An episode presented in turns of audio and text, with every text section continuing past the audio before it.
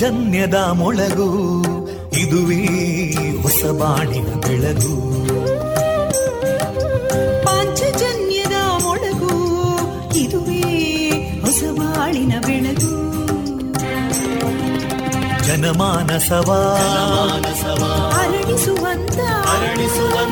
ಜನಮಾನಸವ ಅರಳಿಸುವಂತ ವಿವೇಕವಾಣಿಯ ಮೊಳಗು, ಸುಖ ದುಃಖಗಳಿಗೆ ತಾಕೊರಳಾಗುವ ನೆಲಪ್ರೀತಿಯದಿ ಮೊಳಗು.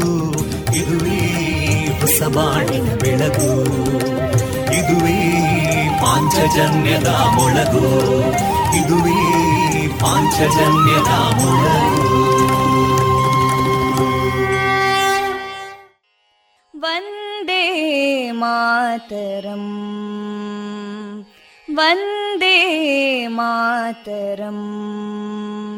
ಸುಜಲಾಂ ಸುಫಲಾಂ ಮಲಯಜ ಶೀತಲಾಂ ಸಸ್ಯ ಶ್ಯಾಮಲಾಂ ಮಾತರಂ ವಂದೇ ಮಾತರಂ.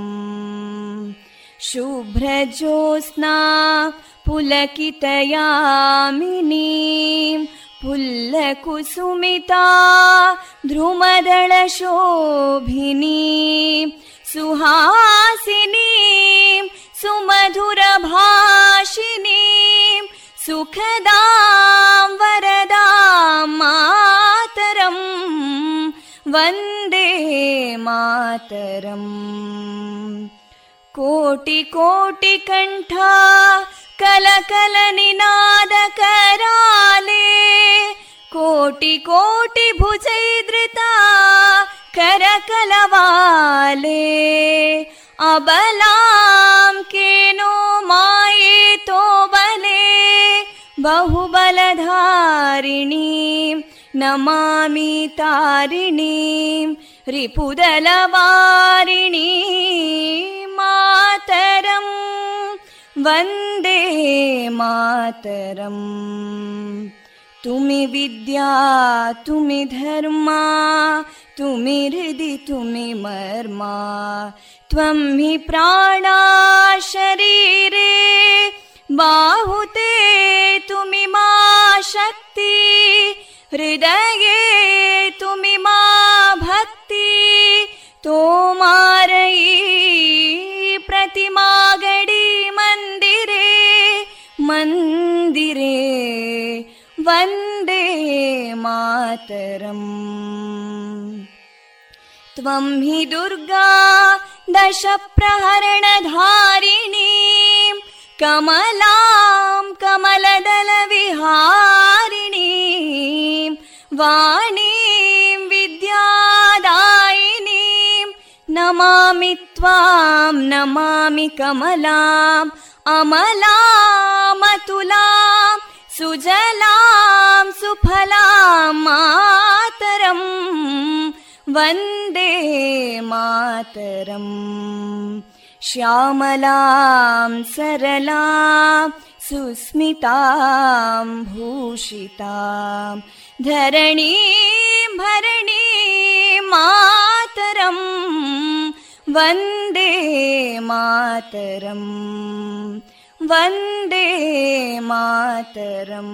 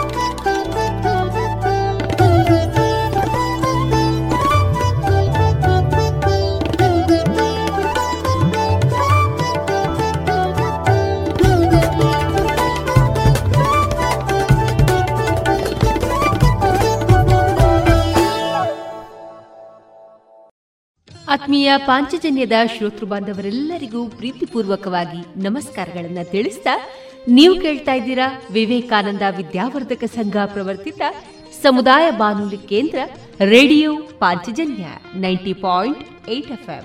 ಇದು ಜೀವ ಜೀವದ ಸ್ವರ ಸಂಚಾರ. ಕೇಳುಗರೆಲ್ಲರಿಗೂ ಫೆಬ್ರವರಿ 18 ಶನಿವಾರ ಶುಭವನ್ನ ತಂದುಕೊಡಲಿ ಎಂದು ಹಾರೈಸಿದ ಪ್ರಿಯ ಶ್ರೋತೃ ಬಾಂಧವರೇ, ಭಸ್ಮ ವಿಭೂಷಿತ ಭಕ್ತರ ಕಾಯುವ ರುದ್ರಾಕ್ಷ, ತ್ರಿಶೂಲಧಾರಿ, ಮೂರ್ಲೋಕ ರಕ್ಷಕ, ಜಟೆಯಲ್ಲಿ ಗಂಗೆ, ಕರಗಳಲ್ಲಿ ಅಗ್ನಿ, ಡಮರು ಹಿಡಿದ ನಂದೀಶ ಏಕಲಿಂಗ ಜಗದೀಶನ ಆಶೀರ್ವಾದ ಎಲ್ಲ ಪ್ರಿಯ ಶ್ರೋತೃ ಬಾಂಧವರಿಗೆ ಲಭಿಸಲಿ. ನಿಮಗೆ ಹಾಗೂ ನಿಮ್ಮ ಕುಟುಂಬಕ್ಕೆ ಶಿವರಾತ್ರಿ ಹಬ್ಬದ ಹಾರ್ದಿಕ ಶಿವರಾತ್ರಿಯ ಶುಭಾಶಯಗಳನ್ನು ತಿಳಿಸ್ತಾ, ಕೇಳುಗರೆ, ಈ ದಿನ ನಮ್ಮ ಪಾಂಚಜನ್ಯದ ನಿಲಯದಿಂದ ಪ್ರಸಾರಗೊಳ್ಳಲಿರುವಂತಹ ಕಾರ್ಯಕ್ರಮದ ವಿವರಗಳು ಇದ್ದಿದೆ. ಮೊದಲಿಗೆ ಶಿವಗಾನಾಮೃತ, ಭಕ್ತಿ ಗಾನವೈಭವ, ಸುಬುದ್ದಿ ದಾಮೋದರ ದಾಸ್ ಅವರಿಂದ ಶ್ರೀಮದ್ ಭಾಗವತಾಮೃತ ಬಿಂದು, ಜಾಣಸುದ್ದಿ, ವಿಜ್ಞಾನ ವಿಚಾರ ವಿಸ್ಮಯಗಳ ಧ್ವನಿ ಪತ್ರಿಕೆ, ಪ್ರಸ್ತುತಿ ಕೊಳ್ಳೇಗಾಲ ಶರ್ಮಾ. ವಿವೇಕಾನಂದ ಸ್ನಾತಕೋತ್ತರ ವಾಣಿಜ್ಯ ವಿಭಾಗದ ವಿದ್ಯಾರ್ಥಿಗಳಿಂದ ಶಿವಧ್ಯಾನಂ ವೈವಿಧ್ಯಮಯ ಕಾರ್ಯಕ್ರಮ. ಕೊನೆಯಲ್ಲಿ ಶಿವಲೀಲಾಮೃತ, ಯಕ್ಷಗಾನ ವೈಭವ. ಇವಿಷ್ಟು ಕಾರ್ಯಕ್ರಮ ಶಿವರಾತ್ರಿಯ ಅಂಗವಾಗಿ ನಮ್ಮ ರೇಡಿಯೋ ಪಾಂಚಜನ್ಯದಲ್ಲಿ ಈ ದಿನ ಪ್ರಸಾರಗೊಳ್ಳಲಿದೆ.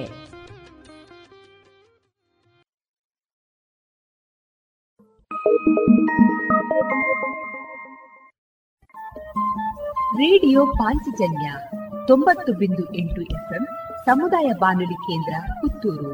ಇದು ಜೀವ ಜೀವದ ಸ್ವರ ಸಂಚಾರ.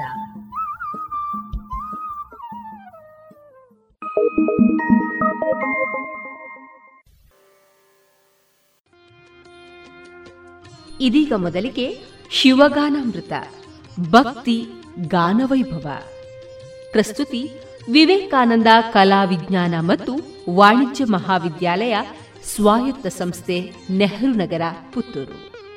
ಗಾಯನದಲ್ಲಿ Vibhashree Bellare, Anusha D, Shilpa K, Ananyalakshmi N, Shraddha S Bhat.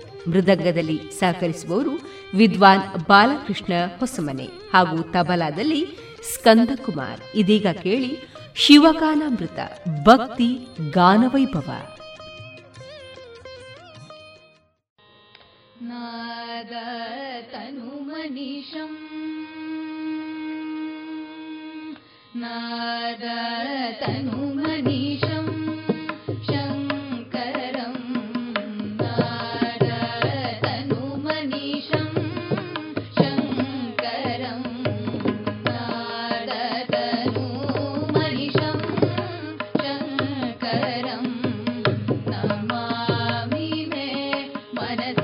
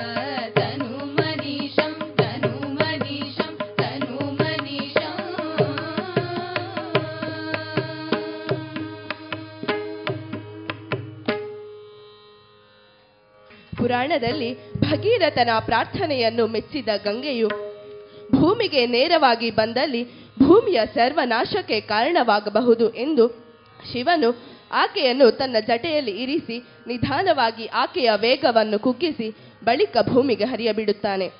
ಹೀಗೆ ಶಿವ ಗಂಗಾಧರನಾದನು. ಇದೀಗ ಈ ಕಥೆಯನ್ನು ವಿವಿಧ ರಾಗ ಮಾಲಿಕೆಗಳಲ್ಲಿರುವ ಹಾಡಿನ ಮೂಲಕ ಕೇಳೋಣ.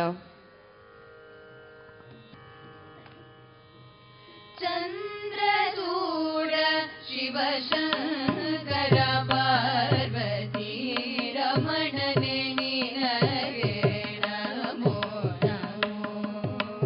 ಚಂದ್ರಚೂಡ ಶಿವಶಂಕರ ಪಾರ್ವತಿ ರಮಣನೆ ನಮೋ ನಮೋ. ಸುಂದರ ಮೃಗನರ ಪಿನಾಕನನು ಕರ ಗಂಗ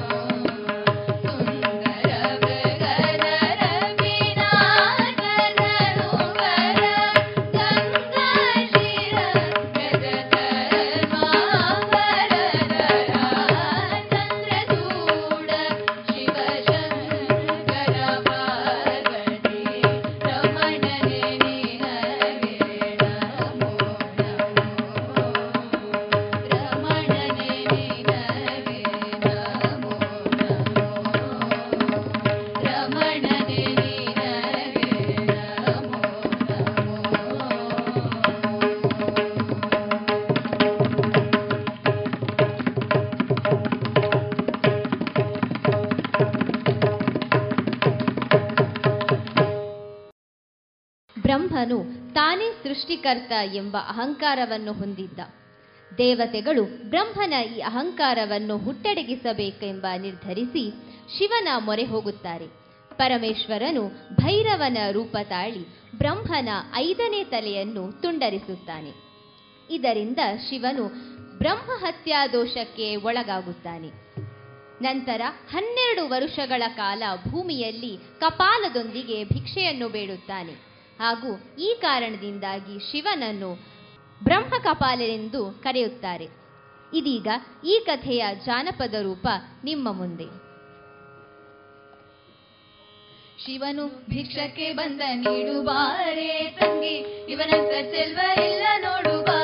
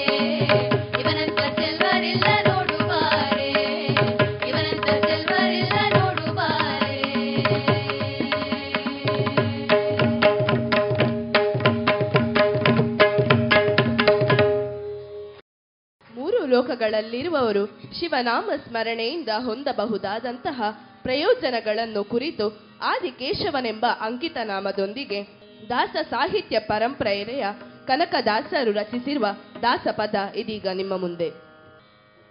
ಶಿವ ಶಿವ ಶಿವ ಎನ್ನಿರೋ, ಶಿವ ಶಿವ ಶಿವ ಎನ್ನಿರೋ ಮೂಲ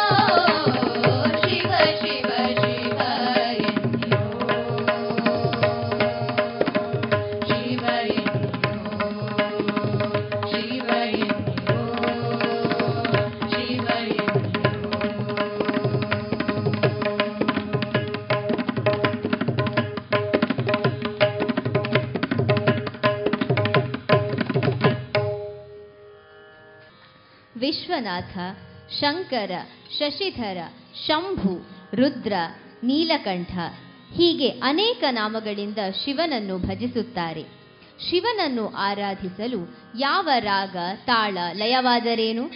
ಇದೀಗ ಶಿವನಾಮ ಸ್ತುತಿಯನ್ನು ಶಾಸ್ತ್ರೀಯ ಸಂಗೀತಗಳ ವಿಭಿನ್ನ ಪ್ರಕಾರಗಳಲ್ಲಿ ಕೇಳೋಣ ಅಲ್ಲವೇ? ಶಂಕರ ಶ್ರೀ ಗಿರಿನಾದ ಪ್ರಭು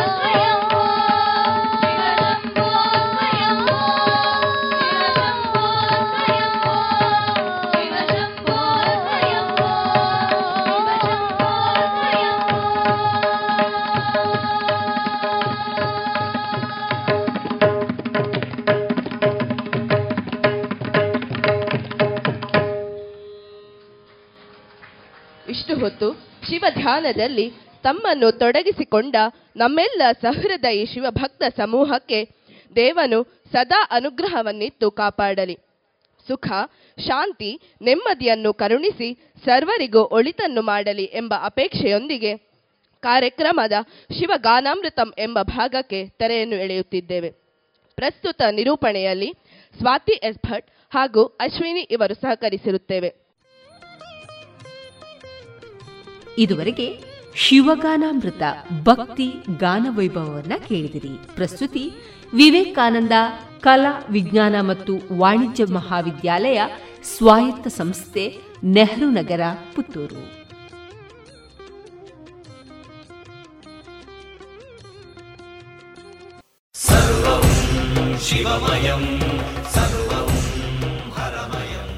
ಪುತ್ತೂರು ಸೀಮಾಧಿಪತಿ ಶ್ರೀ ಮಹಾಲಿಂಗೇಶ್ವರ ದೇವರ ಸನ್ನಿಧಾನದಲ್ಲಿ ಮಹಾಶಿವರಾತ್ರಿ ಪ್ರಯುಕ್ತ ಶಿವಾರ್ಪಣಂ ಸಾಂಸ್ಕೃತಿಕ ಕಾರ್ಯಕ್ರಮ ಇದೆ.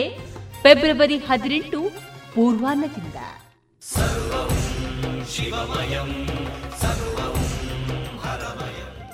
ವೇದ ಸಂವರ್ಧನಾ ಪ್ರತಿಷ್ಠಾನದ ಸಹಯೋಗದಲ್ಲಿ ಬೆಳಗ್ಗೆ 7 ಶ್ರೀದೇವರಿಗೆ ಮಹಾರುದ್ರಯಾಗ.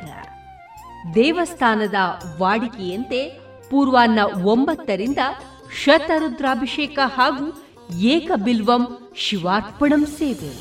ಧ್ಯಾನಮೂರ್ತಿ ಶಿವನ ಮುಂಭಾಗದಲ್ಲಿ ಮುಂಜಾನೆ ಗಂಟೆ 6:45 ಮರುದಿನ ಸೂರ್ಯೋದಯದವರೆಗೆ ಭಜನೆ, ಕುಣಿತ ಭಜನೆ. ಮಹಾಶಿವರಾತ್ರಿಯಂದು ಪೂರ್ವಾಹ್ನ ಗಂಟೆ 9 ದೇವಾಲಯದ ಪಂಚಾಕ್ಷರಿ ಮಂಟಪದಲ್ಲಿ ವಿವಿಧ ಸಾಂಸ್ಕೃತಿಕ ಕಾರ್ಯಕ್ರಮಗಳು. ಅಪರಾಹ್ನ ಗಂಟೆ 3 ಪಂಚಾಕ್ಷರಿ ಮಂಟಪದಲ್ಲಿ ಸಂಗೀತೋತ್ಸವ. ಸಂಜೆ ಗಂಟೆ 5:30 ಪಂಚಾಕ್ಷರಿ ಮಂಟಪದಲ್ಲಿ ನೃತ್ಯೋತ್ಸವ. ರಾತ್ರಿ ಗಂಟೆ 8 ನಂತರ ಹೊರಾಂಗಣದ ಕಂಡನಾಯಕನ ಕಟ್ಟೆಯಲ್ಲಿ ಅಷ್ಟಾವಧಾನ ಸೇವೆ. ಶ್ರೀ ಮಹಾಲಿಂಗೇಶ್ವರ ದೇವರ ಸನ್ನಿಧಾನದಲ್ಲಿ ನಡೆಯುವಂತಹ ಮಹಾಶಿವರಾತ್ರಿ ಉತ್ಸವ ಶಿವಾರ್ಪಣಂ ಸಾಂಸ್ಕೃತಿಕ ಕಾರ್ಯಕ್ರಮ ಮತ್ತು ಧಾರ್ಮಿಕ ಕಾರ್ಯಕ್ರಮಕ್ಕೆ ಆತ್ಮೀಯ ಭಗವದ್ಭಕ್ತರೆಲ್ಲರಿಗೂ ಪ್ರೀತಿಪೂರ್ವಕ ಆಮಂತ್ರಣ.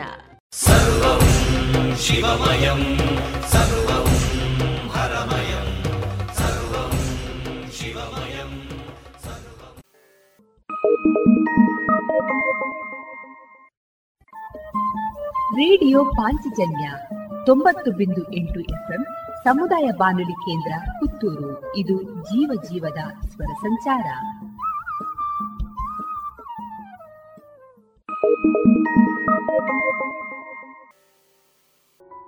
ಇನ್ನು ಮುಂದೆ ಕೇಳಿ ಶ್ರೀಮದ್ ಭಾಗವತಾಮೃತ ಬಿಂದು. ವಾಚಿಸುವವರು ಸುಬುದ್ಧಿ ದಾಮೋದರ ದಾಸ್. ಈ ಕಾರ್ಯಕ್ರಮದ ಪ್ರಸ್ತುತಿ ಇಸ್ಕಾನ್ ಶ್ರೀ ಶ್ರೀ ರಾಧಾ ಗೋವಿಂದ ಮಂದಿರ, ಮಂಗಳೂರು. ಹರೇ ಕೃಷ್ಣ. ಎಲ್ಲ ಕೇಳುಗರಿಗೂ ಶ್ರೀಮದ್ ಭಾಗವತದ ಅಧ್ಯಯನಕ್ಕೆ ಸ್ವಾಗತ. ಶ್ರೀಮದ್ ಭಾಗವತದ 3ನೇ ಸ್ಕಂದದಲ್ಲಿ ದೇವಹೂತಿಗೆ ಆಕೆಯ ಮಗನಾದಂತಹ ಕಪಿಲದೇವನು ನೀಡಿದಂತಹ ಉಪದೇಶಗಳ ಕುರಿತಾಗಿ ನಾವು ತಿಳಿದುಕೊಳ್ಳುತ್ತಿದ್ದೇವೆ. ಭಗವಂತನ ಅವತಾರವಾದಂತಹ ಕಪಿಲದೇವನು ಭೌತಿಕ ಪ್ರಕೃತಿಯ ಮೂಲ ತತ್ವಗಳ ಕುರಿತಾಗಿ ತಿಳಿಸಿಕೊಡುತ್ತಿದ್ದಾನೆ. 24 ಘಟಕಾಂಶಗಳಿಂದ ಕೂಡಿದಂತಹ ಮಹತ್ತತ್ವದ ಕುರಿತಾಗಿ ನಾವು ಕಳೆದ ಸಂಚಿಕೆಯಲ್ಲಿ ತಿಳಿದುಕೊಂಡಿದ್ದೇವೆ. ಕಾಲವನ್ನು 25ನೇ ಮೂಲಾಂಶವೆಂದು ಪರಿಗಣಿಸಲಾಗಿದೆ. ನಂತರ ಕಪಿಲದೇವನು ಭಕ್ತಿ ಸೇವೆಯ ನಿರ್ವಹಣೆಯ ಕುರಿತಾಗಿ ತಿಳಿಸಿಕೊಡುತ್ತಿದ್ದಾನೆ.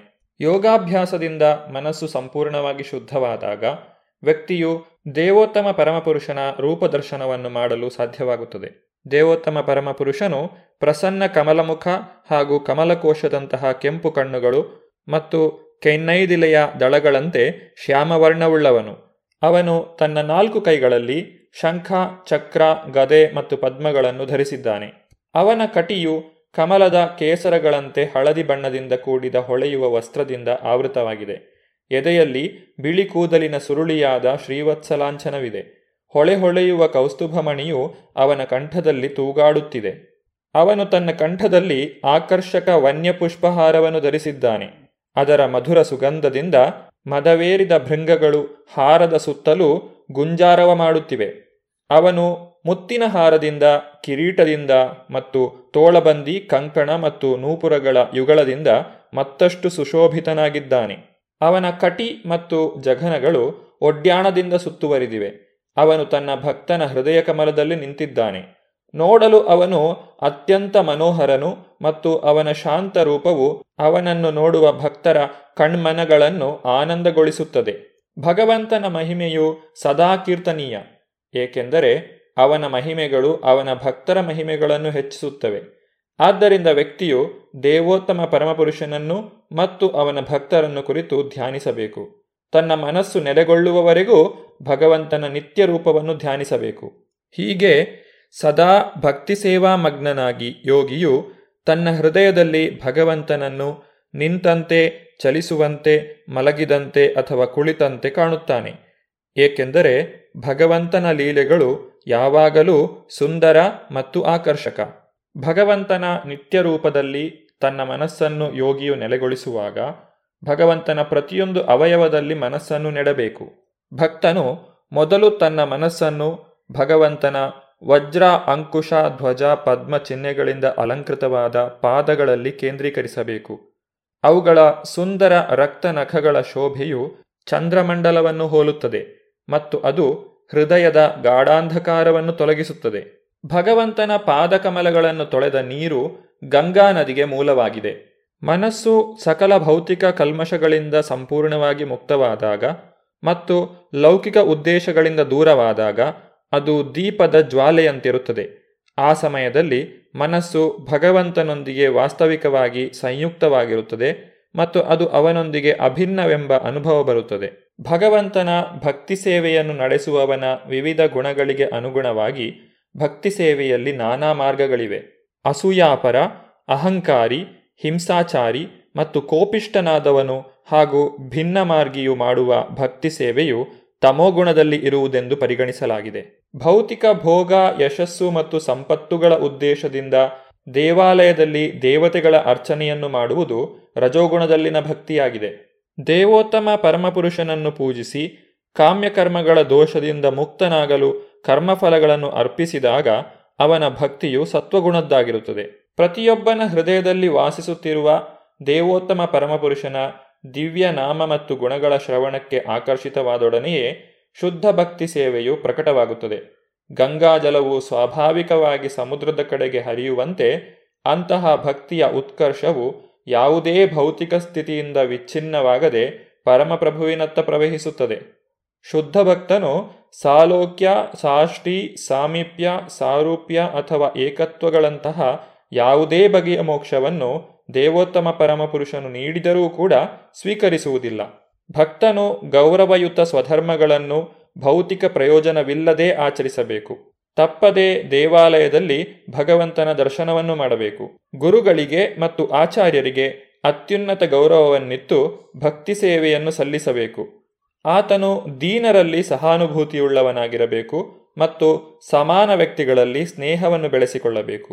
ತನ್ನ ಎಲ್ಲ ಚಟುವಟಿಕೆಗಳನ್ನು ನಿಯಂತ್ರಣದೊಳಗೆ ಇಂದ್ರಿಯಗಳ ಸಂಯಮದೊಂದಿಗೆ ಆಚರಿಸಬೇಕು. ಭಕ್ತನು ಸದಾ ಆಧ್ಯಾತ್ಮಿಕ ವಿಷಯಗಳ ಶ್ರವಣಕ್ಕೆ ಪ್ರಯತ್ನಿಸಬೇಕು ಮತ್ತು ತನ್ನ ಸಮಯವನ್ನು ಯಾವಾಗಲೂ ಭಗವಂತನ ಪುಣ್ಯನಾಮ ಸಂಕೀರ್ತನೆಯಲ್ಲಿ ಬಳಸಬೇಕು. ಅವನ ನಡತೆಯು ಸದಾ ನೇರವಾಗಿ ಮತ್ತು ಸರಳವಾಗಿರಬೇಕು.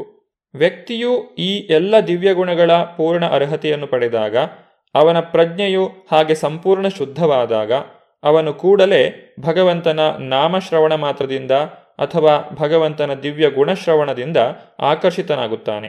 ಗಂಧವನ್ನು ವಾಯುವಿನ ರಥವು ಅದರ ಮೂಲದಿಂದ ಸಾಗಿಸುತ್ತದೆ ಮತ್ತು ಕೂಡಲೇ ಘ್ರಾಣೇಂದ್ರಿಯವನ್ನು ತಲುಪುತ್ತದೆ. ಅದೇ ರೀತಿಯಲ್ಲಿ ಭಕ್ತಿ ಸೇವೆಯಲ್ಲಿ ಅಥವಾ ಕೃಷ್ಣ ಪ್ರಜ್ಞೆಯಲ್ಲಿ ಸತತವಾಗಿ ತೊಡಗಿರುವವನು ಎಲ್ಲ ಕಡೆಗಳಲ್ಲಿಯೂ ಸಮಾನವಾಗಿ ಇರುವ ಪರಮಾತ್ಮನನ್ನು ಸೆರೆ ಹಿಡಿಯಬಲ್ಲನು. ಭಗವಂತನು ಪ್ರತಿಯೊಬ್ಬರ ಹೃದಯದಲ್ಲೂ ಪರಮಾತ್ಮ ರೂಪಿಯಾಗಿ ಇದ್ದಾನೆ. ದೇವಾಲಯದಲ್ಲಿ ದೇವೋತ್ತಮ ಪರಮಪುರುಷನ ವಿಗ್ರಹವನ್ನು ಪೂಜಿಸುತ್ತಿದ್ದರೂ ಪರಮಪ್ರಭುವು ಪರಮಾತ್ಮನಂತೆ ಪ್ರತಿಯೊಂದು ಜೀವಿಯ ಹೃದಯದಲ್ಲೂ ವಾಸಿಸುತ್ತಾನೆ ಎಂಬುದನ್ನು ತಿಳಿಯದೇ ಇರುವವನು ಅಜ್ಞಾನಿಯಾಗಿದ್ದಾನೆ.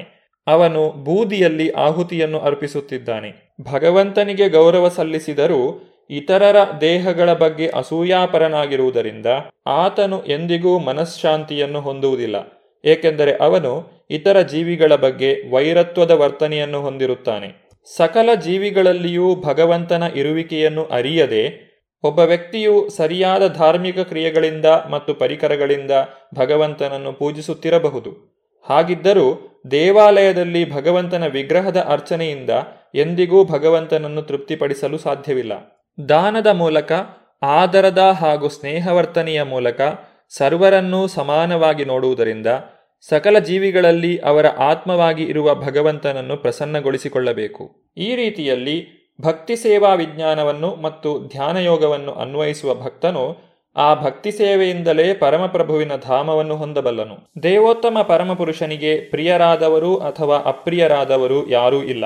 ಭಗವಂತನನ್ನು ಯಾರು ಮರೆಯುವುದಿಲ್ಲವೋ ಅವರಿಗೆ ಭಗವಂತನು ಸ್ಫೂರ್ತಿಯನ್ನು ನೀಡುತ್ತಾನೆ, ಮತ್ತು ಯಾರು ಭಗವಂತನನ್ನು ಮರೆಯುತ್ತಾರೆಯೋ ಅವರು ನಾಶವಾಗುತ್ತಾರೆ. ಭಗವಂತನ ಭಯದಿಂದ ಗಾಳಿಯು ಬೀಸುತ್ತದೆ, ಆತನ ಭೀತಿಯಿಂದ ಸೂರ್ಯನು ಪ್ರಕಾಶಿಸುತ್ತಾನೆ. ಮಳೆಯ ದೇವತೆಯು ಅವನ ಭಯದಿಂದಲೇ ಮಳೆಗರಿಯುತ್ತಾನೆ ಮತ್ತು ಅಂತರಿಕ್ಷ ಕಾಯಗಳು ಅವನ ಭಯದಿಂದಲೇ ಬೆಳಕು ಬೀರುತ್ತವೆ. ದೇವೋತ್ತಮ ಪರಮಪುರುಷನ ಭಯದಿಂದ ಮರಗಳು, ಬಳ್ಳಿಗಳು, ಮೂಲಿಕೆಗಳು ಮತ್ತು ಸಸ್ಯಗಳು ಪ್ರತಿಯೊಂದು ಋತುಮಾನಕ್ಕೆ ಅನುಗುಣವಾಗಿ ಹೂವುಗಳನ್ನು ಮತ್ತು ಹಣ್ಣುಗಳನ್ನು ಬಿಡುತ್ತವೆ. ದೇವೋತ್ತಮ ಪರಮಪುರುಷನ ಭಯದಿಂದ ನದಿಗಳು ಹರಿಯುತ್ತವೆ ಮತ್ತು ಸಮುದ್ರವು ಎಂದೂ ಉಕ್ಕಿ ಹರಿಯುವುದಿಲ್ಲ. ಅವನ ಹೆದರಿಕೆಯಿಂದಾಗಿಯೇ ಬೆಂಕಿಯು ಉರಿಯುತ್ತದೆ ಮತ್ತು ವಿಶ್ವಜಲದಲ್ಲಿ ಭೂಮಿಯು ತನ್ನ ಪರ್ವತಗಳೊಂದಿಗೆ ಮುಳುಗುವುದಿಲ್ಲ. ಅಂತರಿಕ್ಷವು ದೇವೋತ್ತಮ ಪರಮಪುರುಷನ ನಿಯಂತ್ರಣದಲ್ಲಿದೆ. ಹೀಗಾಗಿ ಅದು ಅಸಂಖ್ಯ ಜೀವಿಗಳಿಂದ ತುಂಬಿದ ಎಲ್ಲ ವಿವಿಧ ಲೋಕಗಳಿಗೆ ಅನುಕೂಲ ಮಾಡಿಕೊಟ್ಟಿದೆ. ಸಮಗ್ರ ವಿಶ್ವ ಶರೀರವು ಅದರ ಸಪ್ತಾವರಣಗಳಿಂದ ಭಗವಂತನ ಪರಮ ನಿಯಂತ್ರಣದಲ್ಲಿ ವಿಸ್ತಾರಗೊಳ್ಳುತ್ತದೆ. ಪ್ರಕೃತಿ ಗುಣಗಳ ಅಭಿಮಾನಿ ನಿರ್ದೇಶಕ ದೇವತೆಗಳು ದೇವೋತ್ತಮ ಪರಮಪುರುಷನ ಭೀತಿಯಿಂದ ಸೃಷ್ಟಿ, ಸ್ಥಿತಿ ಮತ್ತು ಲಯ ಕಾರ್ಯಗಳನ್ನು ನಿರ್ವಹಿಸುತ್ತಾರೆ.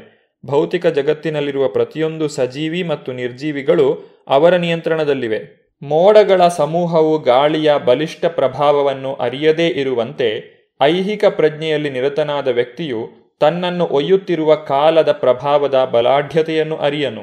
ಈ ದೇಹವು ಅಶಾಶ್ವತವಾದದ್ದು ಮತ್ತು ಈ ದೇಹ ಸಂಬಂಧಿಯಾದ ಮನೆ, ಭೂಮಿ ಮತ್ತು ಸಂಪತ್ತಿನ ಆಕರ್ಷಣೆಗಳು ತಾತ್ಕಾಲಿಕವಾದವು ಎಂಬುದನ್ನು ಲೌಕಿಕನು ತಿಳಿದುಕೊಳ್ಳುವುದಿಲ್ಲ. ಅಜ್ಞಾನದಿಂದಾಗಿ ಅವನು ಪ್ರತಿಯೊಂದೂ ಶಾಶ್ವತವೆಂದು ಭಾವಿಸುತ್ತಾನೆ. ಜೀವಿಯು ಯಾವ ಜೀವಜಾತಿಯಲ್ಲಿ ಜನಿಸುತ್ತಾನೋ ಆ ಜೀವಜಾತಿಯಲ್ಲಿ ವಿಶಿಷ್ಟವಾದ ಬಗೆಯ ತೃಪ್ತಿಯನ್ನು ಹೊಂದುತ್ತಾನೆ. ಅವನು ಅಂಥ ಸ್ಥಿತಿಯಲ್ಲಿರಲು ಅಸಹ್ಯ ಪಡುವುದಿಲ್ಲ. ಬದ್ಧ ಜೀವಿಯು ತನ್ನ ವಿಶಿಷ್ಟ ಜೀವಜಾತಿಯಲ್ಲಿ ಸಂತೃಪ್ತನು. ಜೀವನ ಮಟ್ಟದಲ್ಲಿನ ಅಂತಹ ತೃಪ್ತಿಯು ವ್ಯಕ್ತಿಗೆ ತನ್ನ ದೇಹ, ಪತ್ನಿ, ಮನೆ, ಮಕ್ಕಳು, ಪ್ರಾಣಿಗಳು, ಸಂಪತ್ತು ಮತ್ತು ಸ್ನೇಹಿತರು ಮೊದಲಾದ ಆಕರ್ಷಣೆಗಳ ನಿಮಿತ್ತದಿಂದಾಗಿ ಸಾಧ್ಯವಾಗಿದೆ. ಅಂತಹ ಸಹವಾಸದಲ್ಲಿ ತಾನು ಪರಿಪೂರ್ಣನೆಂದು ಬದ್ಧಾತ್ಮನು ಭಾವಿಸುತ್ತಾನೆ. ಎಲ್ಲ ಬಗೆಯ ಕಷ್ಟಕ್ಲೇಶಗಳನ್ನು, ನರಕಸ್ಥಿತಿಗಳನ್ನು ದಾಟಿ ಮಾನವ ಜನ್ಮವನ್ನು ಪಡೆಯುವುದಕ್ಕಿಂತ ಮುಂಚೆ ಜೀವಿಯು ಅತಿ ಅಧಮವಾದ ಪಶು, ಪ್ರಾಣಿ ಜಾತಿಗಳ ಮೂಲಕ ಹಾದು ಬರುತ್ತಾನೆ. ಹೀಗೆ ತನ್ನ ಪಾಪಗಳನ್ನೆಲ್ಲ ಕಳೆದುಕೊಂಡು ಈ ಭೂಮಿಯ ಮೇಲೆ ಮಾನವನಾಗಿ ಜನಿಸುತ್ತಾನೆ. ಜೀವಾತ್ಮನು ತನ್ನ ಕರ್ಮಫಲಾನುಸಾರ ವಿಶಿಷ್ಟ ಮಾದರಿಯ ದೇಹವನ್ನು ಧರಿಸಬೇಕಾಗುತ್ತದೆ. ಒಂದು ಜೀವಿಯು ತನ್ನ ತಾಯಿಯ ಗರ್ಭದಲ್ಲಿ ಇರುವಾಗ ಯಾವ ರೀತಿಯಾಗಿ ಹಂತ ಹಂತವಾಗಿ ಆ ಶರೀರವು ಬೆಳವಣಿಗೆಯನ್ನು ಹೊಂದುತ್ತದೆ, ಈ ರೀತಿಯಾಗಿ ಗರ್ಭವಾಸವನ್ನು ಮಾಡುವಂತಹ ಜೀವಿಯ ಮನಸ್ಥಿತಿ ಯಾವ ರೀತಿಯದ್ದಾಗಿರುತ್ತದೆ, ಈ ಎಲ್ಲ ವಿಚಾರಗಳ ಕುರಿತಾಗಿ ಕಪಿಲ ದೇವನು ದೇವಹೂತಿಗೆ ತಿಳಿಸಿಕೊಡುತ್ತಾನೆ. ಇದನ್ನು ನಾವು ಮುಂದಿನ ಸಂಚಿಕೆಯಲ್ಲಿ ನೋಡೋಣ. ಧನ್ಯವಾದಗಳು. ಹರೇ ಕೃಷ್ಣ. ಇದುವರೆಗೆ ಸುಬುದ್ಧಿ ದಾಮೋದರ ದಾಸ್ ಅವರಿಂದ ಶ್ರೀಮದ್ ಭಾಗವತಾಮೃತ ಬಿಂದುವನ್ನ ಕೇಳಿದಿರಿ.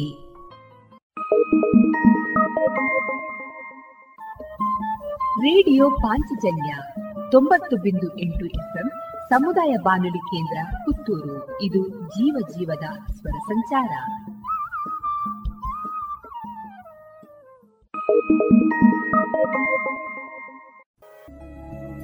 ಎಲ್ಲಾ ತರಹದ ಸೀರೆ, ಬ್ಲೌಸ್ಗಳಿಗೆ ಹೊಂದುವಂತಹ ಹಾಗೂ lehenga, uniform, nighty, suiting, sports dress ಇವೆಲ್ಲ ಉಡುಪುಗಳಿಗೆ ಬೇಕಾಗುವಂತಹ ವಿವಿಧ ರೀತಿಯ ಆಧುನಿಕ ವಿನ್ಯಾಸದ ಒಳ ಉಡುಪುಗಳು ಕೈಗೆಟಕುವ ದರದಲ್ಲಿ ಎಲ್ಲಾ ಬ್ರ್ಯಾಂಡ್ಗಳಲ್ಲಿ ಲಭ್ಯ. ಅದೇ ಲಶ್ ಫ್ಯಾಷನ್ ಇನ್ಸೈಡ್ ಕೋರ್ಟ್ ರಸ್ತೆ ಪುತ್ತೂರಿನಲ್ಲಿ. ಇದೀಗ ನೂತನವಾಗಿ ಶೀಘ್ರದಲ್ಲೇ ಲೋಕಾರ್ಪಣೆಗೊಳ್ಳಲಿರುವ GL1 ಮಾಲ್ ಮೇನ್ ರೋಡ್ ಪುತ್ತೂರಿನಲ್ಲಿ ನಮ್ಮ ಎಲ್ಲಾ ಗ್ರಾಹಕರ ಸಹಕಾರದ ಮೇರೆಗೆ 2ನೇ ಶಾಖೆ ಶುಭಾರಂಭಗೊಳ್ಳಲಿದೆ. ಇನ್ನೂ ಹೆಚ್ಚಿನ ವಿಶಿಷ್ಟ ಶೈಲಿಯೊಂದಿಗೆ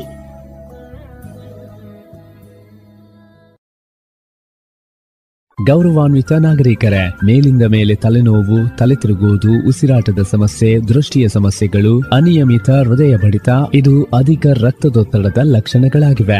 ಇದನ್ನು ನಿಯಂತ್ರಿಸಲು ಉಪ್ಪು, ಉಪ್ಪಿನಕಾಯಿ, ಕರಿದ ಪದಾರ್ಥಗಳನ್ನು ಸೇವಿಸಬೇಡಿ. ಧೂಮಪಾನ, ಮದ್ಯಪಾನ ಮತ್ತು ತಂಬಾಕು ಪದಾರ್ಥಗಳನ್ನು ಸೇವಿಸಬಾರದು. ದಿನನಿತ್ಯ ದೈಹಿಕ ಚಟುವಟಿಕೆ, ಯೋಗ ಮತ್ತು ವ್ಯಾಯಾಮವನ್ನು ತಪ್ಪದೇ ಮಾಡಿ.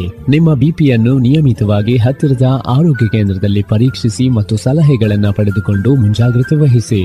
ಇದು ಜಿಲ್ಲಾ ಎನ್ಸಿಡಿ ವಿಭಾಗ ಆರೋಗ್ಯ ಇಲಾಖೆ ದಕ್ಷಿಣ ಕನ್ನಡ ಜಿಲ್ಲೆ ಇವರ ಪ್ರಕಟಣೆ. ಇನ್ನು ಮುಂದೆ ಕೇಳಿ ಜಾಣ ಸುದ್ದಿ, ವಿಜ್ಞಾನ ವಿಚಾರ ವಿಸ್ಮಯಗಳ ಧ್ವನಿ ಪತ್ರಿಕೆ. ಈ ಕಾರ್ಯಕ್ರಮದ ಪ್ರಸ್ತುತಿ ಕೊಳ್ಳೆಗಾಲ ಶರ್ಮಾ.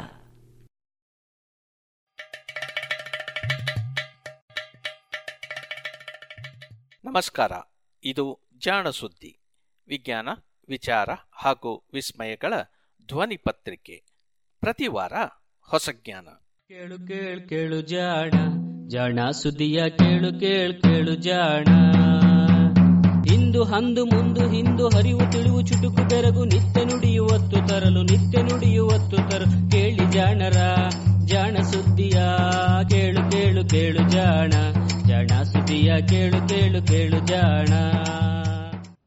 ಸಂಪುಟ 5 ಸಂಚಿಕೆ 7 2023.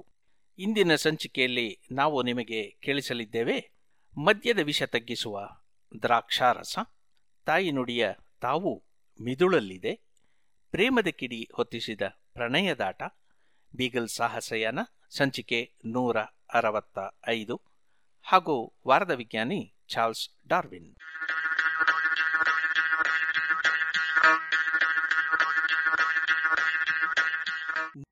ವಿಷ ಕುಗ್ಗಿಸುವ ದ್ರಾಕ್ಷಿಯ ರಸ.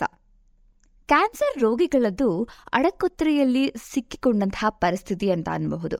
ಕ್ಯಾನ್ಸರ್ ರೋಗವೇ ಜೀವ ತಿನ್ನುವಾಗ ಅದಕ್ಕೆ ಚಿಕಿತ್ಸೆಯಾಗಿ ಬಳಸುವಂತಹ ಹಲವಾರು ಔಷಧಗಳು ಇನ್ನಷ್ಟು ವಿಷವಾಗಿ ಕಾಡ್ಬಿಡುತ್ತೆ. ರೋಗ ಗುಣವಾದರೂ ರೋಗಿ ಅಸ್ವಸ್ಥನಾಗಿಯೇ ಇರುವಂತೆ ಮಾಡತ್ವೆ. ಇಂತಹದೊಂದು ಔಷಧದ ವಿಷ ಪರಿಣಾಮವನ್ನ ದ್ರಾಕ್ಷಿಯ ಬೀಜಗಳ ರಸವನ್ನ ಬಳಸಿ ತಗ್ಗಿಸಬಹುದಂತೆ. ಹಾಗಂತ ಸುದ್ದಿಯನ್ನ ಕೋಲ್ಕತ್ತಾದ ಇಂಡಿಯನ್ ಇನ್ಸ್ಟಿಟ್ಯೂಟ್ ಆಫ್ ಕೆಮಿಕಲ್ ಬಯಾಲಜಿಯ ಕ್ಯಾನ್ಸರ್ ಸಂಶೋಧಕ ಕೃಷ್ಣದಾಸ್ ಸಾಹಾ ಮತ್ತು ಸಂಗಡಿಗರು ವರದಿ ಮಾಡಿದ್ದಾರೆ. ದ್ರಾಕ್ಷಿಯ ಬೀಜಗಳಲ್ಲಿ ಹಲವು ಚಿಕಿತ್ಸಕ ಗುಣಗಳಿದೆ ಅನ್ನೋದು ಹೊಸ ವಿಷಯ ಏನಲ್ಲ. ಬೀಜಗಳನ್ನ ಅರೆದು ತಗ್ಗಿದ ರಸದಲ್ಲಿ ಪಾಲಿಫಿನಾಲ್ಗಳೆಂಬ ರಾಸಾಯನಿಕಗಳು ಇರುತ್ತವೆ. ಸಸ್ಯಗಳಲ್ಲಿ ಕಾಣಬರುವ ಈ ವರ್ಗದ ಹಲವು ರಾಸಾಯನಿಕಗಳು ಔಷಧಗಳಂತ ನಿರೂಪಿತ ಸಹ ಆಗಿದೆ. ಜೊತೆಗೆ ಕ್ಯಾನ್ಸರ್ ಹಾಗೂ ಮುಪ್ಪಿಗೆ ಕಾರಣವಾಗುವಂತಹ ದೇಹದಲ್ಲಿಯೇ ಉತ್ಪನ್ನವಾಗುವ ಬಹಳ ಕ್ರಿಯಾಶಾಲಿಯಾದ ಆಕ್ಸಿಜನ್ ರ್ಯಾಡಿಕಲ್ ಎನ್ನುವ ಅಣುಗಳ ಶಕ್ತಿಯನ್ನ ಕಸಿಯುವ ಸಾಮರ್ಥ್ಯ ಸಹ ಇದಕ್ಕಿದೆ. ಹೀಗಾಗಿ ಇವನ್ನ ಆಂಟಿ ಆಕ್ಸಿಡೆಂಟ್ಗಳಂತ ಕರೀತಾರೆ. ಪ್ರಬಲವಾದ ಆಂಟಿ ಆಕ್ಸಿಡೆಂಟ್ಗಳು ಒಳ್ಳೆಯ ಔಷಧಗಳಾಗಬಹುದು ಅನ್ನುವಂತಹ ತರ್ಕ ಸಹ ಇದೆ. ಭಾರತದಲ್ಲಿ ವ್ಯಾಪಕವಾಗಿ ಬೆಳೆಯುವಂತಹ ಮಂಜರಿ ತಳಿಯ ದ್ರಾಕ್ಷಿಯಲ್ಲಿ ಬೀಜಗಳು ದಪ್ಪವಾಗಿರುತ್ತವೆ ಅಷ್ಟೆ. ಈ ಬೀಜಗಳ ರಸಗಳಿಗೂ ಇಂತಹ ಚಿಕಿತ್ಸಕ ಗುಣವಿರಬಹುದಾ ಅಂತ ಸಾಹಾ ತಂಡ ಪರೀಕ್ಷೆ ಮಾಡಿವೆ. ದ್ರಾಕ್ಷಿಯ ಬೀಜಗಳ ರಸದಿಂದ ಮೆಥೋಟ್ರಿಕ್ಸೇಟ್ ಔಷಧದಿಂದಾಗುವ ಯಕೃತ್ತಿನ ಹಾನಿಯನ್ನ ಕುಗ್ಗಿಸಬಹುದಾ ಅಂತ ಪ್ರಯೋಗಗಳನ್ನು ಸಹ ಮಾಡಿದೆ. ಮೆಥೋಟ್ರಿಕ್ಸೆಟ್ ವಿವಿಧ ಬಗೆಯ ಕ್ಯಾನ್ಸರ್ಗಳು, ಸಂಧಿವಾತ, ಸೋರಿಯಾಸಿಸ್, ಕ್ರಾನ್ಸ್ ಕಾಯಿಲೆ ಮೊದಲಾದ ರೋಗಗಳನ್ನು ಗುಣಪಡಿಸಲು ಬಳಸುವಂತಹ ಒಂದು ಜನಪ್ರಿಯ ಔಷಧ. ಅಲ್ಪ ಪ್ರಮಾಣದಲ್ಲಿ ಆಗಲಿ ಅಥವಾ ಹೆಚ್ಚು ಸೇವಿಸದಾಗಲೂ ಸಹ ಇದು ಹಲವು ಸಂಕಟಗಳನ್ನು ತಂದೊಡ್ಡುತ್ತೆ. ಅತ್ತ ದರಿ ಇತ್ತ ಪುಲಿ ಅನ್ನುವಂತಹ ಪರಿಸ್ಥಿತಿಯಲ್ಲಿ ವೈದ್ಯರು ಈ ಔಷಧವನ್ನ ಬಳಸಬೇಕಾಗತ್ತೆ. ಹೀಗಿರುವಾಗ ಮೆಥೋಟ್ರಿಕ್ಸೆಟ್ ತಂದೊಡ್ಡುವಂತಹ ಸಂಕಟಗಳನ್ನು ಕಡಿಮೆ ಮಾಡಿದ್ರೆ ದರಿಯ ಭಯವಾದರೂ ಕಡಿಮೆ ಆಗುತ್ತೆ ಅನ್ನೋದು ವಿಜ್ಞಾನಿಗಳ ಆಶಯ. ಆಶಯವಿದ್ರೆ ಆಯ್ತಾ, ಕಲ್ಪನೆಗಳನ್ನು ಕಾರ್ಯಗತಗೊಳಿಸುವುದು ಸಹ ಮುಖ್ಯ ಅಲ್ವೇ? ಹೀಗಾಗಿ ಕೃಷ್ಣದಾಸ್ ಸಾಹಾ ತಂಡ ಮೆಥೋಟ್ರಿಕ್ಸೆಟ್ನಿಂದ ಉಂಟಾಗುವ ಸಂಕಟಗಳಲ್ಲಿ ಪ್ರಧಾನವಾದ ಯಕೃತ್ತಿನ ತೊಂದರೆಗಳನ್ನು ಕುಗ್ಗಿಸಲು ದ್ರಾಕ್ಷಿಯ ಬೀಜದ ರಸವನ್ನು ಉಪಯೋಗಿಸೋದಕ್ಕೆ ನಿರ್ಧರಿಸಿದರು. ಅದಕ್ಕೂ ಮೊದಲು ಈ ರಸದ ಸಾಮರ್ಥ್ಯವನ್ನ ಪರೀಕ್ಷಿಸಲು ಹಲವು ಪ್ರಯೋಗಗಳನ್ನು ಸಹ ಕೈಗೊಂಡಿದ್ದಾರೆ. ಮೆಥೋಟ್ರಿಕ್ಸೆಟ್ನ ದುಷ್ಪರಿಣಾಮಗಳು ಏಕತರನವಲ್ಲ. ಕಡಿಮೆ ಪ್ರಮಾಣದಲ್ಲಿ ಅದು ದೇಹದ ರೋಗ ನಿರೋಧಕ ಶಕ್ತಿಯನ್ನ ಕುಗ್ಗಿಸುತ್ತೆ.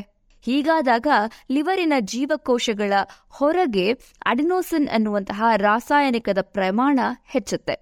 ಲಿವರಿನ ಕೋಶಗಳು ಗಂಟುಗಳಂತೆ ಆಗ್ಬಿಡುತ್ತೆ. ಅದೇ ಮೆಥೋಟ್ರಿಕ್ಸೆಟ್ನ ಪ್ರಮಾಣ ಹೆಚ್ಚಿದ್ರೆ ಅಥವಾ ಅಲ್ಪ ಪ್ರಮಾಣದಲ್ಲೇ ದೀರ್ಘಾವಧಿ ಸೇವಿಸಿದ್ರೆ ಬೇರೊಂದು ಬಗೆಯ ಪರಿಣಾಮವನ್ನು ಸಹ ತೋರುತ್ತೆ. ಇದು ಅತ್ಯವಶ್ಯಕವಾದ ಥೈಮಿನ್ ಎನ್ನುವ ದೇಹದಲ್ಲಿಯೇ ಉತ್ಪಾದನೆಯಾಗುವ ಜೀವಸತ್ವದ ಪ್ರಮಾಣವನ್ನು ಕುಗ್ಗಿಸ್ಬಿಡುತ್ತೆ. ಫಲವಾಗಿ ರಕ್ತದಲ್ಲಿರುವ ಬಿಳಿ ರಕ್ತ ಕಣಗಳು ಸಾಯುವುದು, ಹಾಗೆ ಸೈಟೊಕೈನ್ ಎನ್ನುವಂತಹ ಪ್ರೋಟೀನಿನ ಉತ್ಪಾದನೆಯಲ್ಲಿ ಹೆಚ್ಚಳವನ್ನು ಸಹ ನಾವು ನೋಡಬಹುದು. ಪರಿಣಾಮ ಯಾವುದೇ ಆಗಿರಲಿ, ಒಟ್ಟಾರೆ ರಕ್ತದ ಸೃಷ್ಟಿ, ಆಹಾರದ ಪಚನಕ್ರಿಯೆಯಲ್ಲಿ ಏರುಪೇರು, ಕಾಮಾಲೆ ಮೊದಲಾದವು ಉಂಟಾಗಿಬಿಡುತ್ತೆ. ಇವನ್ನೆಲ್ಲ ದ್ರಾಕ್ಷಿಯ ಬೀಜದ ರಸ ತಡೆಯಬಹುದಾ ಅಂತ ಪರೀಕ್ಷಿಸಲು ಮೊದಲಿಗೆ ಬೀಜದ ರಸದಲ್ಲಿರುವಂತಹ ರಾಸಾಯನಿಕಗಳ ಬಗೆಯನ್ನು ಗುರುತಿಸಲಾಯಿತು. ಒಟ್ಟು 15 ಬಗೆಯ ಪಾಲಿಫಿನಾಲ್ಗಳನ್ನು ತಂಡ ಗುರುತಿಸಿದೆ. ಇಲಿಗಳಿಗೆ ಮೆಥೊಟ್ರೆಕ್ಸಿಟ್ ಔಷಧವನ್ನು ಕುಡಿಸಿ ಅದರಿಂದ ಲಿವರಿನ ಮೇಲಾಗುವ ಪರಿಣಾಮಗಳನ್ನು ಗುರುತಿಸಲಾಯಿತು. ಲಿವರಿನ ತುಂಡುಗಳನ್ನು ಕತ್ತರಿಸಿ ತೆಗೆದು ಅರೆದು ಅವುಗಳಲ್ಲಿರುವ ರಾಸಾಯನಿಕಗಳು ಹಾಗೂ ಜೀವಕೋಶಗಳ ವಿನ್ಯಾಸವನ್ನು ಗಮನಿಸಲಾಯಿತು.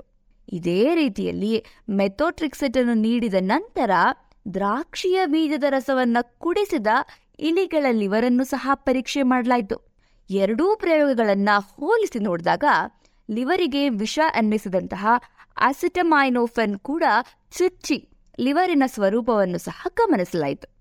ಲಿವರಿನ ಮೇಲೆ ಮೆಥೊಟ್ರೆಕ್ಸಿಟ್ ಉಂಟು ಮಾಡುವಂತಹ ದುಷ್ಪರಿಣಾಮಗಳನ್ನು ಅಡೋನೋಸಿನ್ ಪ್ರಮಾಣ, ಥೈಮಿನ್ ಪ್ರಮಾಣ, ಸೈಟೋಕೈನ್ಗಳ ಪ್ರಮಾಣ, ಹಾಗೆಯೇ ರಕ್ತದಲ್ಲಿರುವಂತಹ ಬಿಳಿ ರಕ್ತ ಕಣಗಳಲ್ಲಿ ಸತ್ತವುಗಳ ಪ್ರಮಾಣ, ಹೀಗೆ ಮೊದಲಾದವುಗಳ ಮೂಲಕ ಅಳೆದು ನೋಡಲಾಯಿತು. ಲಿವರ್ನಲ್ಲಿ ದೋಷಗಳು ಕಂಡಾಗ ಕೆಲವು ಜೀವಕೋಶಗಳ ಸ್ವರೂಪವೇ ಬದಲಾಗ್ಬಿಡುತ್ತೆ. ಕುಫರ್ ಕೋಶಗಳೆನ್ನುವ ಇವುಗಳನ್ನು ಗಮನಿಸಲಾಯಿತು. ಇವೆಲ್ಲವುಗಳ ಪ್ರಮಾಣವು ದ್ರಾಕ್ಷಿಯ ಬೀಜವನ್ನು ಕುಡಿಸಿದ ಇಲಿಗಳಲ್ಲಿ ಕೇವಲ ಮೆಥೊಟ್ರೆಕ್ಸಿಟನ್ನಾಗಲಿ ಅಸಿಟಮೈನೋಫನ್ ಆಗಲಿ ಕುಡಿಸಿದವುಗಳಲ್ಲಿ ಇದ್ದುದಕ್ಕಿಂತಲೂ ಕಡಿಮೆ ಇತ್ತು. ಅರ್ಥಾತ್ ಈ ಬೀಜರಸ ಮೆಥೊಟ್ರೆಕ್ಸೇಟಿನಿಂದಾದಂತಹ ಲಿವರಿನ ಹಾನಿಯನ್ನು ತಡೆದಿತ್ತು ಅಂತ ಅಷ್ಟೆ. ಅಂದಹಾಗೆ ಹೀಗೆ ಹೇಳಿದ ಕೂಡಲೇ ನೀವು ಸಿಕ್ಕ ಸಿಕ್ಕ ಬೀಜಗಳನ್ನೆಲ್ಲ ಅರೆದು ಕುಡಿಯಬೇಕು ಅಂತ ಏನಿಲ್ಲ. ಇಲಿಗಳಲ್ಲಿ ಕಂಡ ಫಲಿತಾಂಶವೇ ಮನುಷ್ಯರಲ್ಲೂ ಕಾಣಬೇಕಿಲ್ಲ ನೋಡಿ. ಅದು ಹಾಗೆ ಆಗತ್ತೆ ಅಂತ ಖಚಿತವಾದ ಮೇಲಷ್ಟೇ ದ್ರಾಕ್ಷಿಯ ಬೀಜಗಳನ್ನು ಅರೆದು ಔಷಧ ತಯಾರಿಸಬಹುದು ನೋಡಿ. ಆ ಪರೀಕ್ಷೆ ಆಗೋವರೆಗೂ ಸ್ವಲ್ಪ ಕಾಯಲೇಬೇಕು.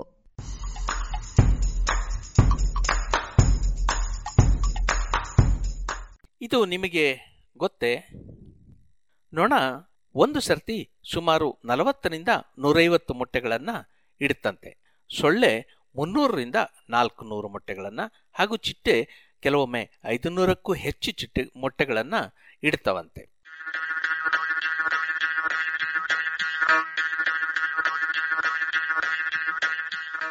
ಪ್ರೇಮದ ಕಿಡಿ ಹೊತ್ತಿಸುವ ಮರ. ಮೌನದೊಳೋ ಮಾತಿನೊಳೋ ಹಾಸ್ಯದೊಳೋ ಹಾಡಿನೊಳೋ ಮಾನವಂ ಪ್ರಣಯದೊಳೋ ವೀರ ವಿಜಯದೊಳೋ ಏನೋ ಎಂತೋ ಸಮಾಧಾನಗಳ ನರಸುತಿಹನ್ ಆನಂದವಾತ್ಮಗುಣ ಮಂಕುತಿಮ್ಮ.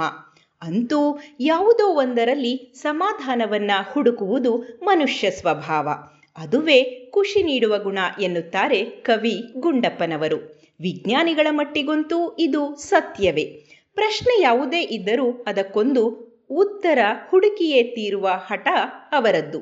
ಅದು ಪ್ರೇಮವೋ, ಕಾಮವೋ, ಒಲವೋ, ಕ್ರೌರ್ಯವೋ, ಒಟ್ಟಾರೆ ಇಂತಹ ನಡವಳಿಕೆಗಳಿಗೆ ಕಾರಣವೇನಿರಬಹುದು ಎನ್ನುವ ಕುತೂಹಲ ವಿಜ್ಞಾನಿಗಳಿಗಿದೆ. ಈ ನಿಟ್ಟಿನಲ್ಲಿ ಬೇಕೆಂದಾಗ ಪ್ರೇಮ ಉಕ್ಕಿಸುವ, ಬೇಡವೆಂದಾಗ ಉತ್ಕಟ ಪ್ರೇಮವನ್ನು ನಿರಾಕರಿಸುವ ವೈರಾಗ್ಯವನ್ನು ಸೃಷ್ಟಿಸಿದ ಸುದ್ದಿ ಬಂದಿದೆ. ಅಮೆರಿಕೆಯ ಕೊಲಂಬಿಯಾ ವಿಶ್ವವಿದ್ಯಾನಿಲಯದಲ್ಲಿರುವ ಜುಕರ್ಮನ್ ಮಿದುಳು ನಡವಳಿಕೆ ಸಂಶೋಧನಾ ಸಂಸ್ಥೆಯ ವಿಜ್ಞಾನಿ ಇಸ್ಮಾಯಿಲ್ ಅಬ್ದುಸ್ ಸಬೂರ್ ಮತ್ತು ಸಂಗಡಿಗರು ಹೆಣ್ಣಿಲಿಗಳಲ್ಲಿ ಕೆಲವನ್ನ ಬೇಕೆಂದಾಗ ಕಾಮವನ್ನ ಉದ್ರೇಕಿಸಿ ಪ್ರಣಯಕ್ಕೆ ಪ್ರಚೋದಿಸುವ ಹಾಗೂ ಕೆಲವು ಹೆಣ್ಣಿಲಿಗಳನ್ನು ಶಾಶ್ವತವಾಗಿ ವೈರಾಗಿಗಳಾಗುವಂತೆ ಮಾಡಿದ್ದಾರಂತೆ. ಇಲಿಗಳ ಮೆದುಳಲ್ಲಿರುವ ಒಂದು ಬಗೆಯ ನರಕೋಶವನ್ನು ತಿದ್ದಿ ಈ ರೀತಿ ಮಾಡಿದ್ದಾರೆಂದು ಸೆಲ್ ಪತ್ರಿಕೆ ವರದಿ ಮಾಡಿದೆ. ಪ್ರಣಯವೆನ್ನುವುದು ವಿಶೇಷ ನಡವಳಿಕೆ. ಪ್ರೇಮಿಗಳನ್ನು ಕೇಳಿ ನೋಡಿ, ಕಣ್ಣೋಟವು ಅವರಿಗೆ ಮತ್ತು ತರಿಸುತ್ತದೆ, ಮುಟ್ಟಿದರೆ ಮಿಂಚು ಹರಿಯುತ್ತದೆ, ಮಾತು ಬೈಗುಳವಾದರೂ ಹಿತವಾಗಿರುತ್ತದೆ, ಪ್ರೇಮಿಯ ಸಾಮೀಪ್ಯವೇ ಖುಷಿ ಕೊಡುತ್ತದೆ. ಹೀಗೇಕೆ? ಅಮ್ಮ ಮುಟ್ಟಿದರೆ ಹರಿಯದ ಮಿಂಚು ಪ್ರೇಯಸಿ ಮುಟ್ಟಿದರೇಕೆ ಹರಿಯಬೇಕು? ಅಮ್ಮನ ಒಲವು ಸಾಂತ್ವನಗೊಳಿಸಿದರೆ ಪ್ರೇಯಸಿಯ ಸ್ಪರ್ಶ ಉದ್ರೇಕಿಸುವುದೇಕೆ? ಇದು ಪ್ರಶ್ನೆ.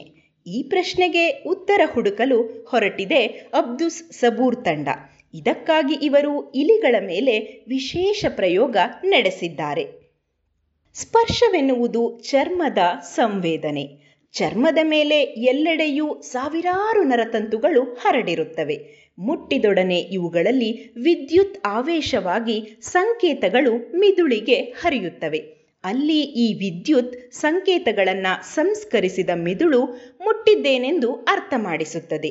ದೇಹಕ್ಕೆ ತಗುಲಿದ್ದು ಬಿಸಿಯೋ ತಣ್ಣಗಿನ ವಸ್ತುವೋ ಒರಟೋ ನಯವೋ ಮೃದುವೋ ಗಟ್ಟಿಯೋ ಮೊದಲಾದ ಸಂವೇದನೆಗಳು ಉಂಟಾಗುತ್ತವೆ. ಆದರೆ ಪ್ರೇಮಿಯೋ ತಾಯಿಯೋ ನೇವರಿಸಿದಾಗ ಆಗುವ ಅನುಭವವೇ ಬೇರೆ.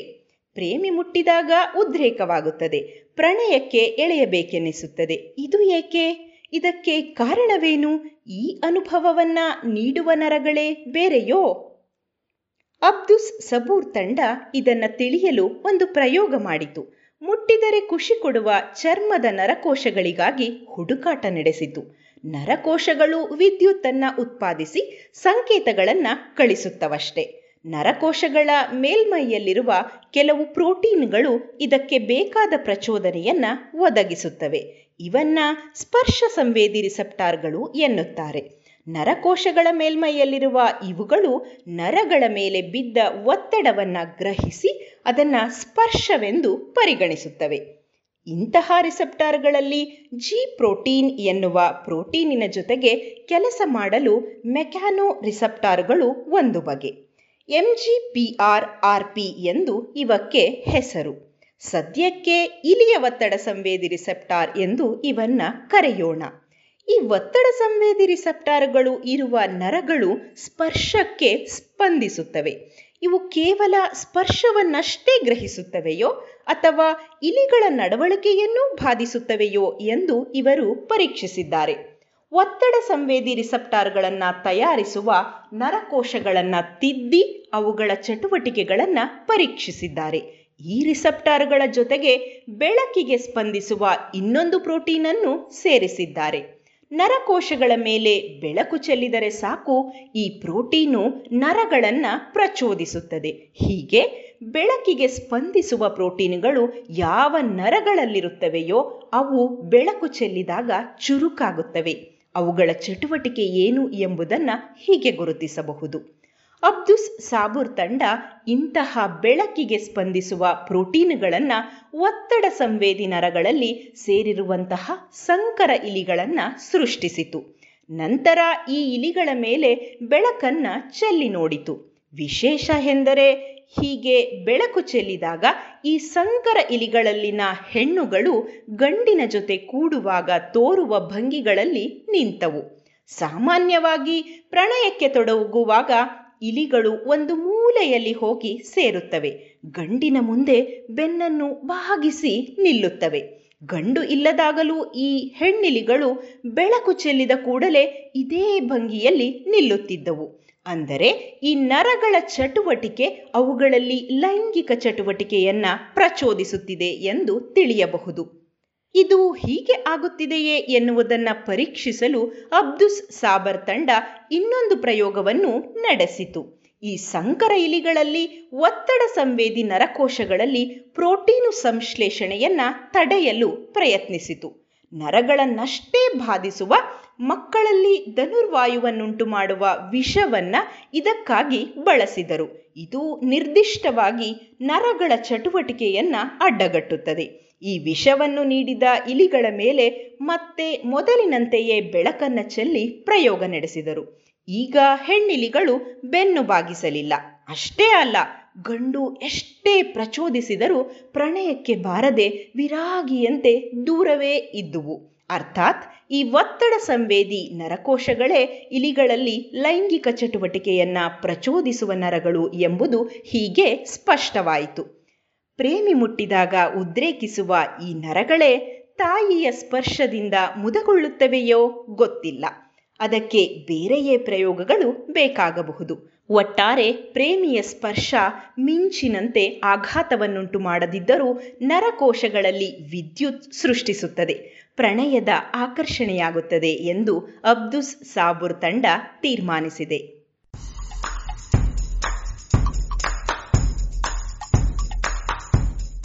ಈ ವಿಷಯ ಗೊತ್ತಿದೆಯಾ? ಜೀರುಂಡೆಗಳು ಬಾಯಿಯಿಂದ ಹಾಡೋದಿಲ್ಲ. ಅವು ತಮ್ಮ ತೊಡೆಯನ್ನು ಅಂದರೆ ಕಾಲನ್ನು ಉಜ್ಜಿ ಕಿರ್ರಂತ ಶಬ್ದ ಮಾಡ್ತವೆ.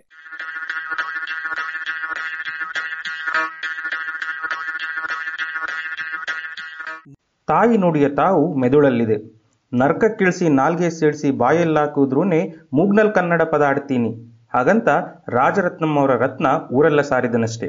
ಮೊನ್ನೆ ಬಯೋ ಆರ್ಕೈವ್ ಪತ್ರಿಕೆಯಲ್ಲಿ ಪ್ರಕಟವಾಗಿರುವ ಸಂಶೋಧನೆಯೊಂದು ಎಲ್ಲ ದೇಹಾಂಗಗಳನ್ನು ನಾಶ ಮಾಡಿದರೂ ತಾಯಿ ನುಡಿ ಎನ್ನುವುದು ಮೆದುಳಿನಲ್ಲಿ ಭದ್ರವಾಗಿರಬಹುದು ಎಂದು ಸೂಚಿಸಿದೆ. ಅಮೆರಿಕೆಯ ಮಸಾಚ್ಯುಸೆಟ್ಸ್ ಇನ್ಸ್ಟಿಟ್ಯೂಟ್ ಆಫ್ ಟೆಕ್ನಾಲಜಿಯ ಮೆದುಳು ಮತ್ತು ಗ್ರಹಿಕೆ ವಿಜ್ಞಾನಿ ಸೈಮಾ ಮಾಲಿಕ್ ಮೊರಲೆಡಾ ಮತ್ತು ಸಂಗಡಿಗರು ಬಹುಭಾಷಾವಿದರ ಮೆದುಳಿನಲ್ಲಿ ತಾಯಿ ನುಡಿಗೆ ವಿಶೇಷ ಸ್ಥಾನವಿದೆ ಎಂದು ನಿರೂಪಿಸಿದ್ದಾರೆ. ಕನ್ನಡವೊಂದಷ್ಟೇ ಮಾತನಾಡಬಲ್ಲ ರತ್ನನಿಗೆ ನರಕಕ್ಕೆ ಕಳಿಸಿದರೂ ಸ್ವರ್ಗಕ್ಕೆ ಕಳಿಸಿದರೂ ಗೊಂದಲವಾಗಲಿಕ್ಕಿಲ್ಲ. ಏಕೆಂದರೆ ಗೊತ್ತಿರುವುದೇ ಒಂದು ಭಾಷೆ. ಆದರೆ ಕನ್ನಡದ ಜೊತೆಗೆ ತುಳುವನ್ನು, ಕೊಂಕಣಿಯನ್ನು, ಕಲ್ಯಾಣ ಕರ್ನಾಟಕದ ಕಡೆ ಇರುವಂತೆ ಉರ್ದುವನ್ನು ಮಾತನಾಡೋ ಜನರಿಗೆ ಇದು ಗೊಂದಲವಾಗದೆ ಯಾವ ಭಾಷೆಯನ್ನು ನಾಲಿಗೆ ಸೀಳಿದರೂ ಆಡಲು ಇವರು ರೆಡಿಯೇ? ಇದು ಪ್ರಶ್ನೆ.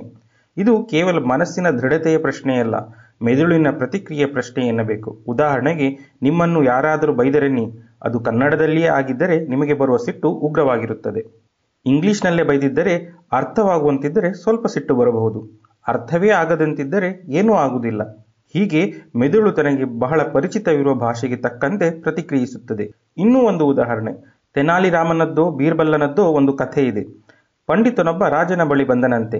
ತನ್ನ ತಾಯಿ ನುಡಿ ಯಾವುದು ಎಂದು ಹೇಳಬಲ್ಲಿರಾ ಎಂದು ಸವಾಲು ಒಡ್ಡಿದನಂತೆ. ತನ್ನ ಆಸ್ಥಾನದಿದ್ದ ಎಲ್ಲ ಭಾಷಿಗರನ್ನು ಕಳಿಸಿ ಅವನನ್ನು ಪ್ರಶ್ನಿಸಲು ರಾಜ ಹೇಳಿದನಂತೆ. ಆ ಪಂಡಿತನು ಎಲ್ಲರಿಗೂ ಅವರವರ ಭಾಷೆಯಲ್ಲೇ ಸರಿಯಾಗಿ ಉತ್ತರಿಸಿ ಕಳಿಸಿದನಂತೆ. ರಾಜನಿಗೆ ಗೊಂದಲವಾಗಿ ಕೊನೆಗೆ ತೆನಾಲಿಗೆ ಈ ಕೆಲಸ ವಹಿಸಿದನಂತೆ. ತೆನಾಲಿ ಉತ್ತರಿಸಿದೆ. ಪಂಡಿತನಿಗೆ ಒಳ್ಳೆಯ ಊಟ ತಿಂಡಿ ಕೊಡಿಸಿ ನಿದ್ರಿಸಲು ಅವಕಾಶ ಮಾಡಿದನಂತೆ. ಅವನು ಗಾಢ ನಿದ್ರೆಯಲ್ಲಿದ್ದಾಗ ಸೂಜಿಯಿಂದ ಚುಚ್ಚಿಸಿದನಂತೆ. ಥಟ್ಟನೆ ಎಚ್ಚರಗೊಂಡ ಪಂಡಿತ್ ಕೌನ್ ಹೇ ಎಂದು ಅರಚಿದನಂತೆ. ಅವನ ತಾಯಿ ನುಡಿ ಹಿಂದಿ ಎಂದು ರಾಜನಿಗೆ ತೆನಾಲಿ ಹೀಗೆ ನಿರೂಪಿಸಿದ ಎನ್ನುತ್ತದೆ ಕತೆ. ಉದ್ವೇಗದ ಸಮಯದಲ್ಲಿ ಹೊರಬೀಳುವ ಮಾತುಗಳು ತಾಯಿ ನುಡಿಯದ್ದಾಗಿರುತ್ತವಂತೆ. ಬೈಗುಳ ಹಾಗೂ ಗಣಿತದ ಮಗ್ಗಿಯನ್ನು ಬಹುತೇಕ ಜನ ತಾಯಿ ನುಡಿಯಲ್ಲೇ ಹೇಳುವುದು ವಾಡಿಕೆ. ಹಾಗಿದ್ದರೆ ಕಥೆಯಲ್ಲಿ ಪಂಡಿತನಂತೆ ಹಲವಾರು ಭಾಷೆಯನ್ನು ನುಡಿಯಬಲ್ಲವರ ಮೆದುಳಿಗೆ ಗೊಂದಲವಾಗದೆ ಅದು ಎಲ್ಲ ಭಾಷೆಯನ್ನು ಒಂದೇ ರೀತಿಯಲ್ಲಿ ಗ್ರಹಿಸಿ ಸಂಸ್ಕರಿಸುತ್ತದೆಯೇ? ಇದು ಪ್ರಶ್ನೆ. ಈ ಪ್ರಶ್ನೆಗೆ ತೆನಾಲಿಯೂ ಉತ್ತರಿಸಲಾರ ಅಥವಾ ತೆನಾಲಿಯ ತಂತ್ರ ಪ್ರಯೋಗಕ್ಕೆ ಬಾರದು ಎನ್ನಿ. ಅದಕ್ಕಾಗಿ ಸೈಮಾ ಮಲಿಕರ ತಂಡ ನವನವೀನವಾದ ಫಂಕ್ಷನಲ್ ಮ್ಯಾಗ್ನೆಟಿಕ್ ರಿಸೋನೆನ್ಸ್ ಇಮೇಜಿಂಗ್ ಅಥವಾ FMRI ಎನ್ನುವ ತಂತ್ರವನ್ನು ಬಳಸಿದೆ. ಇದು ಕ್ಯಾನ್ಸರ್ ರೋಗವನ್ನು ಪತ್ತೆ ಮಾಡಲು ಬಳಸುವ MRI ತಂತ್ರದ ಸುಧಾರಿತ ರೂಪ. ಈ ತಂತ್ರವನ್ನು ಬಳಸಿದಾಗ ಮೆದುಳಿನಲ್ಲಿ ವಿದ್ಯುತ್ ಪ್ರೇರಿತವಾದ ಕೋಶಗಳನ್ನಷ್ಟೇ ಗಮನಿಸಬಹುದು. ಕೋಶಗಳಲ್ಲಿ ವಿದ್ಯುತ್ ಪ್ರೇರಣೆಯಾಗುವುದು ಅವು ಚಟುವಟಿಕೆಯಿಂದ ಇದ್ದಾಗಲಷ್ಟೇ. ಈ ತಂತ್ರದಿಂದ ನಿರ್ದಿಷ್ಟ ಕೆಲಸಗಳನ್ನು ಮಾಡುವಾಗ ಮೆದುಳಿನ ಯಾವ ಭಾಗ ಚಟುವಟಿಕೆಯಿಂದ ಇರುತ್ತದೆ ಎಂದು ಕಾಣಬಹುದು. ಆ ಭಾಗ ಆ ಚಟುವಟಿಕೆಯನ್ನು ನಿಯಂತ್ರಿಸುತ್ತದೆ ಎನ್ನುವುದು ತೀರ್ಮಾನ. ಕನಿಷ್ಠ 9 ಭಾಷೆಗಳನ್ನು ತಕ್ಕ ಮಟ್ಟಿಗೆ ಓದಿ ಬರೆದು ತಿಳಿದುಕೊಳ್ಳಬಲ್ಲ ಬಹುಭಾಷಾವಿದರನ್ನು ಸೈಮಾ ಮಲಿಕರ ತಂಡ ಪ್ರಯೋಗಕ್ಕೆ ಒಳಪಡಿಸಿತು. ಇವರೆಲ್ಲರಿಗೂ ಅವರಿಗೆ ತಿಳಿದ ಭಾಷೆ ಹಾಗೂ ತಿಳಿಯದ ಭಾಷೆಯ ವಾಕ್ಯಗಳನ್ನು, ಪದಗಳನ್ನು ಕೇಳಿಸಿತು. ಹಾಗೆ ಅವರು ಪದಗಳು ಆಲಿಸುವಾಗಲೇ ಅವರ ಮಿದುಳಿನ FMRI ಚಿತ್ರಗಳನ್ನು ತೆಗೆಯಲಾಯಿತು. ಹೀಗೆ ತೆಗೆದ ಚಿತ್ರಗಳನ್ನು ಅನಂತರ ವಿಶ್ಲೇಷಿಸಲಾಯಿತು. ತಿಳಿದ ಬಹುಭಾಷೆಗಳನ್ನು ಆಲಿಸುವಾಗ ಇದ್ದ ಚಟುವಟಿಕೆಗೂ ತಿಳಿಯದ ಭಾಷೆಯನ್ನು ಆಲಿಸುವಾಗ ಇದ್ದ ಚಟುವಟಿಕೆಗೂ ವ್ಯತ್ಯಾಸಗಳಿದ್ದವು. ಉದಾಹರಣೆಗೆ, ಶಬ್ದಗಳನ್ನು ಆಲಿಸುವಾಗ ಮೆದುಳಿನ ಎಡಭಾಗದ ಮುಮ್ಮೆದುಳಿನಲ್ಲಿ ವಿದ್ಯುತ್ ಚಟುವಟಿಕೆ ಹೆಚ್ಚಿರುತ್ತದೆ. ಅಂದರೆ ಈ ಭಾಗವೇ ಭಾಷೆಯನ್ನು ಸಂಸ್ಕರಿಸುವ ಮೆದುಳಿನ ಭಾಗವೆನ್ನಬಹುದು. ಯಾವುದೇ ಶಬ್ದವನ್ನು ಕೇಳಿದರೂ ಈ ಭಾಗ ಸ್ಪಂದಿಸುತ್ತದೆ. ಆದರೆ ತಿಳಿದ ಭಾಷೆ ಹಾಗೂ ತಿಳಿಯದ ಭಾಷೆಗಳನ್ನು ಆಲಿಸಿದಾಗ ಭಾಷೆ ಪರಿಚಿತವಿದ್ದಾಗ ಹೆಚ್ಚು ಪ್ರಖರವಾಗಿ ವಿದ್ಯುತ್ ಸೃಷ್ಟಿಯಾಗುತ್ತದೆ. ಅರಿಯದ ಭಾಷೆಯನ್ನು ಆಲಿಸಿದಾಗ ಅದು ಕಡಿಮೆ ಇರುತ್ತದೆ. ಅಂದರೆ ಭಾಷೆಯನ್ನು ಗ್ರಹಿಸುವ ಈ ಭಾಗ ಹೆಚ್ಚು ಚಟುವಟಿಕೆಯನ್ನು ತೋರುತ್ತದೆ ಎಂದಾಯಿತಷ್ಟೇ. ಗೊತ್ತಿರುವ ಭಾಷೆಗಳನ್ನು ಆಲಿಸುವಾಗಲೂ ಇಲ್ಲಿನ ಚಟುವಟಿಕೆಯ ವ್ಯತ್ಯಾಸಗಳನ್ನು ಇವರು ಕಂಡರು. ಯಾವ ಭಾಷೆಯನ್ನು ಹೆಚ್ಚು ಅರ್ಥ ಮಾಡಿಕೊಳ್ಳಬಲ್ಲರೋ ಅದನ್ನು ಆಲಿಸುವಾಗ ಚಟುವಟಿಕೆ ಹೆಚ್ಚು. ಅಂದರೆ ಹೆಚ್ಚೆಚ್ಚು ಅರ್ಥ ಮಾಡಿಕೊಳ್ಳ ಭಾಷೆಯಿಂದ ಮೆದುಳಿನ ಈ ಭಾಗ ಹೆಚ್ಚೆಚ್ಚು ಚಟುವಟಿಕೆಯನ್ನು ತೋರುತ್ತದೆ ಎಂದಾಯಿತು. ಇದರಲ್ಲೇನು ವಿಶೇಷ? ಗೊತ್ತಿರುವ ಭಾಷೆ ಹೆಚ್ಚು ಅರ್ಥವಾಗಬೇಕಲ್ಲ ಎಂದಿರಾ? ನಿಜ, ಇದುವರೆಗಿನ ಫಲಿತಾಂಶಗಳೆಲ್ಲವೂ ನಿರೀಕ್ಷಿಸಿದಂತೆಯೇ ಇತ್ತು. ಆದರೆ ತಾಯಿ ನುಡಿಯ ವಿಷಯ ಬಂದಾಗ ಮಾತ್ರ ಎಲ್ಲವೂ ತಲೆ ಕೆಳಗಾದಂತೆ ಅನಿಸಿತು. ತಾಯಿನುಡಿಯ ಶಬ್ದಗಳನ್ನು ಆಲಿಸಿದಾಗ ಅದು ಅರ್ಥವತ್ತಾದ ಪದವಾಗಿರಲಿ, ಅರ್ಥವೇ ಇಲ್ಲದ ತೊದಲಾಗಿರಲಿ, ಫಲಿತಾಂಶ ಪರಿಚಯವೇ ಇಲ್ಲದ ಭಾಷೆಯಷ್ಟೇ ಇತ್ತು. ಅರ್ಥಾತ್ ತಾಯಿನುಡಿಯಲ್ಲಿನ ಶಬ್ದಗಳನ್ನು ಅರ್ಥ ಮಾಡಿಕೊಳ್ಳಲು ಮಿದುಳು ಹೆಚ್ಚು ಶ್ರಮ ವಹಿಸುವುದಿಲ್ಲ ಎಂದು ಸೈಮಾ ಮಲಿಕ್ ತಂಡ ತೀರ್ಮಾನಿಸಿದೆ. ಇದುವರೆಗೂ ಕೇವಲ 2 ಭಾಷೆಗಳನ್ನು ಬಲ್ಲವರಲ್ಲಿಯಷ್ಟೇ ಅಧ್ಯಯನಗಳು ನಡೆದಿದ್ದವು. ಇದೇ ಮೊದಲ ಬಾರಿಗೆ ಹಲವು ಭಾಷೆಗಳನ್ನು ಮೆದುಳು ಹೇಗೆ ಸಂಸ್ಕರಿಸಬಲ್ಲದು ಎನ್ನುವ ಅಧ್ಯಯನ ನಡೆದಿದೆ. ತಾಯಿನುಡಿಯಲ್ಲಿಯ ವಾಕ್ಯಗಳನ್ನು ಸಂಸ್ಕರಿಸಲು ಮೆದುಳಿಗೆ ಬಹಳ ಕಷ್ಟವಾಗಲಿಕ್ಕಿಲ್ಲ, ಹೀಗಾಗಿ ಅದು ಅತಿ ಕಡಿಮೆ ಚಟುವಟಿಕೆಯನ್ನು ತೋರುತ್ತದೆ. ಆದರೆ ಉಳಿದ ಭಾಷೆಗಳನ್ನು ಅರ್ಥ ಮಾಡಿಕೊಳ್ಳಲು ಹೆಚ್ಚು ಶ್ರಮ ಬೇಕು. ಜೊತೆಗೆ ಭಾಷೆಯ ಬಳಕೆ ಅಥವಾ ಅದರ ಪರಿಚಯ ಹೆಚ್ಚಾದಷ್ಟು ಮೆದುಳಿನಲ್ಲಿ ಅದರ ಬಗ್ಗೆ ಪ್ರತಿಕ್ರಿಯೆ ಬೇರೆಯಾದಾಗಿರುತ್ತದೆ. ಚಿಕ್ಕನಿನಿಂದಲೇ ಈ ಪರಿಚಯವಾದರೆ ಭಾಷೆಯ ಬಳಕೆ ಸರಾಗ. ಆದ್ದರಿಂದಲೇ ಮಕ್ಕಳು ಹೊಸ ಭಾಷೆಯನ್ನು ಕಲಿಯುವಷ್ಟು ಸುಲಭವಾಗಿ ದೊಡ್ಡವರು ಕಲಿಯಲಾಗದು ಎಂಬ ಸಂದೇಹವನ್ನು ಈ ಅಧ್ಯಯನ ಮೂಡಿಸಿದೆ. ಅದೇನೇ ಇರಲಿ, ತಾಯಿನುಡಿಗೊಂದು ವಿಶೇಷ ಸ್ಥಾನವಿದೆ. ಸುಲಭವಾಗಿ, ಸರಾಗವಾಗಿ ಅರ್ಥ ಮಾಡಿಕೊಳ್ಳಲು ಅನುವಾಗಬಲ್ಲ ನುಡಿ ಎನ್ನುವುದರಲ್ಲಿ ಸಂಶಯವೇ ಇಲ್ಲ. ಧ್ವನಿ ಶರತ್ ಬಿಜೂರು.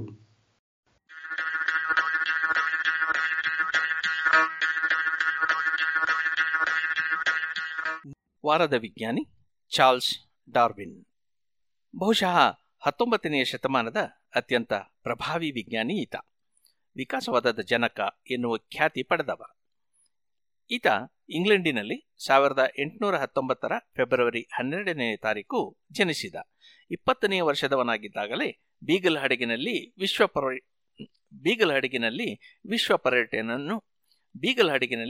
ವಿಶ್ವ ಪರ್ಯಟನೆಗೆ ಹೊರಟ. ಆಗ ತಾನು ಕಂಡ ವಿಷಯಗಳನ್ನು ಆಧರಿಸಿ ಆರಿಜಿನ್ ಆಫ್ ಸ್ಪೀಸೀಸ್ ಎಂಬ ಶೀರ್ಷಿಕೆಯಿಂದ ಆರಂಭವಾಗುವ ಪ್ರಖ್ಯಾತವಾದ ಪುಸ್ತಕವೊಂದನ್ನು ಬರೆದ. ಇದರಲ್ಲಿ ಭೂಮಿಯ ಮೇಲೆ ಇರುವ ಎಲ್ಲ ಜೀವಿಗಳು ಒಂದು ಇನ್ನೊಂದರ ಸಂಬಂಧಿಗಳು ಎಂದು, ನಿಸರ್ಗದ ಸಹಜ ವಿದ್ಯಮಾನಗಳಿಂದ ಇವು ವೈವಿಧ್ಯಮಯವಾಗಿವೆ ಅಂತಲೂ, ಅಂತಹ ವೈವಿಧ್ಯಗಳಲ್ಲಿ ಕೆಲವಷ್ಟೇ ನಿಸರ್ಗಕ್ಕೆ ಹೊಂದಿಕೊಂಡು ಬದುಕಿ ಉಳಿಯುತ್ತವೆ ಎಂದು, ಉಳಿದವು ಅಳಿಯುತ್ತವೆ ಎಂದು ಪ್ರತಿಪಾದಿಸಿದ. ಇದುವೇ ವಿಕಾಸವಾದದ ತಳಹದಿಯಾಯಿತು. ಹಾಗೆಯೇ ಅಂದಿನವರೆಗೂ ಜನ ನಂಬಿದ್ದ ಸೃಷ್ಟಿಕ್ರಿಯೆಯನ್ನು ತಪ್ಪು ಎಂದು ಸಾರಿತು. ಮನುಷ್ಯನ ಉಗಮವು ಮಂಗ ಹಾಗೂ ವಾನರಗಳಂತಹ ಪೂರ್ವಜ ಜೀವಿಯಿಂದ ಆಗಿರಬೇಕು ಎಂದು ತರ್ಕಿಸಿದವ ಕೂಡ ಡಾರ್ವಿನ್ನನೇ. ಕೀಟಗಳ ವಿಕಾಸದ ಬಗ್ಗೆಯೂ ಹೊಸ ತರ್ಕಗಳನ್ನು ಈತ ಮಂಡಿಸಿದ್ದ. ಹೀಗೆ ಜೀವಿ ವಿಜ್ಞಾನದಲ್ಲಿ ಅಮೋಘ ಬದಲಾವಣೆಗಳನ್ನು ಡಾರ್ವಿನ್ ತಂದ. ಅದರ ಫಲವಾಗಿ ಹಲವು ಹೊಸ ವಿಜ್ಞಾನಗಳು ಹುಟ್ಟಿಕೊಂಡವು. ಈ ಸಂಚಿಕೆಯ ಕೊನೆಯಲ್ಲಿ ನೀವು ಕೇಳುವ ಬೀಗಲ್ ಸಾಹಸಯಾನ ಡಾರ್ವಿನ್ ತನ್ನ ಹದಿಹರೆಯದಲ್ಲಿ ಮಾಡಿದ ಸಾಗರಯಾನದ ವಿವರಣೆ. ಇಂದು ಈತ ಹುಟ್ಟಿದ ದಿನ.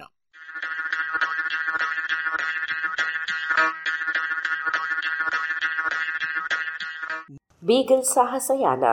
200 ವರ್ಷಗಳ ಹಿಂದೆ ವಿಜ್ಞಾನಿ ಚಾರ್ಲ್ಸ್ ಡಾರ್ವಿನ್ ವಿಶ್ವ ಪರ್ಯಟನೆಗೆಂದು ಬೀಗಲ್ ಹಡಗಿನಲ್ಲಿ ಪಯಣಿಸಿದ್ದಾಗ ಕಂಡು ದಾಖಲಿಸಿದ್ದ ವೈಜ್ಞಾನಿಕ ಸಂಗತಿಗಳ ಟಿಪ್ಪಣಿಗಳ ಅನುವಾದ. ಸಂಚಿಕೆ 165.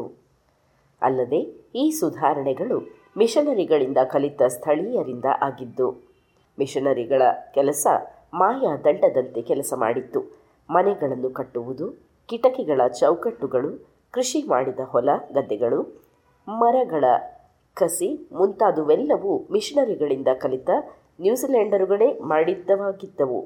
ಇಂಗ್ಲೆಂಡಿನ ಗಿರಣಿಗಳಲ್ಲಿ ಹೇಗೆ ಗಿರಣಿಯವ ಮೈಯೆಲ್ಲ ಹಿಟ್ಟು ಮೆತ್ತಿಕೊಂಡು ಇರುವಂತೆಯೇ ನ್ಯೂಜಿಲೆಂಡಿನ ಗಿರಣಿಯವನ ಮೈಯು ಹಿಟ್ಟುಮಯವಾಗಿತ್ತು. ಇದನ್ನೆಲ್ಲ ನೋಡಿ ಎಂತಹ ಅದ್ಭುತ ಎನಿಸಿತು.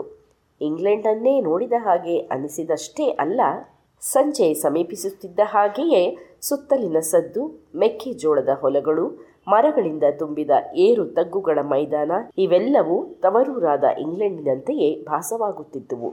ಇದು ಇಂಗ್ಲೆಂಡಿಗರು ಇಂತಹ ಬದಲಾವಣೆ ತಂದಿದ್ದಾರಲ್ಲ ಎನ್ನುವ ಹೆಮ್ಮೆಗಿಂತ ಈ ಅಮೋಘ ದ್ವೀಪಗಳ ಭವಿಷ್ಯದ ಬಗ್ಗೆ ಹುಟ್ಟಿದ ಆಶಾಭಾವನೆಯಾಗಿತ್ತು. ಮಿಷನರಿಗಳು ಜೀತದಿಂದ ಬಿಡಿಸಿದ ಹಲವು ಯುವಕರುಗಳು ಈ ಹೊಲಗದ್ದೆಗಳಲ್ಲಿ ಕೂಲಿಗಳಾಗಿದ್ದರು. ಇವರೆಲ್ಲರೂ ಅಂಗಿ, ಜಾಕೆಟ್ಟು ಹಾಗೂ ಟ್ರೌಸರ್ಗಳನ್ನು ಧರಿಸಿ ಸಂಭಾವಿತರಾಗಿ ತೋರುತ್ತಿದ್ದರು. ನಾನು ಕಂಡ ಘಟನೆಯೊಂದು ಅವರೆಲ್ಲರೂ ಪ್ರಾಮಾಣಿಕರೆಂದು ತಿಳಿಸಿತ್ತು. ಹೊಲದಲ್ಲಿ ನಾವು ಸಾಗುತ್ತಿದ್ದಾಗ ಒಬ್ಬ ಕೆಲಸದವನು ಒಂದು ಕತ್ತಿಯನ್ನು, ಒಂದು ಬೈರಿಗೆಯನ್ನು ತಂದು ಮಿಸ್ಟರ್ ಡೇವಿಸನಿಗೆ ಕೊಟ್ಟ. ಅವು ದಾರಿಯಲ್ಲಿ ಸಿಕ್ಕವೆಂದು, ಯಾರದ್ದೆಂದು ಗೊತ್ತಿಲ್ಲವೆಂದು ಹೇಳಿದ. ಈ ಯುವಕರು ಒಳ್ಳೆಯ ಸ್ವಭಾವದವರು, ಸಂತುಷ್ಟರಾಗಿಯೂ ಕಾಣುತ್ತಿದ್ದರು. ಸಂಜೆ ಅವರದ್ದೊಂದು ತಂಡ ಕ್ರಿಕೆಟ್ ಆಡುತ್ತಿದ್ದುದನ್ನು ನಾನು ಕಂಡೆ. ನೇಮ ನಿಷ್ಠೆಗಳ ಬಗ್ಗೆ ಮಿಷನರಿಗಳ ದೂರನ್ನು ಕೇಳುತ್ತಿದ್ದ ನನಗೆ ಇಂತಹದ್ದೊಂದು ತಂಡದಲ್ಲಿ ಮಿಷನರಿಯೊಬ್ಬನ ಮಗನೂ ಇದ್ದದ್ದು ಕಂಡು ಮೋಜೆನ್ನಿಸಿತು. ಯುವಕರಿಗಿಂತಲೂ ಅಲ್ಲಿನ ಮನೆಗಳಲ್ಲಿ ಕೆಲಸ ಮಾಡುತ್ತಿದ್ದ ಯುವತಿಯರಲ್ಲಿ ಕಂಡ ಬದಲಾವಣೆಗಳು ಸಂತಸವನ್ನುಂಟು ಮಾಡುವಂಥವು. ಇಂಗ್ಲೆಂಡ್ನ ಡೈರಿ ಕೆಲಸಗಾರರಂತೆಯೇ ಶುಚಿಯಾಗಿಯೂ ಒಪ್ಪವಾಗಿಯೂ ಆರೋಗ್ಯವಂತವಾಗಿಯೂ ಇದ್ದ ಇವರು ಕೊರರಾಡಿಕಾದಲ್ಲಿದ್ದ ಕೊಳಕು ಗುಡಿಸಲುಗಳಲ್ಲಿ ನಾನು ಕಂಡಿದ್ದ ಮಹಿಳೆಯರಿಗೆ ತದ್ವಿರುದ್ಧವಾಗಿದ್ದರು. ಮಿಷನರಿಗಳ ಹೆಂಡತಿಯರು ಯುವತಿಯರಿಗೆ ಹಚ್ಚೆ ಹಾಕಿಕೊಳ್ಳದಂತೆ ಪ್ರೇರೇಪಿಸುತ್ತಿದ್ದರು. ಆದರೆ ದಕ್ಷಿಣ ನಾಡಿನಿಂದ ಸುಪ್ರಸಿದ್ಧ ಹಚ್ಚೆಕಾರನೊಬ್ಬ ಬಂದಾಗ ಮಾತ್ರ ತುಟಿಗಳಿಗೆ ಒಂದೆರಡು ಗೆರೆ ಹಚ್ಚೆ ಹಾಕಿಸಿಕೊಳ್ಳಲೇಬೇಕು. ಇಲ್ಲದಿದ್ದರೆ ವಯಸ್ಸಾದ ಮೇಲೆ ತುಟಿಗಳು ಮುದುಡಿ ಕುರುಪಿಗಳಾಗಿಬಿಡುತ್ತೇವೆ ಎಂದು ಸಮಜಾಯಿಷಿ ನೀಡಿ ಹಚ್ಚೆ ಹಾಕಿಸಿಕೊಂಡೇ ಬಿಟ್ಟಿದ್ದರು. ಆದರೆ ಮೊದಲಿನಷ್ಟು ಹಚ್ಚೆ ಹಾಕಿಸಿಕೊಳ್ಳುವವರಿಲ್ಲ. ಅದು ಮುಖಂಡರು ಹಾಗೂ ಜೀತದಾಳುಗಳ ನಡುವಣ ವ್ಯತ್ಯಾಸವನ್ನು ಗುರುತಿಸುವುದರಿಂದ ಬಹುಶಃ ಇನ್ನೂ ದೀರ್ಘಕಾಲ ಬಳಕೆಯಲ್ಲಿ ಉಳಿಯಬಹುದು. ಇಂತಹ ಆಚರಣೆಗಳು ಎಷ್ಟು ಅಭ್ಯಾಸವಾಗಿ ಬಿಡುತ್ತವೆ ಎಂದರೆ ಹಚ್ಚೆ ಹಾಕಿಸಿಕೊಳ್ಳದ ಮುಖವಿರುವವರನ್ನು ಕಂಡಾಗ ತಮಗೂ ಆತ ಕೀಳೆನಿಸುತ್ತದೆ ಎಂದು ಮಿಷನರಿಗಳು ಹೇಳುತ್ತಿದ್ದರು. ಸಂಜೆ ಮಿಸ್ಟರ್ ವಿಲಿಯಮ್ಸರ ಮನೆಗೆ ಹೋದಾಗ ನಾನು ರಾತ್ರಿಯನ್ನು ಅಲ್ಲಿಯೇ ಕಳೆದೆ. ಅಲ್ಲಿ ಕ್ರಿಸ್ಮಸ್ ಹಬ್ಬಕ್ಕೆಂದು ಬಂದಿದ್ದ ಮಕ್ಕಳ ದೊಡ್ಡದೊಂದು ಗುಂಪೇ ಇತ್ತು. ಅವರೆಲ್ಲರೂ ಮೇಜಿನ ಸುತ್ತ ಕುಳಿತು ಚಹಾ ಕುಡಿಯುತ್ತಿದ್ದರು. ನಾನು ಇಷ್ಟು ಖುಷಿಯಾಗಿದ್ದ ಮಕ್ಕಳ ಗುಂಪನ್ನು ಕಂಡಿರಲೇ ಇಲ್ಲ. ಅದರಲ್ಲಿಯೂ ನರಭಕ್ಷಕರ ನಾಡಿನಲ್ಲಿ, ಕೊಲೆ ಹಾಗೂ ಅತಿರೇಕದ ಹಿಂಸೆಯೇ ಹೆಚ್ಚಿರುವ ನಾಡಿನಲ್ಲಿ ಹೀಗೊಂದು ಮಕ್ಕಳ ಗುಂಪು ಇರಬಹುದೆನ್ನುವುದೇ ಅಚ್ಚರಿಯ ವಿಷಯವಾಗಿತ್ತು. ಈ ಹಸುಳೆಗಳ ಮುಖದಲ್ಲಿ ಕಾಣುತ್ತಿದ್ದ ಖುಷಿ ಹಾಗೂ ಭ್ರಾತೃತ್ವವೇ ಸುತ್ತಲಿದ್ದ ಹಿರಿಯರ ಭಾವಗಳಲ್ಲಿಯೂ ಪ್ರತಿಫಲಿಸುತ್ತಿದ್ದುವು. ಡಿಸೆಂಬರ್ 24 ಬೆಳಗ್ಗೆ ಸ್ಥಳೀಯ ಭಾಷೆಯಲ್ಲಿ ಇಡೀ ಕುಟುಂಬ ಪ್ರಾರ್ಥನೆಯನ್ನು ಸಲ್ಲಿಸಿತು. ಉಪಾಹಾರದ ನಂತರ ನಾನು ಅಲ್ಲಿನ ತೋಟಗಳು, ಗದ್ದೆಗಳಲ್ಲಿ ಅಡ್ಡಾಡಿದೆ. ಆ ದಿನ ಸಂತೆಯ ದಿನ. ಸುತ್ತಮುತ್ತಲಿನ ಹಳ್ಳಿಗಳ ಜನ ತಾವು ಬೆಳೆದ ಆಲೂಗೆಡ್ಡೆ, ಜೋಳ ಅಥವಾ ಹಂತಿಗಳನ್ನು ಸಂತೆಗೆ ತಂದು ಕಂಬಳಿ, ತಂಬಾಕು ಹಾಗೂ ಕೆಲವೊಮ್ಮೆ ಮಿಷನರಿಗಳ ಒತ್ತಾಯದಿಂದ ಸಾಬೂನಿನ ಜೊತೆಗೆ ವಿನಿಮಯ ಮಾಡಿಕೊಳ್ಳುವ ದಿನ. ತನ್ನದೇ ಸ್ವಂತ ಹೊಲವೊಂದನ್ನಿಟ್ಟುಕೊಂಡಿದ್ದ ಮಿಸ್ಟರ್ ಡೇವಿಸನ ಹಿರಿಯ ಮಗ ಈ ಸಂತೆಯ ವ್ಯಾಪಾರಿ. ಬಾಲ್ಯದಲ್ಲಿಯೇ ಮಿಷನರಿಗಳ ಜೊತೆಗೆ ಈ ದ್ವೀಪಕ್ಕೆ ಬಂದ ಅವರ ಮಕ್ಕಳು ಪೋಷಕರಿಗಿಂತಲೂ ಚೆನ್ನಾಗಿ ಸ್ಥಳೀಯ ಭಾಷೆಯನ್ನು ಕಲಿತಿರುತ್ತಾರಾದ್ದರಿಂದ ಸ್ಥಳೀಯರಿಂದ ಏನೇ ಕೆಲಸವಾಗಬೇಕಿದ್ದರೂ ಮಾಡಿಸಬಲ್ಲರು. ನಡು ಮಧ್ಯಾಹ್ನಕ್ಕೂ ಸ್ವಲ್ಪ ಮುನ್ನವೇ ಮಿಸ್ಟರ್ ವಿಲಿಯಮ್ಸ್ ಮತ್ತು ಮಿಸ್ಟರ್ ಡೇವಿಸರು ನೆರೆಯ ಕಾಡಿನಲ್ಲಿದ್ದ ಸುಪ್ರಸಿದ್ಧ ಕೌರಿ ಪೈನ್ ಮರವನ್ನು ತೋರಿಸಲೆಂದು ನನ್ನನ್ನು ಕರೆದೊಯ್ದರು. ನಾನೂ ಈ ಮಹಾವೃಕ್ಷಗಳಲ್ಲಿ ಒಂದನ್ನು ಅಳೆದು ನೋಡಿದೆ. ಬುಡದಿಂದ ಮೇಲೆ ಅದರ ಸುತ್ತಳತೆ 31 ಅಡಿ ಇತ್ತು. ಸಮೀಪದಲ್ಲೇ ಇನ್ನೊಂದು 30 ಅಡಿಗಳ ಸುತ್ತಳತೆಯ ಮರವಿತ್ತಂತೆ. ಅದನ್ನು ನಾನು ನೋಡಲಿಲ್ಲವೆನ್ನಿ. ಹಾಗೆಯೇ ಕನಿಷ್ಠ 40 ಅಡಿಯಾದರೂ ಸುತ್ತಳತೆ ಇರುವ ಮರವೂ ಇದೆ ಎಂಬ ಮಾತನ್ನೂ ಕೇಳಿದೆ.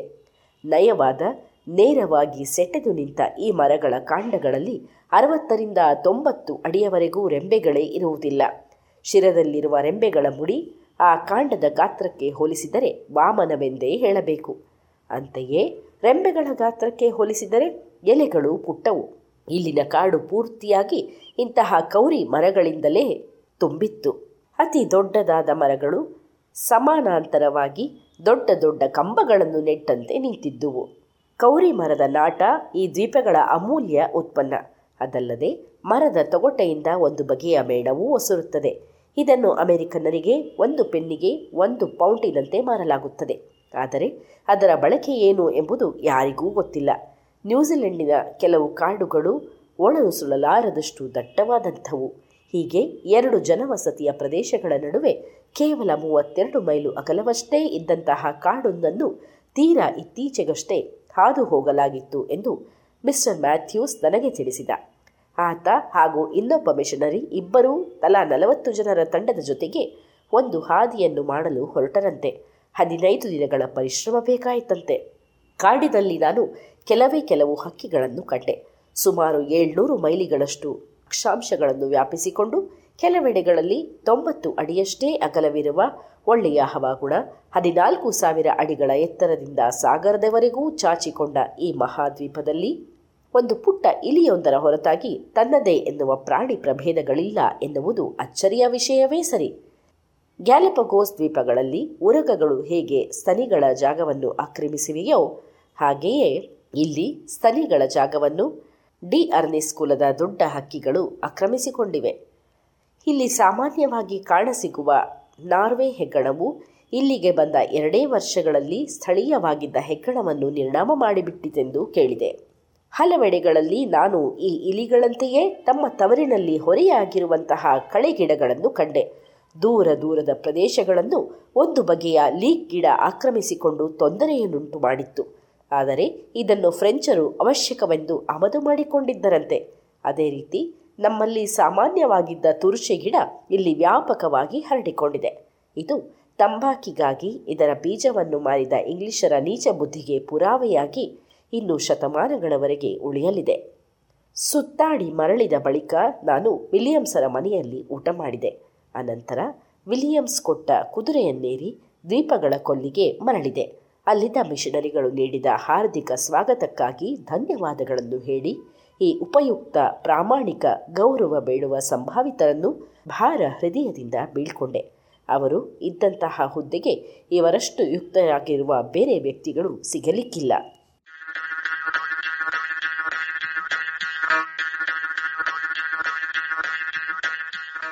ಇದು ಇಂದಿನ ಜಾಣಸುದ್ದಿ.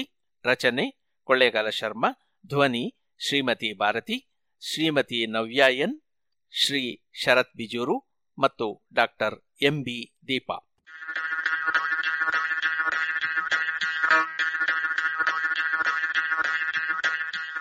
ಜಾಣಸುದ್ದಿಯ ಬಗ್ಗೆ ನಿಮ್ಮ ಸಲಹೆ ಸಂದೇಹಗಳು ಏನೇ ಇದ್ದರೂ 9886640328 ಈ ನಂಬರಿಗೆ ವಾಟ್ಸಾಪ್ ಮಾಡಿ, ಇಲ್ಲವೇ ವಾಯ್ಸ್ ಮೆಸೇಜ್ ಮಾಡಿ.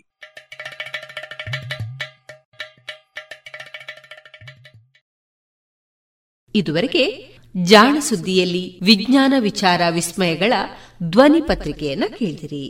ಪ್ರಸ್ತುತಿ Kollegal Sharma.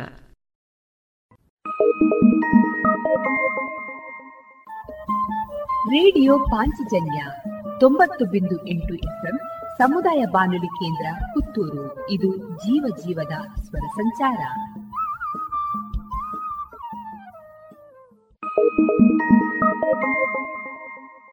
Union bank of India gold loan ಕೃಷಿ ಹಾಗೂ ವ್ಯಾಪಾರ ಉದ್ಯಮಗಳಿಗೆ ಗೋಲ್ಡ್ ಲೋನ್ ಅತಿ ಕಡಿಮೆ ಬಡ್ಡಿ ದರದಲ್ಲಿ ಪ್ರತಿ ಗ್ರಾಂ ಚಿನ್ನದ ಮೇಲೆ ಅತಿ ಹೆಚ್ಚಿನ ಮೊತ್ತದ ಸಾಲ, ಸರಳ ದಾಖಲಾತಿಗಳು ಹಾಗೂ ಶೀಘ್ರ ಮಂಜೂರಾತಿ. ನಿಮ್ಮ ಹತ್ತಿರದ ಯೂನಿಯನ್ ಬ್ಯಾಂಕ್ ಆಫ್ ಇಂಡಿಯಾ ಶಾಖೆಗೆ ಇಂದೇ ಭೇಟಿ ಕೊಡಿ. ಚಿನ್ನದ ಮೇಲಿನ ಸಾಲ ನಿಮ್ಮ ನೆಚ್ಚಿನ ಯೂನಿಯನ್ ಬ್ಯಾಂಕ್ನಲ್ಲಿ ಮಾತ್ರ. Union bank of India.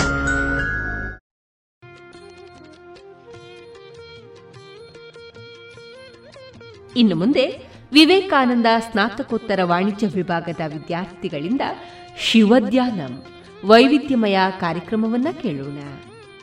ಈ ಕಾರ್ಯಕ್ರಮದ ಸಂಯೋಜನೆ ಡಾಕ್ಟರ್ ವಿಜಯ ಸರಸ್ವತಿ.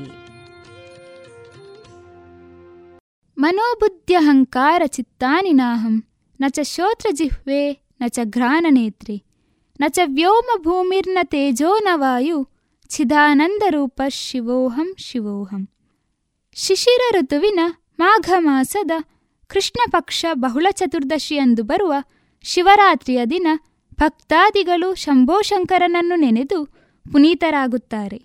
ತನ್ನ ನಂಬಿ ಬಂದ ಭಕ್ತರ ಇಷ್ಟಾರ್ಥಗಳಿಗೆ ಎಂದಿಗೂ ನಿರಾಸೆ ಮಾಡದ ದಯಾಮಯಿ ಮಹಾಶಿವನನ್ನು ಸ್ಮರಿಸುತ್ತಾ ನಲ್ಮೆಯ ಕೇಳುಗರೆಲ್ಲರಿಗೂ ಮಹಾಶಿವರಾತ್ರಿಯ ಶುಭಾಶಯಗಳನ್ನು ತಿಳಿಸುತ್ತಾ ಇಂದು ಸ್ನಾತಕೋತ್ತರ ವಾಣಿಜ್ಯ ವಿಭಾಗದ ವಿದ್ಯಾರ್ಥಿಗಳಿಂದ ಶಿವಧ್ಯಾನಂ ಕಾರ್ಯಕ್ರಮವನ್ನು ನೀಡುತ್ತಿದ್ದು ನಾನು ಪವಿತ್ರ. ಕಾರ್ಯಕ್ರಮದ ಪರಿಕಲ್ಪನೆ ಹಾಗೂ ಸಂಯೋಜನೆ ಡಾಕ್ಟರ್ ವಿಜಯ ಸರಸ್ವತಿ ಬಿ. ಮೊದಲಿಗೆ ಶಿವರಾತ್ರಿಯ ದಿನ ವೈಶಿಷ್ಟ್ಯವನ್ನು ತಿಳಿಸಲಿದ್ದಾರೆ ವರುಣ್ ಇವರು. ಹಿಂದೂ ಪ್ರಮುಖ ಹಬ್ಬಗಳಲ್ಲೊಂದು ಮಹಾಶಿವರಾತ್ರಿ. ಶಿವರಾತ್ರಿಯಂದು ಶ್ರೀಕಂಠನನ್ನು ಮನಸಾರೆ ಪೂಜಿಸಿ ತಮ್ಮ ಪಾಪಗಳಿಂದ ನೋವುಗಳಿಂದ ಮುಕ್ತರಾಗಲು ಭಕ್ತರು ಭಕ್ತಿಯಿಂದ ಶ್ರದ್ಧೆಯಿಂದ ಪೂಜಾ ವಿಧಿಗಳನ್ನು ಮಾಡುವರು. ಶಂಭು, ಈಶ, ಶೂಲಿ, ಪಶುಪತಿ, ಶಂಕರ ಎಂಬಿತ್ಯಾದಿ ನಾಮಗಳಿಂದ ಕರೆಯಲ್ಪಡುವ ಶಿವನ ಪ್ರಿಯವಾದ ಶಿವರಾತ್ರಿಯ ವೈಶಿಷ್ಟ್ಯಗಳನ್ನು ತಿಳಿಯೋಣ. ಶಿವರಾತ್ರಿ ಈ ದಿನದಂದು ಕೈಲಾಸವಾಸ ಪರಶಿವನನ್ನು ಕೋಟಿ ಕೋಟಿ ಜನರು ಭಜಿಸಿ ಪೂಜಿಸುತ್ತಾರೆ. ಶಿಶಿರ ಋತುವಿನ ಮಾಘ ಮಾಸದ ಕೃಷ್ಣ ಪಕ್ಷ ಬಹುಳ ಚತುರ್ದಶಿಯೆಂದು ಬರುವ ಶಿವರಾತ್ರಿಯ ದಿನ ಭಕ್ತಾದಿಗಳು ಶಂಭೋ ಶಂಕರನನ್ನು ನೆನೆದು ಪುನೀತರಾಗುತ್ತಾರೆ. ಕೈಲಾಸವಾಸ ಶಿವನಿಗೆ ಶಿವರಾತ್ರಿ ಅತ್ಯಂತ ಪ್ರಿಯವಾದ ದಿನ. ಈ ಶುಭ ದಿನದಂದು ತನ್ನನ್ನು ಪೂಜಿಸುವ ಭಕ್ತರಿಗೆ ತಾನು ವಿಶೇಷವಾಗಿ ಅನುಗ್ರಹ ನೀಡುವುದಾಗಿ ಸ್ವತಃ ಶಿವನೇ ಪಾರ್ವತಿಯಲ್ಲಿ ಅರುಹಿದ್ದಾನೆ ಎನ್ನುತ್ತದೆ ಶಿವಪುರಾಣ. ಹಿಮವಂತನ ಮಗಳು ಪಾರ್ವತಿ ಈ ದಿನದಂದು ರಾತ್ರಿಯಿಡೀ ಶಿವನಾಮ ಪಠಿಸುತ್ತಾ ತಪಸ್ಸು ಮಾಡಿ ಶಿವನನ್ನು ಮೆಚ್ಚಿಸಿ ವಿವಾಹವಾದಲೆಂದು ಪ್ರತೀತಿ. ಎಲ್ಲ ಜೀವರಾಶಿಗಳನ್ನು ಪೊರೆಯುವ ಶಿವ ಎಲ್ಲ ಆಡಂಬರಗಳಿಂದ ಮುಕ್ತ. ಆತ ಆಭರಣ ಪ್ರಿಯನಲ್ಲ, ಅಲಂಕಾರ ಪ್ರಿಯನೂ ಅಲ್ಲ. ಭಸ್ಮವನ್ನು ಬಳಿದುಕೊಂಡು ಹುಲಿಯ ಚರ್ಮವನ್ನುಟ್ಟು ಸ್ಮಶಾನದಲ್ಲಿರುವ ಸರಳ ಮತ್ತು ಅಮೋಘ ಶಕ್ತಿ. ಶಿವನು ಸರಳತೆ, ಪ್ರಾಮಾಣಿಕತೆ ಮತ್ತು ನಿಷ್ಕಲ್ಮಶ ಮನಸ್ಸುಗಳ ಪ್ರತೀಕ, ಛಲಬಿಡದ ಸಾಧನೆಯ ದ್ಯೋತಕ. ಭಕ್ತರಿಂದ ಬಯಸುವುದು ನಿಷ್ಕಲ್ಮಶ ಮತ್ತು ಪ್ರಾಮಾಣಿಕ ಭಕ್ತಿ ಮಾತ್ರ. ತೋರಿಕೆಯ ಮತ್ತು ಆಡಂಬರದ ಪೂಜೆಯನ್ನು ಬಯಸದ ಮಹಾದೇವನನ್ನು ಇಂದ್ರಿಯ ನಿಗ್ರಹ, ಧ್ಯಾನ, ಸಂಯಮ ಮತ್ತು ವಿಶ್ವಾಸಭರಿತರಾಗಿ ಶಿವರಾತ್ರಿಯನ್ನು ಧ್ಯಾನಿಸಿದರೆ ಆತ ಪ್ರಸನ್ನಗೊಳ್ಳುತ್ತಾನೆ. ಇನ್ನು ಮುಂದೆ ಶಿವರಾತ್ರಿಯ ಹಿನ್ನೆಲೆಯನ್ನು ತಿಳಿಸಲಿದ್ದಾರೆ ಮಧುಶ್ರೀ ಇವರು. ಭಾರತೀಯರು ಆಚರಿಸುವ ಹಬ್ಬ ಹರಿದಿನಗಳು ಸಾಮಾನ್ಯವಾಗಿ ಅಮರವಾಗಿ ಉಳಿದಿರುವ ಯಾವುದೋ ಶಕ್ತಿಯ ಅಥವಾ ಪ್ರಾಚೀನತೆಯ ಪ್ರತೀಕಗಳಾಗಿರುತ್ತದೆ. ಹೀಗೆ ಮಹಾಶಿವರಾತ್ರಿ ಆಚರಣೆಗೂ ಹಿನ್ನೆಲೆ ಇದೆ. ಅನೇಕ ಕಥೆಗಳಿವೆ. ಈ ದಿನದಂದು ಕೈಲಾಸವಾಸ ಪರಶಿವನನ್ನು ಭಕ್ತರು ಬಹಳ ಭಕ್ತಿಯಿಂದ ಪೂಜಿಸುವರು. ಶಿವಪುರಾಣದಲ್ಲಿ ಮಹಾಶಿವರಾತ್ರಿಯ ಆಚರಣೆ ಬಂದಿರುವ ಬಗ್ಗೆ ಒಂದು ಸಣ್ಣ ಕಥೆಯಿದೆ. ದೇವಲೋಕದಲ್ಲಿ ಒಮ್ಮೆ ಬ್ರಹ್ಮ ಹಾಗೂ ವಿಷ್ಣುವಿನ ನಡುವೆ ಯಾರು ಶ್ರೇಷ್ಠರು ಎಂಬ ವಿಷಯಕ್ಕೆ ಚರ್ಚೆ ನಡೆಯುತ್ತಿತ್ತು. ಈ ರೀತಿ ಜಗಳ ಮುಂದುವರಿಯುತ್ತಿದ್ದರೆ ಇದು ವಿನಾಶಕ್ಕೆ ಕಾರಣವಾಗಬಹುದು ಎಂದು ದೇವತೆಗಳೆಲ್ಲ ಪರಮೇಶ್ವರನ ಬಳಿ ಹೋದರು. ವಿಷ್ಣು ಹಾಗೂ ಬ್ರಹ್ಮರ ಜಗಳವನ್ನು ಶಮನ ಮಾಡುವಂತೆ ಕೋರಿಕೊಳ್ಳುತ್ತಾರೆ. ಆ ಸಮಯದಲ್ಲಿ ಇವರಿಬ್ಬರನ್ನು ಸಂತೈಸಲು ಶಿವ ಆಗಮಿಸುತ್ತಾರೆ. ಶಿವನು ಅಗ್ನಿಕಂಬದ ರೂಪದಲ್ಲಿ ಬಂದು ನಿಂತು ತನ್ನ ಮೂಲವನ್ನು ಕಂಡುಹಿಡಿಯಿರಿ ಎಂದು ಹೇಳುತ್ತಾನೆ. ಆಗ ಬ್ರಹ್ಮನು ಬಾತುಕೋಳಿಯ ರೂಪದಲ್ಲಿ ಮೇಲ್ಭಾಗಕ್ಕೆ ಹಾಗೂ ವಿಷ್ಣುವು ಹಂದಿಯ ರೂಪದಲ್ಲಿ ಲಿಂಗದ ಕೆಳಭಾಗ ಅಂದರೆ ಪಾತಾಳಕ್ಕೆ ಇಳಿಯುತ್ತಾನೆ. ಎಷ್ಟೇ ಮುಂದೆ ಸಾಗಿದರೂ ಬ್ರಹ್ಮ ಹಾಗೂ ವಿಷ್ಣು ಇಬ್ಬರಿಗೂ ಕಂಬದ ಅಂತ್ಯವೇ ಕಾಣುವುದಿಲ್ಲ. ಅನಂತವಾಗಿರುವ ಪರಶಿವನ ಶಕ್ತಿಯನ್ನು ನೋಡಿದ ಇವರಿಗೆ ಸತ್ಯದ ಅರಿವಾಗುತ್ತದೆ. ಆದರೂ ಸ್ಪರ್ಧೆಯಲ್ಲಿ ಸೋಲಲು ಇಷ್ಟಪಡದ ಬ್ರಹ್ಮನು ಕೇತಕಿ ಪುಷ್ಪದ ಬಳಿ ನೀನು ಎಲ್ಲಿಂದ ಬೀಳುತ್ತಿದ್ದೀಯಾ ಎಂದು ಪ್ರಶ್ನಿಸುವನು. ಆಗ ಆ ಪುಷ್ಪವು ನಾನು ಅಗ್ನಿಕಂಬದ ಶಿರದಿಂದ ಬೀಳುತ್ತಿದ್ದೇನೆ ಎನ್ನುತ್ತದೆ. ಆಗ ಬ್ರಹ್ಮ ಶಿವನಲ್ಲಿಗೆ ಬಂದು ಕೇತಕಿ ಪುಷ್ಪವನ್ನು ತೋರಿಸಿ ತಾನು ಅಗ್ನಿಕಂಬದ ಶಿರಭಾಗವನ್ನು ನೋಡಿದೆ, ಅಲ್ಲದೆ ಅಲ್ಲಿಂದ ಈ ಪುಷ್ಪಗಳನ್ನು ತಂದೆ ಎಂದು ಸುಳ್ಳು ಹೇಳುತ್ತಾನೆ. ಇವನ ಮೋಸವನ್ನು ಅರಿತ ಶಿವನು ಬ್ರಹ್ಮನನ್ನು ಯಾರೂ ಪೂಜಿಸಕೂಡದು ಎಂದು, ಹಾಗೆಯೇ ಪೂಜೆಗೆ ಕೇತಕಿ ಪುಷ್ಪವನ್ನು ಬಳಸಬಾರದು ಎಂದು ಶಪಿಸುತ್ತಾನೆ ಹಾಗೂ ಲಿಂಗರೂಪ ತಾಳುತ್ತಾನೆ. ಅಂದು ಮಾಘ ಮಾಸದ ಬಹುಳ ಚತುರ್ದಶಿಯಾಗಿರುತ್ತದೆ. ಹೀಗೆ ಮಾಘ ಮಾಸದ ಬಹುಳ ಚತುರ್ದಶಿ ಎಂದು ಲಿಂಗರೂಪ ತಾಳಿದ ಶಿವನ ದಿನವನ್ನು ಶಿವರಾತ್ರಿಯ ದಿನವನ್ನಾಗಿ ಆಚರಿಸಲಾಗುತ್ತದೆ. ಈಗ ನಾನು ಹೇಳಿದ ಕತೆ ಒಂದಾದರೆ ಇನ್ನೂ ಒಂದು ಕತೆ ಇದೆ. ಹಿಂದೆ ಚಿತ್ರಬಾನು ಎಂಬ ಹೆಸರಿನ ಬೇಡನೊಬ್ಬ ಇದ್ದ. ಪ್ರತಿನಿತ್ಯವೂ ಕಾಡಿನಲ್ಲಿ ಬೇಟೆಯಾಡಿ ಮೃಗಗಳನ್ನು ಹಿಡಿದು ತಂದು ತನ್ನ ಸಂಸಾರವನ್ನು ಸಾಗಿಸುತ್ತಿದ್ದ. ಹೀಗೆ ಒಂದು ದಿನ ಆತ ಬೇಟೆಯಾಡುತ್ತಾ ಬಹುದೂರಕ್ಕೆ ಹೋಗಿಬಿಟ್ಟ.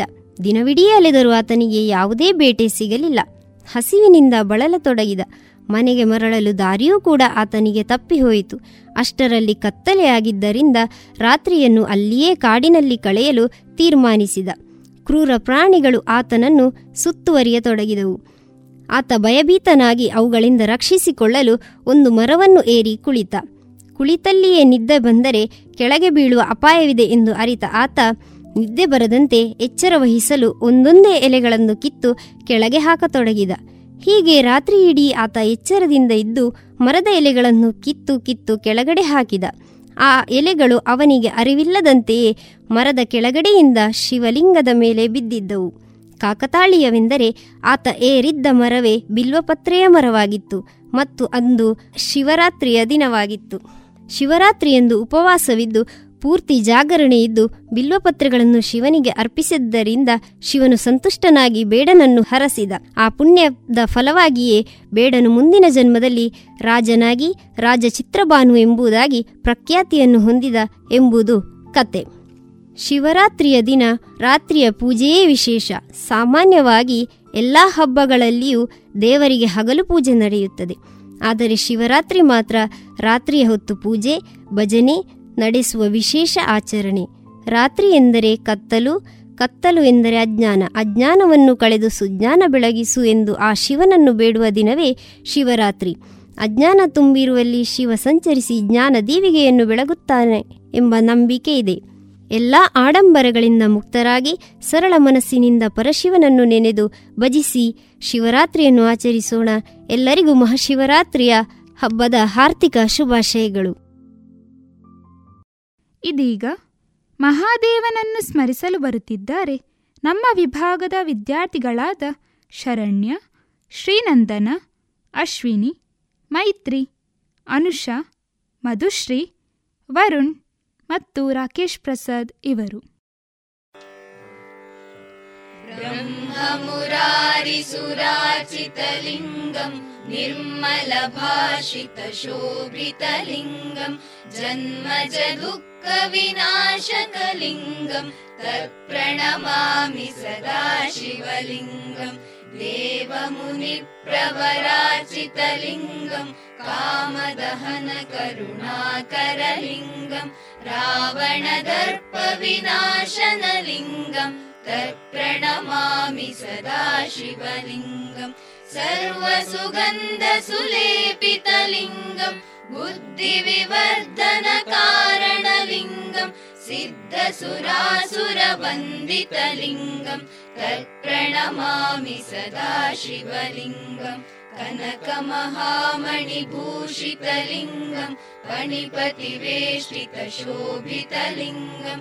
ದಕ್ಷಸುಯಜ್ಞವಿನಾಶನಲಿಂಗಂ ತತ್ಪ್ರಣಮಾಮಿ ಸದಾಶಿವಲಿಂಗಂ ಕುಂಕುಮಚಂದನಲೇಪಿತಲಿಂಗಂ ಪಂಕಜಹಾರ ಸುಶೋಭಿತಲಿಂಗಂ ಸಂಚಿತ ಪಾಪ ವಿನಾಶನಲಿಂಗಂ ತತ್ಪ್ರಣಮಾಮಿ ಸದಾಶಿವಲಿಂಗಂ ದೇವಗಣಾರ್ಚಿತ ಸೇವಿತಲಿಂಗಂ ಭಾವೈರ್ಭಕ್ತಿಭಿರೇವ ಚ ಲಿಂಗಂ ದಿನಕರಕೋಟಿ ಪ್ರಭಾಕರಲಿಂಗಂ ತತ್ಪ್ರಣಮಾಮಿ ಸದಾಶಿವಲಿಂಗಂ ಅಷ್ಟಗಣೋಪರಿವೇಷ್ಟಿತಲಿಂಗಂ ಸರ್ವಸಮುದ್ಭವಕಾರಣಲಿಂಗಂ ಅಷ್ಟದರಿದ್ರವಿನಾಶನಲಿಂಗಂ ತತ್ಪ್ರಣಮಾಮಿ ಸದಾಶಿವಲಿಂಗಂ ಸುರಗುರು ಸುರವರ ಪೂಜಿತಲಿಂಗಂ ಸುರವನ ಪುಷ್ಪ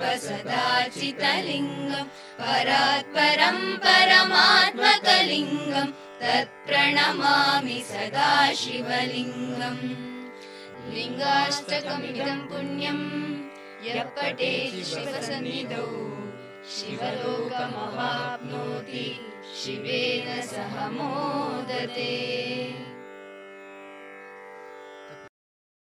ಇನ್ನು ಮುಂದೆ ಶಿವರಾತ್ರಿಯ ಆಚರಣೆಯ ಬಗ್ಗೆ ತಿಳಿಸಿಕೊಡಲಿದ್ದಾರೆ ರಮ್ಯಾ ಇವರು. ಶಿವಶಿವ ಎಂದರೆ ಭಯವಿಲ್ಲ, ಶಿವನಾಮಕ್ಕೆ ಸಾಟಿ ಬೇರಿಲ್ಲ.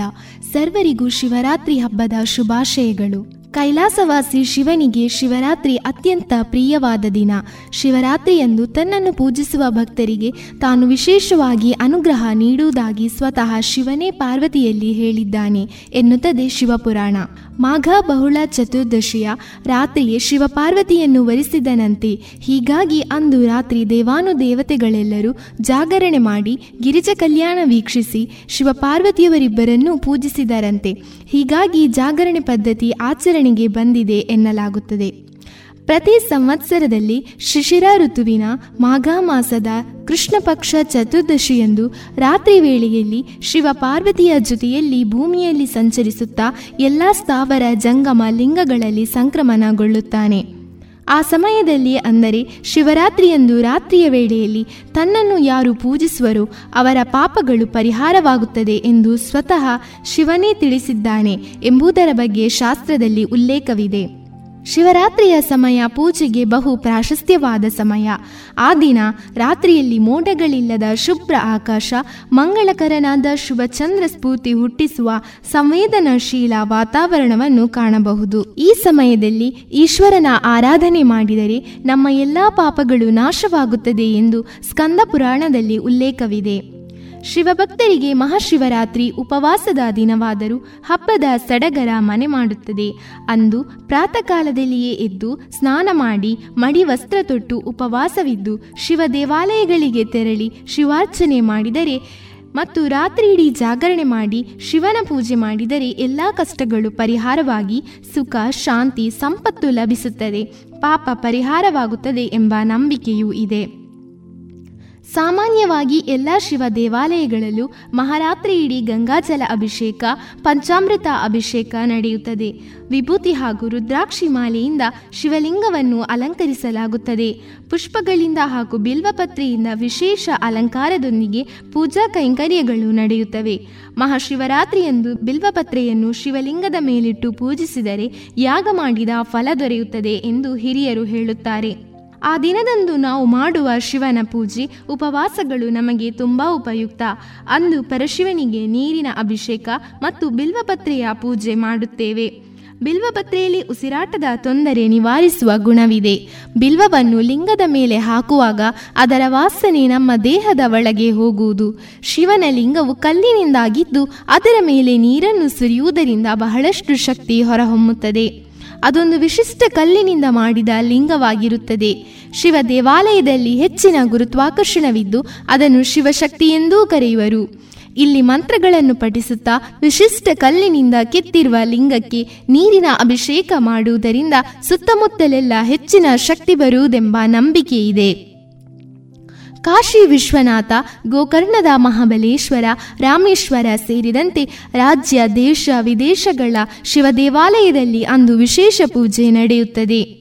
ಅಭಿಷೇಕ ಪ್ರಿಯನಾದ ಶಿವನಿಗೆ ಬಿಲ್ವಪತ್ರೆ, ತುಳಸಿ, ಶ್ರೀಗಂಧ, ಹಾಲು, ಜೇನು, ತುಪ್ಪಗಳಂತಹ ಅಭಿಷೇಕ ನಡೆಯುತ್ತದೆ. ಶಿವ ಪಂಚಾಕ್ಷರಿ ಮಂತ್ರ, ಓಂ ನಮಃ ಶಿವಾಯ, ಹರ ಹರ ಮಹಾದೇವ, ಶಂಭೋ ಶಂಕರ ಎಂದು ಶಿವ ದೇವಾಲಯಗಳಲ್ಲಿ ಮಾರ್ಧನಿಸುತ್ತದೆ. ದೇವಾಲಯಗಳಲ್ಲಿ ಸಂಜೆ 6 ಗಂಟೆಯಿಂದ ಮುಂಜಾನೆ 6 ಗಂಟೆವರೆಗೆ ಶಿವಸ್ತುತಿ ಜಾಗರಣೆ ನಡೆಯುತ್ತದೆ. ಈ ರೀತಿ ವಿಜೃಂಭಣೆಯಿಂದ ದೇಶ ವಿದೇಶಗಳಲ್ಲಿ ಶಿವರಾತ್ರಿಯನ್ನು ಆಚರಿಸಲಾಗುತ್ತದೆ. ಓಂ ನಮಃ ಶಿವಾಯ. ಸರ್ವರಿಗೂ ಶಿವರಾತ್ರಿ ಹಬ್ಬದ ಹಾರ್ದಿಕ ಶುಭಾಶಯಗಳು. ಇದೀಗ ಜ್ಯೋತಿರ್ಲಿಂಗವನ್ನು ಪರಿಚಯಿಸಲಿದ್ದಾರೆ ರಮ್ಯಾ ಇವರು. ಇಂದು ಶಿವರಾತ್ರಿ. ಭಾರತದ ಪ್ರತಿಯೊಬ್ಬ ಪ್ರಜೆಯೂ ಒಮ್ಮೆಯಾದರೂ ಜ್ಯೋತಿರ್ಲಿಂಗದ ಬಗ್ಗೆ ಕೇಳಿರುತ್ತಾನೆ. ಕೇಳಿದಾಕ್ಷಣ ಒಮ್ಮೆಯಾದರೂ ದರ್ಶಿಸಿಕೊಳ್ಳಬೇಕೆಂಬ ಭಕ್ತಿ ಮೂಡುತ್ತದೆ. ಶ್ರೀ ಸಾಮಾನ್ಯ ಸಹ ತನ್ನನ್ನು ಆರಾಧಿಸಲು ಸಾಧ್ಯವಾಗುವಂತೆ ಶಿವನು ಲಿಂಗರೂಪ ಧರಿಸಿದ. ಜ್ಯೋತಿರ್ಲಿಂಗ ಎಂದರೆ ಲಿಂಗರೂಪದ ಶಿವನನ್ನು ಆರಾಧಿಸುವುದು ಎಂದರ್ಥ. ನಮ್ಮ ಭಾರತ ದೇಶದಾದ್ಯಂತ 12 ಸ್ಥಳಗಳಲ್ಲಿ ಜ್ಯೋತಿರ್ಲಿಂಗಗಳಿವೆ. ಅವುಗಳಾವುವು ಹಾಗೂ ಅವುಗಳ ವಿಶೇಷಗಳೇನು ಎಂಬುದನ್ನು ತಿಳಿಯೋಣ. ದೇಶದ ಒಟ್ಟು 12 ಜ್ಯೋತಿರ್ಲಿಂಗಗಳಲ್ಲಿ ಸೋಮನಾಥ ಆಲಯ ಮೊದಲನೆಯದು. ಗುಜರಾತ್ ರಾಜ್ಯದ ಸೌರಾಷ್ಟ್ರ ಜಿಲ್ಲೆಯಲ್ಲಿ ಸೋಮನಾಥೇಶ್ವರ ಪುಣ್ಯಕ್ಷೇತ್ರ ಇದೆ. ಈ ಕ್ಷೇತ್ರವನ್ನು ದರ್ಶಿಸಿದ ಶ್ರೀಕೃಷ್ಣ ಭಗವಾನನು ತನ್ನ ಲೀಲೆಯಿಂದ ಬೆಳಗಿದ ದೀಪ ಇಂದಿಗೂ ಇಲ್ಲಿ ಉರಿಯುತ್ತಿದೆ ಎಂಬ ನಂಬಿಕೆ ಇದೆ. ಇಲ್ಲಿನ ಚಂದ್ರಕುಂಡದಲ್ಲಿ ಸ್ನಾನ ಮಾಡಿ ಸೋಮನಾಥನ ದರ್ಶನ ಭಾಗ್ಯ ಪಡೆದರೆ ಸಕಲ ಪಾಪಗಳೂ ನಿವಾರಣೆಯಾಗುತ್ತವೆ ಎಂಬ ಅಖಂಡ ನಂಬಿಕೆ ಇದೆ. ಚಂದ್ರನೇ ಸ್ವತಃ ಸೋಮನಾಥೇಶ್ವರನನ್ನು ಪ್ರತಿಷ್ಠಾಪಿಸಿದ ಎಂದು ಪುರಾಣ ಕಥೆಗಳು ಹೇಳುತ್ತವೆ. ಇತಿಹಾಸವನ್ನು ಪರಿಶೀಲಿಸಿದರೆ ಈ ಆಲಯವನ್ನು ಸಾಕಷ್ಟು ಸಲ ಕೆಡವಿ ಪುನರ್ನಿರ್ಮಿಸಲಾಗಿದೆ ಎಂದು ಗೊತ್ತಾಗುತ್ತದೆ.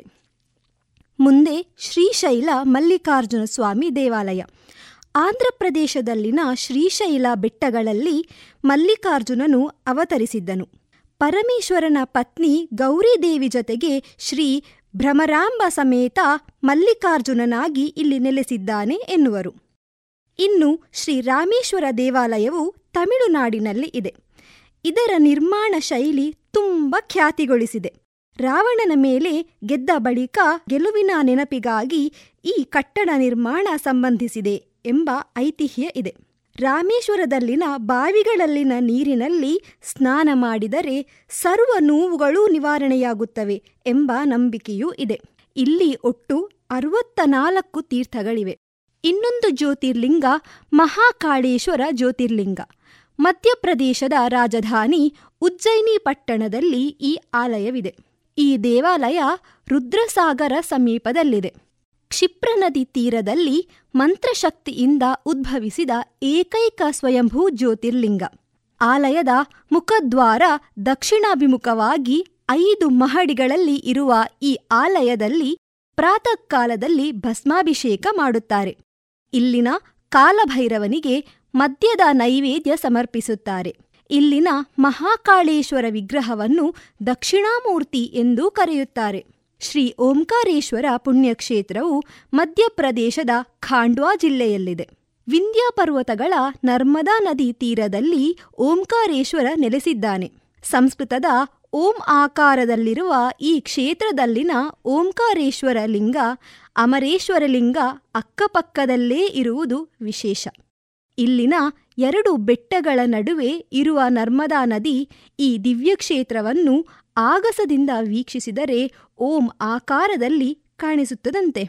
ಹಾಗಾಗಿಯೇ ಇದಕ್ಕೆ ಓಂಕಾರೇಶ್ವರ ಕ್ಷೇತ್ರ ಎಂದು ಹೆಸರು. ಮಹಾರಾಷ್ಟ್ರದ ಸಹ್ಯಾದ್ರಿ ಬೆಟ್ಟಗಳಲ್ಲಿ ಪುಣೆಗೆ 110 ಕಿಲೋಮೀಟರ್ ದೂರದಲ್ಲಿ ಕೃಷ್ಣಾ ನದಿ, ಉಪನದಿ ಭೀಮಾ ನದಿ ಉದ್ಭವಿಸುವ ಪ್ರದೇಶದಲ್ಲಿ ಭೀಮಾಶಂಕರ ಜ್ಯೋತಿರ್ಲಿಂಗ ನೆಲೆಸಿದೆ. ಕುಂಭಕರ್ಣನ ಮಗ ರಾಕ್ಷಸ ಭೀಮನನ್ನು ಸಂಹಾರ ಮಾಡುವ ಈಶ್ವರನ ರೂಪದಲ್ಲಿ ಈ ಲಿಂಗ ಇರುತ್ತದೆ.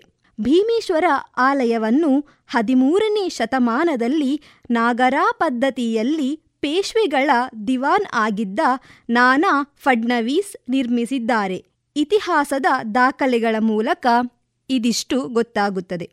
ಮಹಾರಾಷ್ಟ್ರದ ನಾಸಿಕ್ನಿಂದ 30 ಕಿಲೋಮೀಟರ್ ದೂರದಲ್ಲಿ ಶ್ರೀ ತ್ರಯಂಬಕೇಶ್ವರ ಆಲಯ ಇದೆ. ಬ್ರಹ್ಮ ವಿಷ್ಣುವಿನ ಪ್ರಾರ್ಥನೆಯಿಂದ ಸ್ವಯಂಭೂವಾಗಿ ನೆಲೆಸಿ ಬ್ರಹ್ಮನಿಂದ ತ್ರಯಂಬಕೇಶ್ವರನಾಗಿ ಕೀರ್ತನೆಗಳನ್ನು ಪಡೆದ ತ್ರಯಂಬಕೇಶ್ವರ ಕ್ಷೇತ್ರದ ಬಗ್ಗೆ 2 ಕಥೆಗಳು ಪ್ರಚಲಿತದಲ್ಲಿದೆ. ಮುಂದೆ ಶ್ರೀ ಕೃಷ್ಣೇಶ್ವರ ದೇವಾಲಯವು ಮಹಾರಾಷ್ಟ್ರದ ಔರಂಗಾಬಾದ್ ನಗರದಿಂದ 30 ಕಿಲೋಮೀಟರ್ ದೂರದಲ್ಲಿ ಇದೆ. ಅಜಂತ್ ಎಲ್ಲೋರಾ ಗ್ರಾಮದಲ್ಲಿ ಕೃಷ್ಣೇಶ್ವರ ಆಲಯ ಇದೆ. ಅಜಂತ್ ಎಲ್ಲೋರಾ ಗುಹೆಗಳು ವಿಶ್ವಖ್ಯಾತಿ ಪಡೆದ ಪ್ರವಾಸಿ ತಾಣಗಳು. ದೇವಗಿರಿ ಬೆಟ್ಟದ ಕೃಷ್ಣೇಶ್ವರ ಆಲಯವೂ ಇದೆ. ಹೆಚ್ಚು ಜನಪ್ರಿಯವಾಗಿರುವ ನಾಗನಾಥೇಶ್ವರ ದೇವಾಲಯ ಮಾತ್ರ ಗೋಮತಿ ದ್ವಾರಕಾ, ಬೈತ್ ದ್ವಾರಕಾ ದ್ವೀಪದ ನಡುವೆ ಗುಜರಾತ್ ರಾಜ್ಯದಲ್ಲಿನ ಸೌರಾಷ್ಟ್ರದಲ್ಲಿ ಇರುವುದು ಎನ್ನುತ್ತಾರೆ. ವನವಾಸದ ಭಾಗವಾಗಿ ದಾರುಕಾವನದಲ್ಲಿ ಇದ್ದಾಗ ಪಾಂಡವರು ಸ್ವತಃ ಈ ಆಲಯ ನಿರ್ಮಿಸಿದರೆಂಬುದು ಪುರಾಣ ಕಥೆ. ಇದಕ್ಕೆ ಸಂಬಂಧಿಸಿದಂತೆ ಸ್ವಲ್ಪ ಗೊಂದಲವೂ ಇದೆ. 2-3 ಕಡೆ ಇರುವ ಈ ಆಲಯವನ್ನು ನಾಗನಾಥ ಜ್ಯೋತಿರ್ಲಿಂಗ ಎಂದು ಕರೆಯುತ್ತಾರೆ. ಜಾರ್ಖಂಡ್ ರಾಜ್ಯದ ಸಂತಾಲ್ ಪರಗಣ ಪ್ರದೇಶದ ಡಿಯೋಗರ್ ಜಿಲ್ಲೆಯಲ್ಲಿ ಶ್ರೀ ವೈದ್ಯನಾಥೇಶ್ವರ ಆಲಯವೂ ಇದೆ. ಪಾಟ್ನಾದಿಂದ ಈ ಆಲಯವು 220 ಕಿಲೋಮೀಟರ್ ದೂರದಲ್ಲಿದೆ. ಮಹಾರಾಷ್ಟ್ರದಲ್ಲಿನ ಕಟ್ನಿಪೂರ್ ಬಳಿ ದೊಡ್ಡ ಶಿವಾಲಯವನ್ನು ಸಹ ಶ್ರೀ ವೈದ್ಯನಾಥ ಜ್ಯೋತಿರ್ಲಿಂಗ ಎಂದು ಪೂಜಿಸುತ್ತಾರೆ. ಇವೆರಡೂ ಹಿನ್ನೆಲೆ ರಾವಣಾನುಸಾರನ ಕಥೆಯೊಂದಿಗೆ ತಾಳೆಯಾಗುತ್ತದೆ. ಈ ಲಿಂಗವನ್ನು ಪೂಜಿಸಿದರೆ ಅವರಿಗೆ ರೋಗಗಳು ನಿವಾರಣೆಯಾಗುವ ಕಾರಣ ಶ್ರೀ ವೈದ್ಯನಾಥೇಶ್ವರ ಎಂದು ಕರೆಯುವುದು ಪ್ರತೀತಿ. ಉತ್ತರಾಖಂಡದಲ್ಲಿದೆ ಕೇದಾರೇಶ್ವರ ಆಲಯ. ಏಪ್ರಿಲ್ನಿಂದ ನವೆಂಬರ್ ತಿಂಗಳವರೆಗೆ ಈ ಆಲಯವು ತೆರೆಯುತ್ತಾರೆ. ವಿಷ್ಣುಮೂರ್ತಿ ನರನಾರಾಯಣರಾಗಿ ಕೆಲವು ಸಾವಿರ ವರ್ಷಗಳು ಶಿವನನ್ನು ಧ್ಯಾನಿಸಿ ತಪಸ್ಸು ಮಾಡಿ ಲೋಕ ಕಲ್ಯಾಣಕ್ಕಾಗಿ ಈ ಲಿಂಗವನ್ನು ಪ್ರತಿಷ್ಠಾಪಿಸಿದ್ದಾರೆಂಬುದು ಪುರಾಣ ಕಥೆ. ಸ್ವರ್ಗಕ್ಕೆ ಹೋಗಲು ಪಾಂಡವರು ಈ ಆಲಯವನ್ನು ಸರ್ವಾಂಗ ಸುಂದರವಾಗಿ ನಿರ್ಮಿಸಿದರೆಂಬುದು ಪ್ರತೀತಿ. ಇಂದಿಗೂ ಇಲ್ಲಿ ಪಾಂಡವರ, ದ್ರೌಪದಿಯ ವಿಗ್ರಹಗಳಿವೆ. ಆದಿಶಂಕರಾಚಾರ್ಯರ ಸಮಾಧಿ, ಶಿವಪಾರ್ವತಿಯ ತಪೋಭೂಮಿ, ಆದಿದಂಪತಿಗಳ ಕಲ್ಯಾಣದ ಸಮಯದ ಹೋಮಕುಂಡಲವನ್ನು ಈಗಲೂ ನಾವು ದರ್ಶಿಸಿಕೊಳ್ಳಬಹುದು. ಮುಂದೆ ಉತ್ತರ ಪ್ರದೇಶದ ವಾರಣಾಸಿಯಲ್ಲಿರುವ ವಿಘ್ನೇಶ್ವರ ಜ್ಯೋತಿರ್ಲಿಂಗ. ವಾರಣಾಸಿಯು ಭಾರತದಲ್ಲಿ ಭೇಟಿ ನೀಡುವ ಪವಿತ್ರ ಸ್ಥಳಗಳಲ್ಲಿ ಒಂದಾಗಿದೆ ಮತ್ತು ಕಾಶಿ ವಿಶ್ವನಾಥ ದೇವಾಲಯವು ಇಲ್ಲಿನ ವಿಶ್ವೇಶ್ವರ ಜ್ಯೋತಿರ್ಲಿಂಗದಿಂದಾಗಿ ತುಂಬಾನೇ ಜನಪ್ರಿಯತೆಯನ್ನು ಪಡೆದಿದೆ. ಪ್ರಮುಖ ಹಬ್ಬಗಳಲ್ಲಿ ವಿಶೇಷವಾಗಿ ಮಹಾಶಿವರಾತ್ರಿಯಲ್ಲಿ ಇಲ್ಲಿ ನಡೆಯುವ ಭವ್ಯ ಆರತಿಗಳು ನೀವು ನೋಡಲೇಬೇಕು.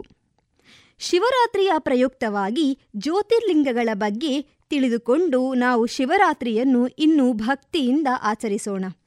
ಆಚರಣೆ ಮಾತ್ರವಲ್ಲದೆ ಈ ಜ್ಯೋತಿರ್ಲಿಂಗಗಳ ಬಗ್ಗೆ ತಿಳಿಯದವರಿಗೂ ತಿಳಿಸೋಣ ಹಾಗೂ ಶಿವನ ಆಶೀರ್ವಾದಕ್ಕೆ ಪಾತ್ರರಾಗೋಣ. ಇನ್ನು ಮುಂದೆ ಮಹಾದೇವನ ಕುರಿತಾದ ಜನಪ್ರಿಯ ಗೀತೆಯನ್ನು ಹಾಡಲು ಬರುತ್ತಿದ್ದಾರೆ ಲತಾ, ಪ್ರಿಯಾಂಕಾ, ರಶ್ಮಿ, ಆಶಾಲಕ್ಷ್ಮಿ, ಅನನ್ಯಶ್ರೀ, ಗೀತಾಕುಮಾರಿ, ಯಶ್ವಿತಾ ಮತ್ತು ಪೂಜಾ. ಮಹಾದೇವ ಮಹಾದೇವ ಮಹಾದೇವ ಮಹಾದೇವ ಮಹಾದೇವ ಮಹಾದೇವ ಮಹಾದೇವ ಮಹಾದೇವ ಸೋಜುಗಾದ ಸೂಜು ಮಲ್ಲಿಗೆ ಮಹಾದೇವ ನಿಮ್ಮ ಮಂಡೆ ಮ್ಯಾಲೆ ದುಂಡು ಮಲ್ಲಿಗೆ ಸೋಜುಗಾದ ಸೂಜು ಮಲ್ಲಿಗೆ ಮಹಾದೇವ ನಿಮ್ಮ ಮಂಡೆ ಮ್ಯಾಲೆ ದುಂಡು ಮಲ್ಲಿಗೆ ಅಂದಾವರೆ ಮುಂದಾವರೆ ಮತೆ ತಾವರೆ ಪುಷ್ಪ ಚಂದಕ್ಕಿ ಮಾಲೆ ಬಿಲ್ಪತ್ರೆ ಮಾದೇವ ನಿಮ್ಗೆ ಚಂದಕ್ಕಿ ಮಾಲೆ ಬಿಲ್ಪತ್ರೆ ತುಳಸಿ ದಳವ ಮಾದಪ್ಪ ಪೂಜೆಗೆ ಬಂದು ಮಾದೇವ ನಿಮ್ಮ ಸೋಜುಗಾದ ಸೂಜು ಮಲ್ಲಿಗೆ ಮಾದೇವ ನಿಮ್ಮ ಮಂಡೆ ಮ್ಯಾಲೆ ದುಂಡು ಮಲ್ಲಿಗೆ ಸೋಜುಗಾದ ಸೂಜು ಮಲ್ಲಿಗೆ ಮಾದೇವ ನಿಮ್ಮ ಮಂಡೆ ಮ್ಯಾಲೆ ದುಂಡು ಮಲ್ಲಿಗೆ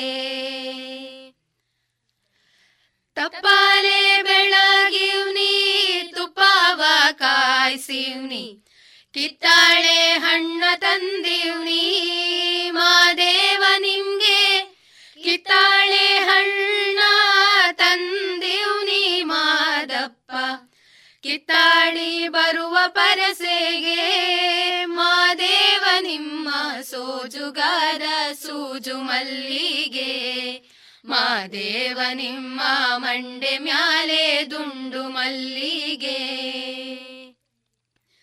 ಸೋಜುಗಾದ ಸೂಜು ಮಲ್ಲಿಗೆ ಮಾದೇವ ನಿಮ್ಮ ಮಂಡೆ ಮ್ಯಾಲೆ ದುಂಡು ಮಲ್ಲಿಗೆ ಬೆಟ್ಟತ್ಕೊಂಡ್ ಹೋಗೋರ್ಗೆ ಹಟಿ ಹಂಬಲ ವ್ಯಾಕ ಬೆಟ್ಟದ್ ಮಾದೇವ ಗತಿಯೆಂದು ಮಾದೇವ ನೀವೇ ಬೆಟ್ಟದ್ ಮಾದೇವ ಗತಿಯೆಂದು ಅವರಿನ್ನು ಹಟಿ ಹಂಬಲವ ಮರೆತ್ಯಾರೋ ಮಾದೇವ ನಿಮ್ಮ ಸೋಜುಗಾದ ಸೂಜು ಮಲ್ಲಿಗೆ ಮಾದೇವ ನಿಮ್ಮ ಮಂಡೆ ಮ್ಯಾಲೆ ದುಂಡು ಮಲ್ಲಿಗೆ ಸೋಜುಗಾದ ಸೂಜು ಮಲ್ಲಿಗೆ ಮಾದೇವ ನಿಮ್ಮ ಮಂಡೆ ಮ್ಯಾಲೆ ದುಂಡು ಮಲ್ಲಿಗೆ ಮಾದೇವ ನಿಮ್ಮ ಮಂಡೆ ಮ್ಯಾಲೆ ದುಂಡು ಮಲ್ಲಿಗೆ. ಮಹಾಶಿವರಾತ್ರಿಯು ಜೀವನದಲ್ಲಿ ಮತ್ತು ಜಗತ್ತಿನಲ್ಲಿ ಕತ್ತಲೆ ಮತ್ತು ಅಜ್ಞಾನವನ್ನು ಜಯಿಸುವ ಸ್ಮರಣಾರ್ಥವನ್ನು ಸೂಚಿಸುತ್ತದೆ. ಶಿವನನ್ನು ಸ್ಮರಿಸುವುದರ ಮೂಲಕ ಹಾಗೂ ಅವನ ಪ್ರಾರ್ಥನೆ, ಉಪವಾಸ, ನೈತಿಕತೆ ಮತ್ತು ಸದ್ಗುಣಗಳಾದ ಪ್ರಾಮಾಣಿಕತೆ, ಇತರರಿಗೆ ಹಾನಿ ಮಾಡದಿರುವುದು, ದಾನ, ಕ್ಷಮೆ ಮತ್ತು ಶಿವನ ಆವಿಷ್ಕಾರಗಳಂತಹ ಗುಣಗಳನ್ನು ಧ್ಯಾನಿಸುವ ಮೂಲಕ ಪ್ರತಿಯೋರ್ವನ ಅಂತಃಶಕ್ತಿಯೊಂದಿಗೆ ಅಂತಃಕರಣವು ಜಾಗೃತಗೊಳ್ಳುವುದರಲ್ಲಿ ಎರಡು ಮಾತಿಲ್ಲ. ಶಿವ ಎನ್ನುವುದು ಯಾವುದೇ ಜಾತಿ ಧರ್ಮಗಳ ಸಂಕೋಲೆಗೆ ಒಳಪಟ್ಟಿದ್ದಲ್ಲ, ಅದು ಪ್ರತಿಯೊಂದು ಆತ್ಮದೊಳಗಿನ ಚಿದಾನಂದ ರೂಪ. ಅಂತಹ ದೈವೀ ಶಕ್ತಿಯು ಎಲ್ಲರಿಗೂ ಒಳಿತನ್ನೇ ಮಾಡಲಿ ಎಂದು ಪ್ರಾರ್ಥಿಸುತ್ತಾ ಮಗದೊಮ್ಮೆ ಮಹಾಶಿವರಾತ್ರಿಯ ಶುಭಾಶಯಗಳನ್ನು ಸಲ್ಲಿಸುತ್ತಾ ಕಾರ್ಯಕ್ರಮ ಆಲಿಸಿದಂತಹ ಎಲ್ಲರಿಗೂ ಧನ್ಯವಾದಗಳು. ಶುಭಂ. ಇದುವರೆಗೆ ವಿವೇಕಾನಂದ ಸ್ನಾತಕೋತ್ತರ ವಾಣಿಜ್ಯ ವಿಭಾಗದ ವಿದ್ಯಾರ್ಥಿಗಳಿಂದ ಶಿವಾರ್ಪಣ ವೈವಿಧ್ಯಮಯ ಕಾರ್ಯಕ್ರಮವನ್ನು ಕೇಳಿದಿರಿ. ಈ ಕಾರ್ಯಕ್ರಮದ ಸಂಯೋಜನೆ ಡಾಕ್ಟರ್ ವಿಜಯ ಸರಸ್ವತಿ.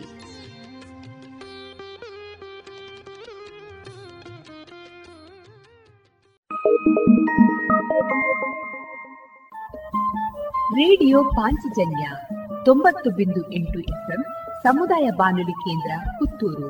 ಇದು ಜೀವ ಜೀವದ ಸ್ವರ ಸಂಚಾರ.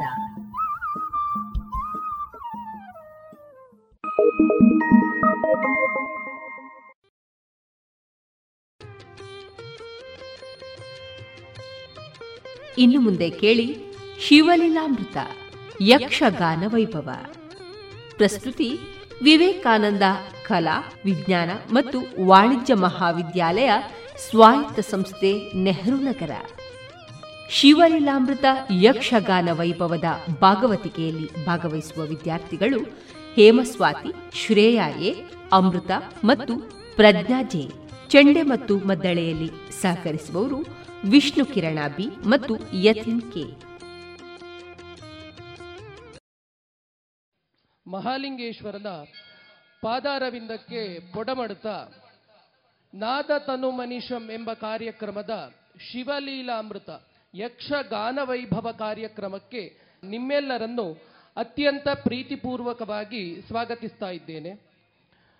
ಮೊದಲಿಗೆ ನಮ್ಮ ಈ ಗಾನವೈಭವದಲ್ಲಿ ಶಿವನ ಸ್ತುತಿಪದ್ಯವನ್ನು ಮಾಡುತ್ತಾರೆ. ಆರಂಭದಲ್ಲಿ ಅಮೃತ ಅವರು ನಿರೂಪ ನಿಗಮೇಶ ಎನ್ನುವಂತಹ ಸ್ತುತಿಪದ್ಯವನ್ನು ಹಾಡಿದರೆ, ಶ್ರೇಯಾ ಅವರು ಶ್ರೀರುದ್ರ ಕರುಣಾಕರ ಎಂಬಂತಹ ಸ್ತುತಿಪದ್ಯವನ್ನು ಹಾಡ್ತಾರೆ. ಕೊನೆಯಲ್ಲಿ ಹೇಮಸ್ವಾತಿ ಅವರು ಶಿವನ ಒಂದು ಸ್ತುತಿಪದ್ಯವನ್ನು ಹಾಡ್ತಾರೆ. ಶ್ರೀ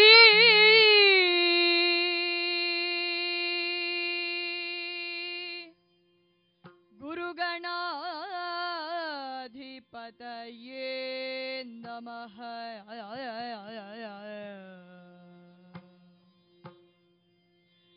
ಕರುಣಿಸಬೇಹುದೆ ಮಗೆ ಪರಮೇಶ,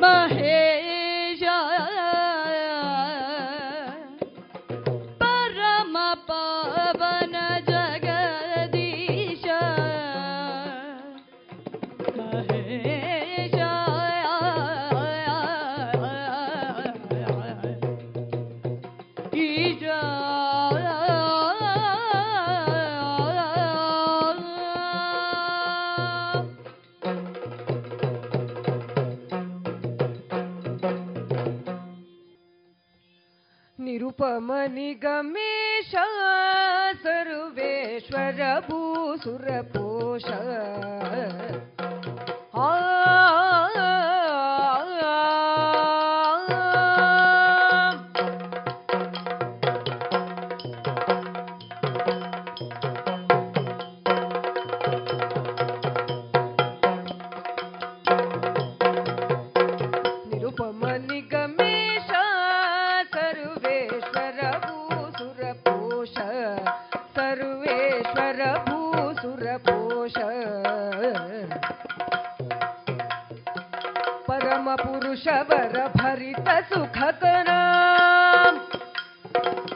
ಪರಮ ಪುರುಷವರ ಭರಿತ ಸುಖಕರ ದುರಿತ ಭಯಂಕರ ಪೊರೆ ಶ್ರೀ ಶಂಕರ ನಿರುಪಮ ನಿಗಮೇಶ ಸರ್ವೇಶ್ವರ ಭೂಸುರಪೋಷ ಸರ್ವೇಶ್ವರ ಭೂಸುರಪೋಷ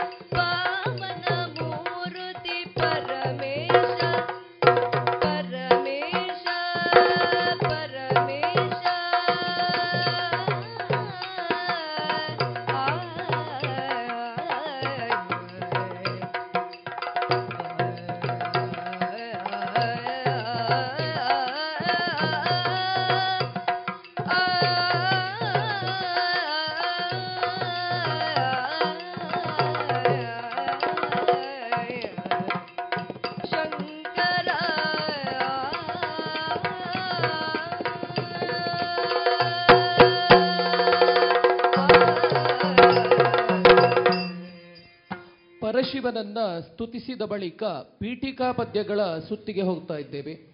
ಮೊದಲಿಗೆ ಪ್ರಜ್ಞಾ ಅವರು ವಿದ್ವಾನ್ ಡಿ ವಿ ಹೊಳ್ಳರು ಬರೆದಂತಹ ಗಣೇಶ ಮಹಾತ್ಮೆ ಎಂಬ ಪ್ರಸಂಗದ ಶಿವನ ಒಂದು ಪೀಠಿಕಾ ಪದ್ಯವನ್ನು ಹಾಡ್ತಾರೆ.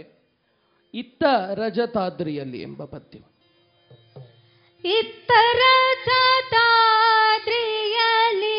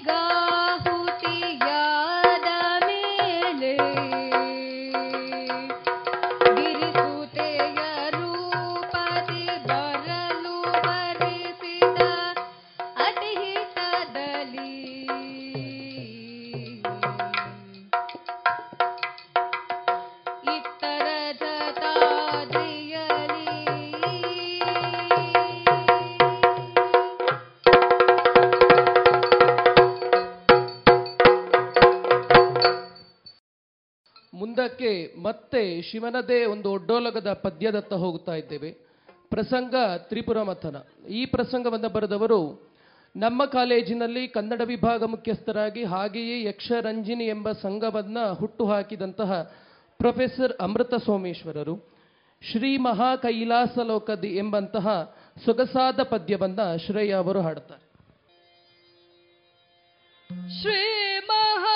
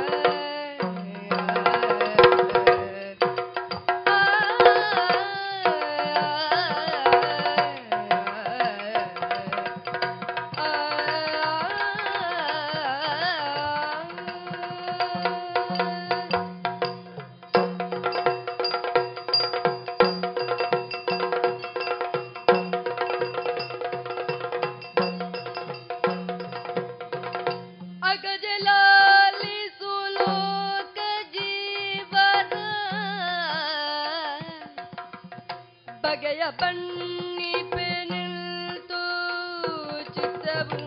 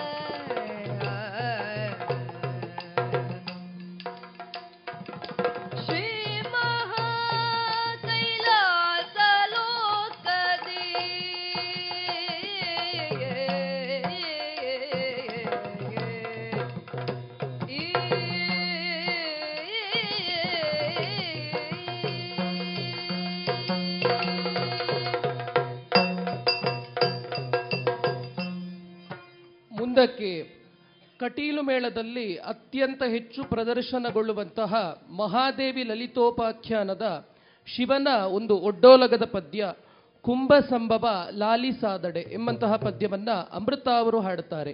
ಈ ಪೀಠಿಕಾ ಸುತ್ತಿನಲ್ಲಿ ತಗೊಂಡಂತಹ ಮೂರೂ ಪೀಠಿಕಾ ಪದ್ಯಗಳು ಕೂಡ ಶಿವನ ಪದ್ಯಗಳೇ ಆಗಿದ್ರು, ಆ ಪದ್ಯದಲ್ಲಿ ಹಾಗೂ ಪದ್ಯದ ಸಾಹಿತ್ಯದಲ್ಲಿರುವಂತಹ ಅನುಪಮತೆ ಮತ್ತು ವ್ಯತ್ಯಾಸವನ್ನು ನಾವಿಲ್ಲಿ ಸ್ಪಷ್ಟವಾಗಿ ಕಾಣಬಹುದಾಗಿದೆ.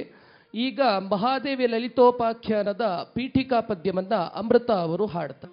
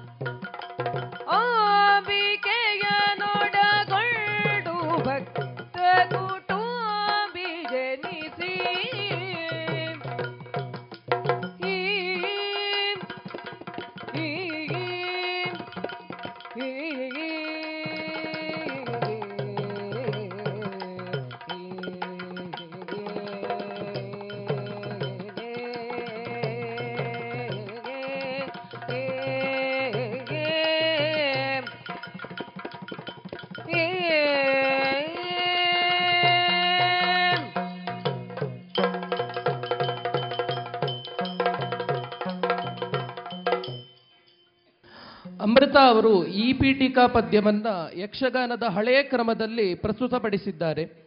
ಇಲ್ಲಿಗೆ ಪೀಠಿಕಾ ಸುತ್ತು ಮುಗಿಯುತ್ತದೆ. ಮುಂದಕ್ಕೆ ನಮ್ಮ ಗಾನವೈಭವದಲ್ಲಿ ವಿಶೇಷ ಪ್ರಯೋಗ ಅಂತ ಹೇಳಬಹುದು, ಕಥಾಗಾನ ಎಂಬಂತಹ ವಿಶಿಷ್ಟ ಪ್ರಯೋಗ. ಇಲ್ಲಿ ನಾವಾರಿಸಿಕೊಂಡಂತಹ ಪ್ರಸಂಗ ದೇವಿದಾಸನ ದಕ್ಷಯಜ್ಞ. ಯಕ್ಷಗಾನದಲ್ಲಿ ವಿರಳಾತಿ ವಿರಳ ಪ್ರಸಂಗಗಳೇನಿವೆ ಅದು ಯಕ್ಷಗಾನಕ್ಕೆ ಹಾಗೆಯೇ ತಾಳಮದ್ದಳೆಗೂ ಎರಡಕ್ಕೂ ಅತ್ಯಂತ ಯಶಸ್ವಿಯಾಗಿ ಪ್ರದರ್ಶನಗೊಳ್ಳುವಂತಹ ಪ್ರಸಂಗಗಳು. ಅಂತಹ ಪ್ರಸಂಗಗಳಲ್ಲಿ ಒಂದು ದೇವಿದಾಸನ ದಕ್ಷಯಜ್ಞ. ದಾಕ್ಷಾಯಿಣಿ ಶಿವನ ಪತ್ನಿಯಾಗಿರ್ತಾಳೆ. ಒಂದು ದಿನ ಕೈಲಾಸದಲ್ಲಿ ದಾಕ್ಷಾಯಿಣಿ ಇರುವಾಗ ಬ್ರಾಹ್ಮಣರು ತಂಡೋಪತಂಡವಾಗಿ ಎತ್ತಲೋ ಸಾಗುತ್ತಿರುವುದನ್ನು ಕಾಣ್ತಾಳೆ. ಅದರಿಂದ ಕುತೂಹಲಗೊಂಡು ಬ್ರಾಹ್ಮಣರ ಬಳಿಗೆ ಬಂದು ಎತ್ತ ಸಾಗುತ್ತಾ ಇದ್ದೀರಿ ಎಂದು ಪ್ರಶ್ನಿಸ್ತಾಳೆ. ಆ ಸಂದರ್ಭದ ಒಂದು ಪದ್ಯ ಆವಲ್ಲಿಗೆ ಬಂದಿರಯ್ಯ ಭೂಮಿದೇವ, ಈ ಪದ್ಯವನ್ನ ಅಮೃತ ಹಾಗೂ ಹೇಮಸ್ವಾತಿಯವರು ಪ್ರಸ್ತುತಪಡಿಸಲಿಕ್ಕಿದ್ದಾರೆ. ಆವಲ್ಲಿಂದ ಬಂದಿರಯ್ಯ ಭೂಮಿದೇವ,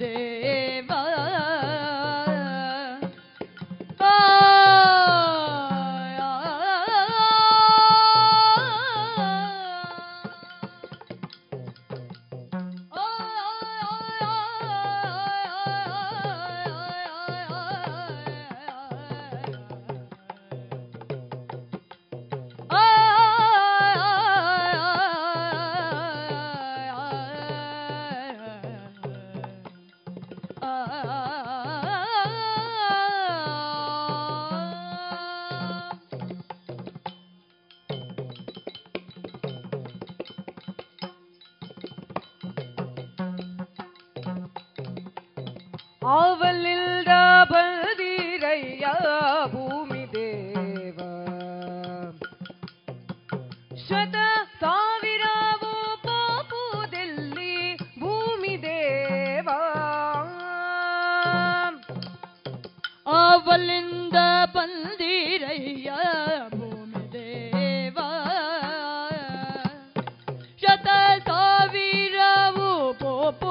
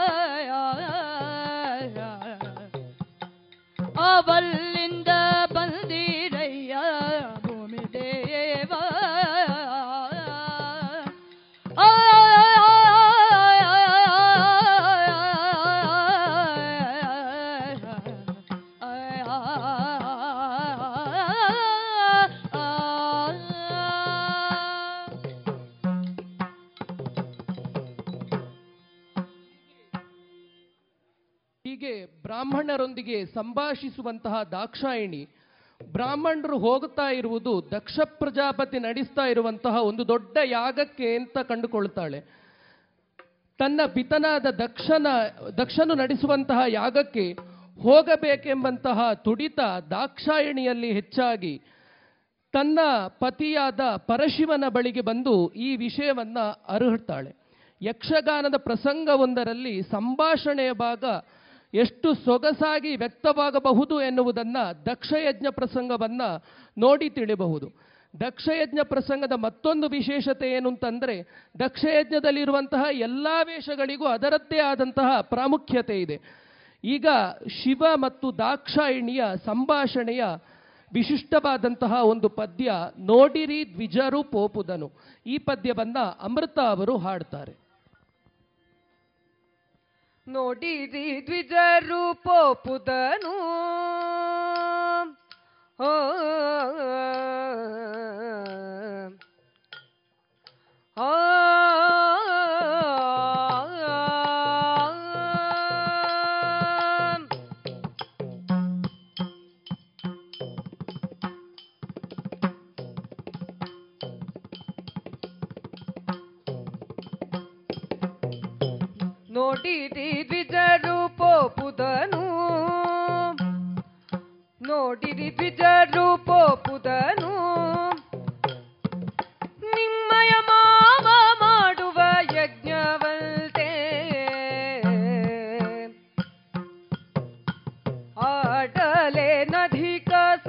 ರಮಾವಲ್ತೆ ಆಟಲೇ ನಧಿಕ ಸೌಭ್ರಮಾವಲ್ತೆ ಬಲ್ದುಗಳು ಕೂಡಿ ರಂಜಿಸುವವರಂತೆ ನೋಡಿರಿ ದ್ವಿಜರು ಪೋಪುದನು ನೋಡಿರಿ ದ್ವಿಜರು ಪೋಪುದನು ನಿಮ್ಮಯ ಮಾವ ಮಾಡುವ ಯಜ್ಞವಂತೆ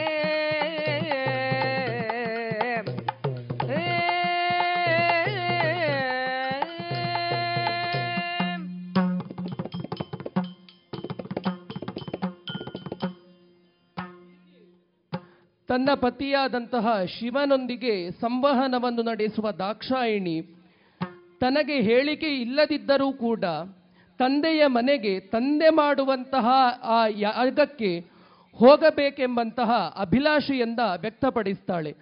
ಆದರೆ ಶಿವ ಇದಕ್ಕೆ ಅಡ್ಡಿಪಡಿಸ್ತಾನೆ. ಕಾರಣ ಇಷ್ಟೇ, ಹೇಳಿಕೆ ಇಲ್ಲದೆ ಯಾವ ಕಡೆಗೂ ಹೋಗಬಾರದು ಅಂತ. ಆದರೆ ಪತಿಯ ಕಟ್ಟಳೆಯನ್ನು ಮೀರುವ ದಾಕ್ಷಾಯಿಣಿ ತನ್ನ ತವರಿನ ಪ್ರೀತಿಯನ್ನು ಹೊತ್ತು ಆ ಯಾಗ ಮಂಟಪಕ್ಕೆ ಹೋಗುತ್ತಾಳೆ. ಆ ಯಾಗ ಹೇಗೆ ನಡೀತಿತ್ತು ಎಂಬುದನ್ನು ದೇವಿದಾಸ ಅತ್ಯಂತ ಸೊಗಸಾಗಿ ಬರೆದಿದ್ದಾನೆ.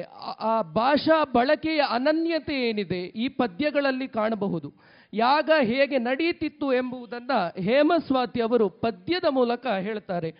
ಪರಿಪರಿಯ ವೇದಗಳ ಘೋಷದಿ ಪರಿಪರಿಯ ವೇದಗಳ ಘೋಷದಿಯೂ ತೋಷದಿಯೂ ನೆರೆದಿರುವ ಸಕಲ ಮುನಿ ಜಾಲದಿಯೂ ಮೇಳದಿಯೂ ಪರಿಪರಿಯ ವೇದಗಳ ಘೋಷದಿಯೂ ತೋಷದಿಯೂ ನೆರೆದಿರುವ ಸಕಲ ಮುನಿ ಜಾಲದಿಯೂ ಮೇಳದಿಯೂ ದುರುತರದಿ ಮೇರೆವಧಿಕ ಹೋಮದಿಯೂ ನೇಮದಿಯೂ ದುರುತರದಿ ಮೇರೆವಧಿಕ ಹೋಮದಿಯೂ ನೇಮದಿಯೂ ಅಖಿಲ ಸಂಭ್ರಮಗಳಿಲ್ದ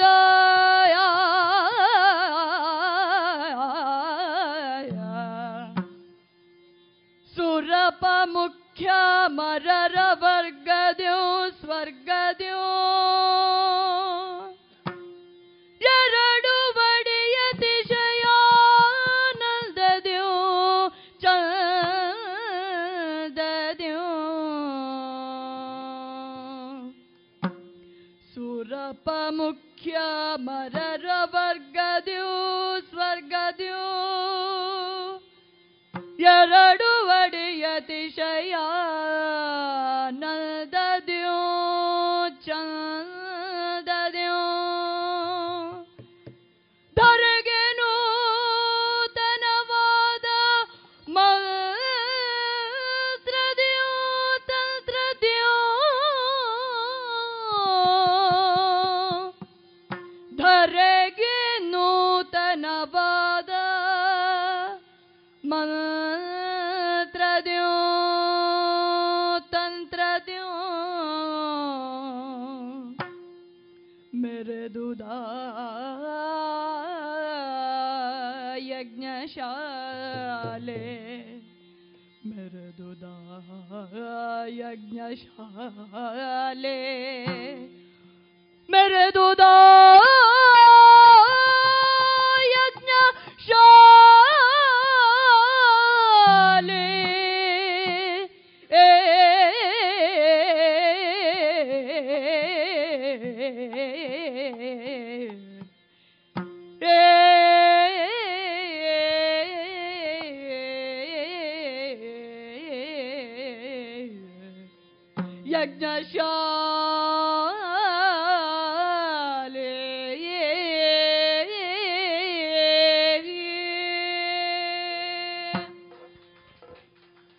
ಹೆಣ್ಣೊಬ್ಬಳಿಗೆ ತನ್ನ ತವರಿನ ಮೇಲಿರುವಂತಹ ಪ್ರೀತಿ ಅತ್ಯಂತ ಸಹಜ.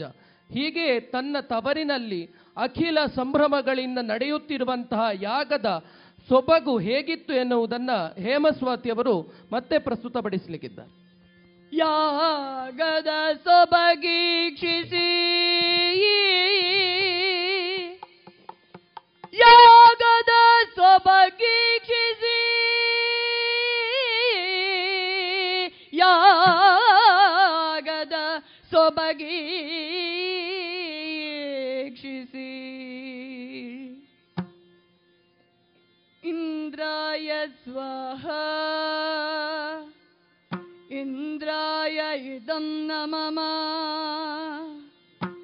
ಅಗ್ನಿಯೇ ಸ್ವಾಹಾ ಅಗ್ನಯೇ ಇದಂ ನಮಃ ಯಮಾಯ ಸ್ವಾಹಾ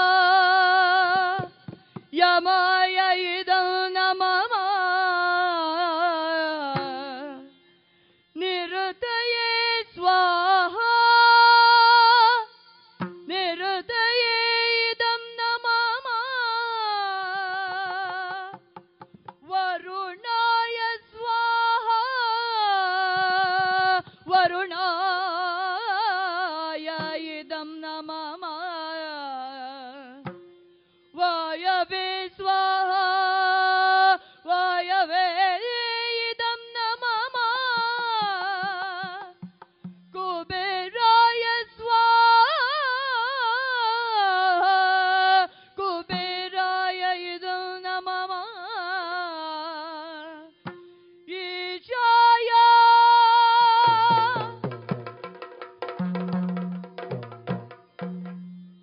ಪತಿ ಭಾಗವನಿಡದಿರ್ಪ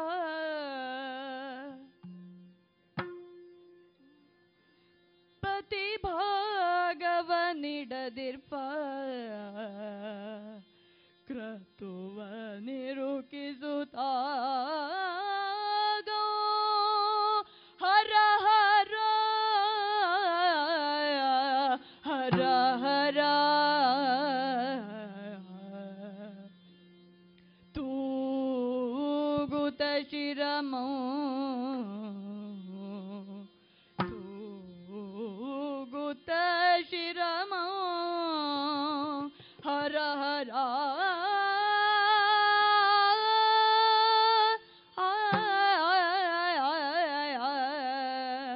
ಹರ ಹರ ಈ ಗತಿ ತನಗಾಯ್ತೆನು ತಳಲಿದಳ್ ಸಭೆಯೋಳು ಈ ಗತಿ ತನಗೆನು ತಳಲಿದಳ್ ಸಭೆಯೋಳು ಸಭೆಯೋಳು ಹರ ಹರ ಆ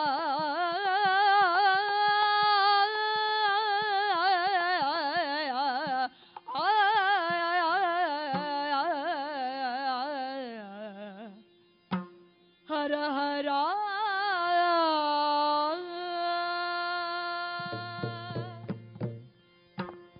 ಏತಕ್ಕೆ ಬಂದೆನು ತಾನೇ ಪಾತಕಿ ಮಾಡುವ ಯಜ್ಞದ ಏತಕ್ಕೆ ಬಂದೆನು ತಾನೇ ಪಾತಕಿ ಮಾಡುವ ಯಜ್ಞದ ಪ್ರೀತಿಯನು ದರಿಯದೆ ಬಂದಿದ್ದರನಾದುದಲ ಹರ ಹರ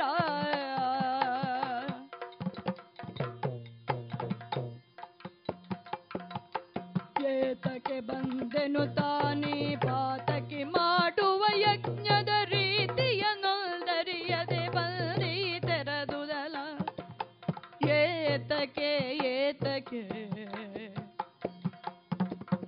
ಪತಿಗಳಿಗೆ ತ್ರೈಲೋಕ್ಯದಿ ಕ್ರತುವಿನ ಭಾಗವ ಕೊಡದಿಯ ಪತಿಗಳಿಗೆ ತ್ರೈಲೋಕ್ಯದಿ ಕ್ರತುವಿನ ಭಾಗವ ಕೊಡದಿಯ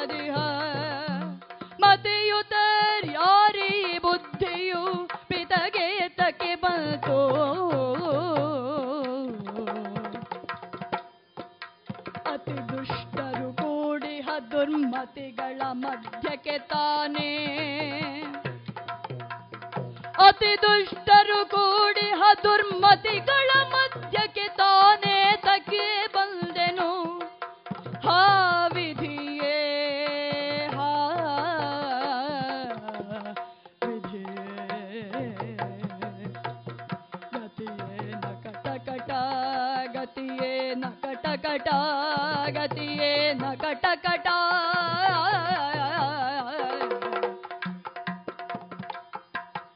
ಏತಕ್ಕೆ ಬಂದೆನು ತಾನೇ ಪಾತಕಿ ಮಾಡುವ ಯಜ್ಞದ ರೀತಿಯನ್ನು ದರಿಯದೆ ಬಂದಿದೆರದುದಲ ಪತಿಗಳಿಗೆ ತ್ರೈಲೋಕ್ಯಧಿಕ ತುವಿನ ಭಾಗವ ಕೊಡದಿಹ ಮತಿಯುತರ್ಯಾರಿ ಬುದ್ಧಿಯು ಪಿತಗೇಕೆ ಬಂತು ಏಕೆ ಅತಿ ದುಷ್ಟರು ಕೂಡಿ ದುರ್ಮತಿಗಳ ಮಧ್ಯಕ್ಕೆ ತಾನೇ ತಕ್ಕೆ ಬಂದೆನು ಹಾವಿದಿಯೇ ಹಾವಿದಿಯೇ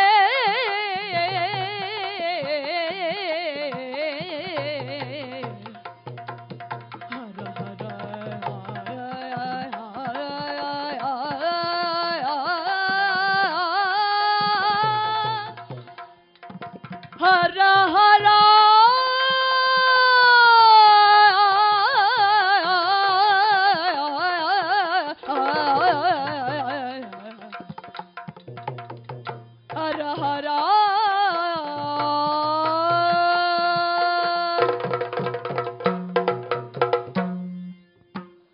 ಯಾಗಶಾಲೆಯ ಸೊಬಗನ್ನ ವೀಕ್ಷಿಸಲು ಬಂದಂತಹ ದಾಕ್ಷಾಯಣಿಗೆ ಬೇರೆಲ್ಲ ದೇವತೆಗಳಿಗೆ ಹವಿರ್ಭಾಗದಲ್ಲಿ ಪಾಲು ಸಿಕ್ಕಿದರೂ ಕೂಡ ತನ್ನ ಪತಿಯಾದಂತಹ ಶಿವನಿಗೆ ಹವಿರ್ಭಾಗದಲ್ಲಿ ಆ ಪಾಲೇನಿದೆ ಪ್ರಾಪ್ತವಾಗುವುದಿಲ್ಲ ಎಂಬುದನ್ನರಿತು, ಜೊತೆಗೆ ತನ್ನ ತವರಿನ ಪ್ರೀತಿಯನ್ನು ಬಯಸಿ ಹೋಗಿದ್ದಂತಹ ದಾಕ್ಷಾಯಣಿಗೆ ಸಿಕ್ಕಿದ್ದು ಟೀಕೆಗಳ ಸುರಿಮಳೆ. ಇದರಿಂದಾಗಿ ತನ್ನ ತಂದೆಯ ಮೇಲೆ ದಾಕ್ಷಾಯಣಿಗೆ ರೇಜಿಗೆ ಹುಟ್ಟಿ ಏತಕ್ಕೆ ಬಂದೇನು ತಾನೀ ಪಾತಕಿ ಮಾಡುವ ಯಜ್ಞಕ್ಕೆ ಎಂದು ಮರುಗಿ ಯೋಗಾಗ್ನಿಯಲ್ಲಿ ಬೆಂದು ದೇಹತ್ಯಾಗವನ್ನು ಮಾಡ್ತಾಳೆ. ಈ ವರ್ತಮಾನವನ್ನು ನಾರದನ ಮೂಲಕ ಕೇಳಿದಂತಹ ಪರಮಶಿವ ಕೆಂಡಾಮಂಡಲನಾಗುತ್ತಾನೆ. ಆ ಸಂದರ್ಭದ ಏರು ಪದ್ಯಗಳನ್ನು ಹೇಮಸ್ವಾತಿಯವರು ಹೇಳುತ್ತಾರೆ. ನಾರದನನ್ನು ಬಿಟ್ಕೊಟ್ಟು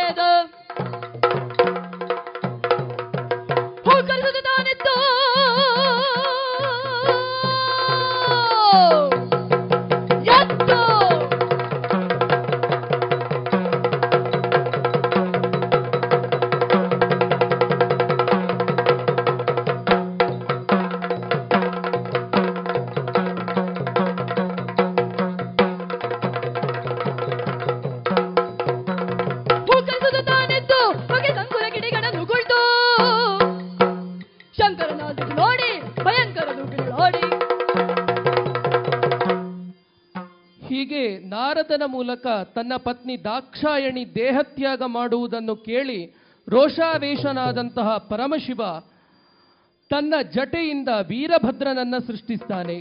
ದಕ್ಷ ಪ್ರಜಾಪತಿಯ ಅಹಂಕಾರವನ್ನ ಅಡಗಿಸುವುದಕ್ಕಾಗಿ ಆ ಸಂದರ್ಭದಲ್ಲಿ ತನ್ನ ಪುತ್ರನಾದಂತಹ ವೀರಭದ್ರನನ್ನ ಬಾರೆನ್ನ ಮರಿಯಾನೆ ಎನ್ನುತ್ತಾ ಶಿವ ಅವನ ಜೊತೆ ಸಂವಹನ ನಡೆಸುವಂತಹ ಮತ್ತೆ ಏರುಪದ್ಯವನ್ನ ಹೇಮಸ್ವಾತಿಯವರು ಹಾಡ್ತಾರೆ.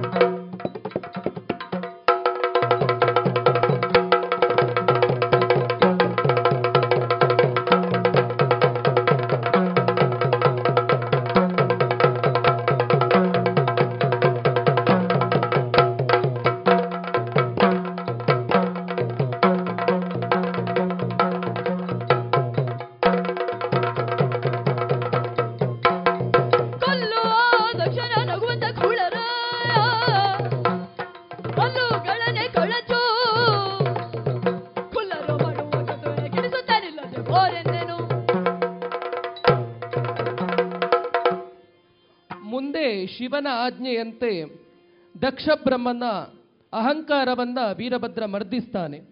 ಇಲ್ಲಿಗೆ ಕಥಾಗಾನ ಎಂಬಂತಹ ದಕ್ಷಯಜ್ಞದ ಪ್ರಸಂಗದ ಹಾಡುಗಳು ಮುಕ್ತಾಯಗೊಳ್ಳುತ್ತದೆ. ಮುಂದೆ ಇದೇ ಏರುಪದ್ಯದ ಸುತ್ತಿನಲ್ಲಿ ಶ್ರೇಯ ಅವರು ವೀರಮಣಿ ಪ್ರಸಂಗದ ಏರುಪದ್ಯಗಳನ್ನು ಹಾಡಿದರೆ, ಅಮೃತ ಅವರು ಗಿರಿಜಾ ಕಲ್ಯಾಣ ಪ್ರಸಂಗದ ಏರುಪದ್ಯಗಳನ್ನು ಹಾಡ್ತಾರೆ.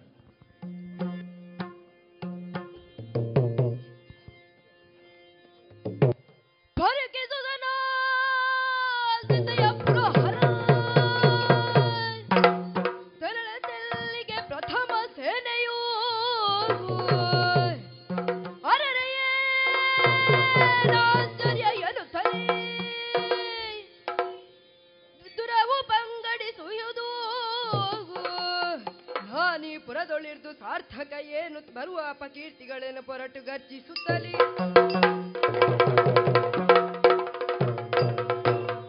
ಹೇರಿ ವೃಷಭನ ಚಂದ್ರ ಚೂಡ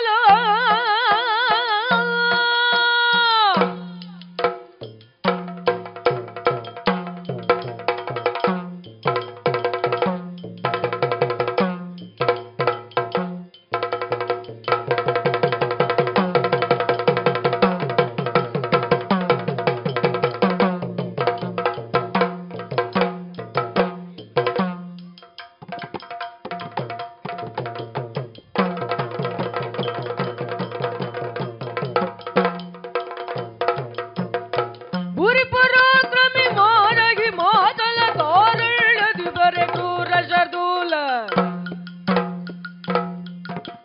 ಘೋರ ತಪದಿ ವಿಸ್ತಾರ ದುಳಿಯುವ ತ್ರಿಪುರಾರಿಯ ನಾಗಳ್ಳೆ ಕದು ಬರಲು ವಿಪಿನಾ ತರದೊಳು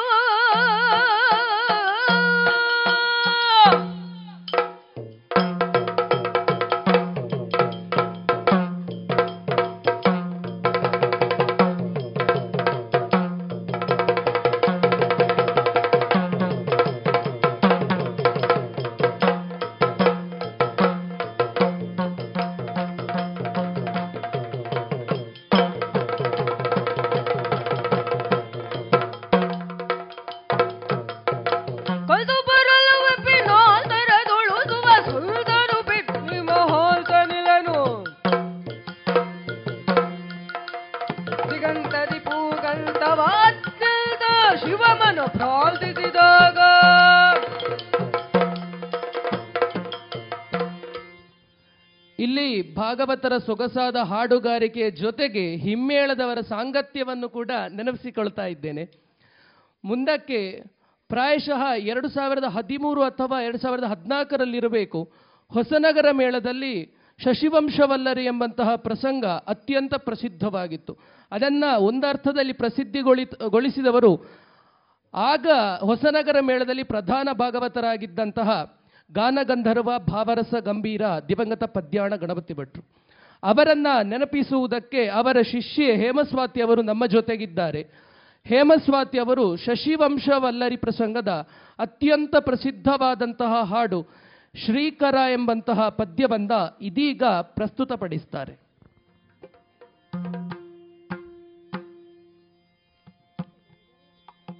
ಜಯ ದೇವಿ ವಿರೂಪಾಕ್ಷಿ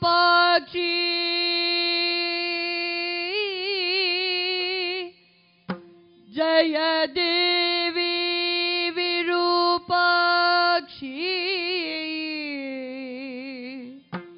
ಜಯ ಭಕ್ತವರ ಪ್ರದೇ ಜಯ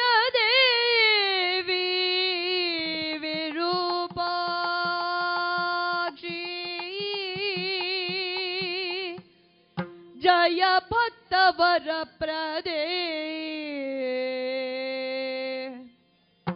ಜಯ ಶಂಕರ ವಾಮಾಂಗಿ ಮಂಗಲೇ ಸರ್ವಮಂಗಲೇ ಜಯ ಶಂಕರ ವಾಮಾಂಗಿ ಜಯ ಶಂಕರ ವಾಮಾ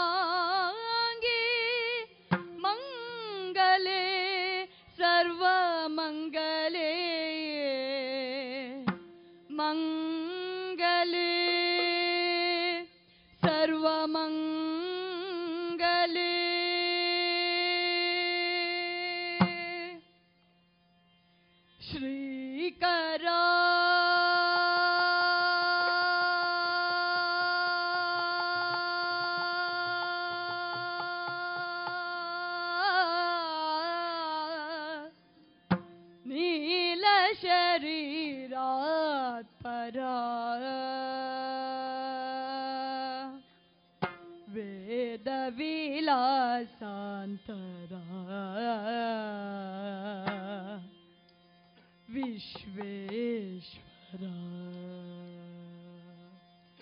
ವೇದ ವಿಲಾಸಾಂತರ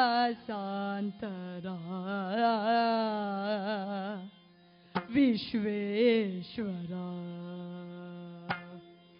ಶ್ರೀಕರ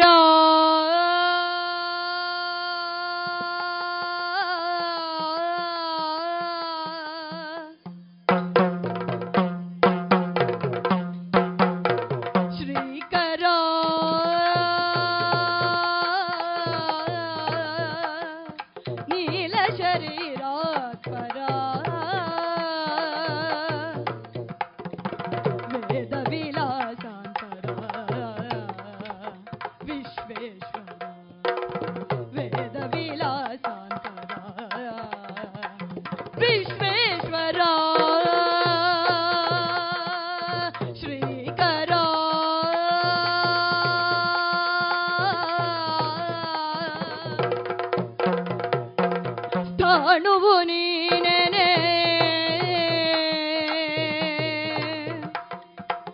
ಪರಮ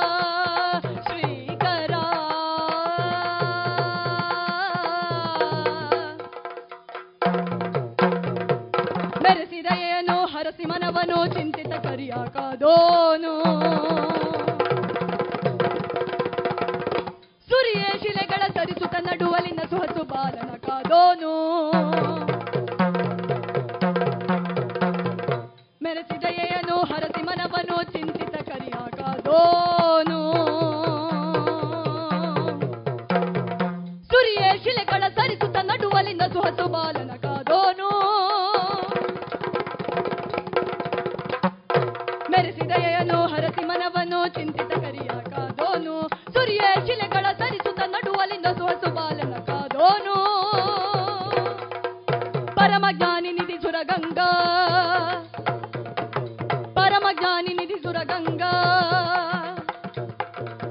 ಹರಿಯಪಾದದ ಮೊದಲಿಂದ ಹರಿಯಪಾದದ ಮೊದಲಿಂದ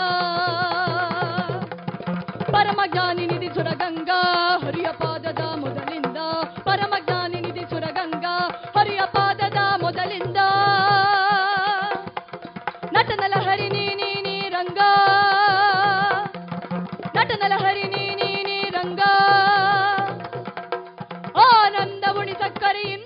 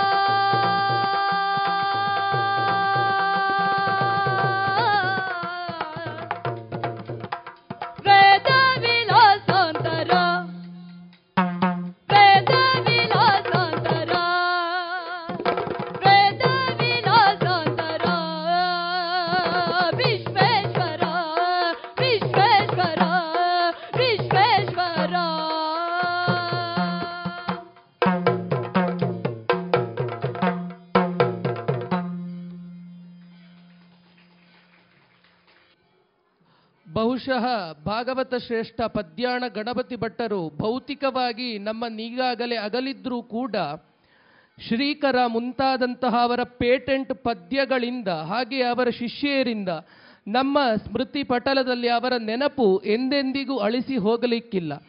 ಅಂತಹ ನೆನಪುಗಳನ್ನು ಮತ್ತೆ ಮರುಕಳಿಸಿದ ನಮ್ಮ ವಿದ್ಯಾರ್ಥಿ ಮಿತ್ರರಿಗೆ ಅಭಿನಂದನೆಗಳನ್ನು ಸಲ್ಲಿಸ್ತಾ ಇಲ್ಲಿಯ ತನಕ ಭಾಗವತರಾಗಿ ಹೇಮಸ್ವಾತಿ ಕುರಿಯಾಜೆ, ಹಾಗೆಯೇ ಶ್ರೇಯ, ಅಮೃತ ಮತ್ತು ಪ್ರಜ್ಞಾ ಇವರು ನಮ್ಮೊಂದಿಗೆ ಸಹಕರಿಸಿದ್ದಾರೆ.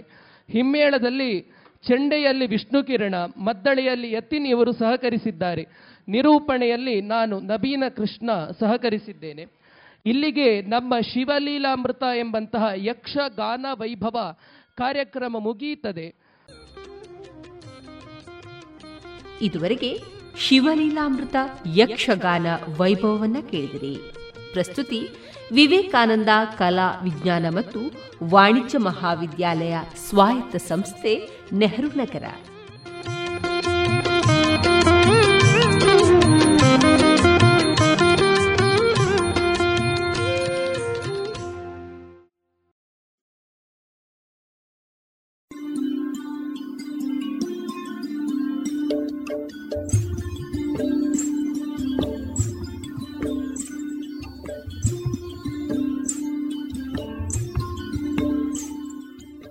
ರೇಡಿಯೋ ಪಾಂಚಜನ್ಯ ಸಮುದಾಯ ಬಾನುಲಿ ಕೇಂದ್ರದಿಂದ ನಿಮ್ಮ ಕಾರ್ಯಕ್ರಮಗಳು ಪ್ರಸಾರವಾಗಬೇಕೇ? ಹಾಗಿದ್ದರೆ ನಮ್ಮನ್ನು ಸಂಪರ್ಕಿಸಿ. ನಮ್ಮ ದೂರವಾಣಿ ಸಂಖ್ಯೆ 08251298499.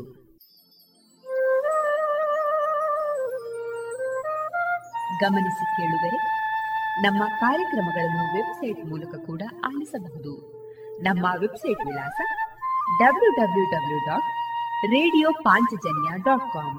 ಇಲ್ಲಿ ಆರ್ಕೈವ್ಸ್ನ ಭಾಗಕ್ಕೆ ಹೋಗಿ ಕ್ಲಿಕ್ ಮಾಡಿದರೆ ಹಳೆ ಕಾರ್ಯಕ್ರಮಗಳನ್ನು ಕೂಡ ಆಲಿಸಬಹುದು.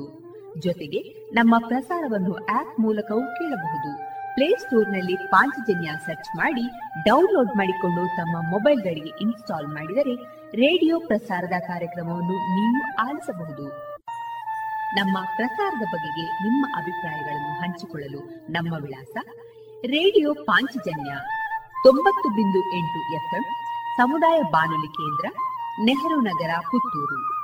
ನಮ್ಮ ದೂರವಾಣಿ ಸಂಖ್ಯೆ 08251298499. ಇಮೇಲ್ ವಿಳಾಸ ರೇಡಿಯೋ ಪಾಂಚಜನ್ಯ @gmail.com. ನಮ್ಮ ವಿಳಾಸ ಮತ್ತೊಮ್ಮೆ ರೇಡಿಯೋ ಪಾಂಚಜನ್ಯ 90.8 FM ಸಮುದಾಯ ಬಾನುಲಿ ಕೇಂದ್ರ, ನೆಹರು ನಗರ, ಪುತ್ತೂರು. ನಮ್ಮ ದೂರವಾಣಿ ಸಂಖ್ಯೆ 08251298499.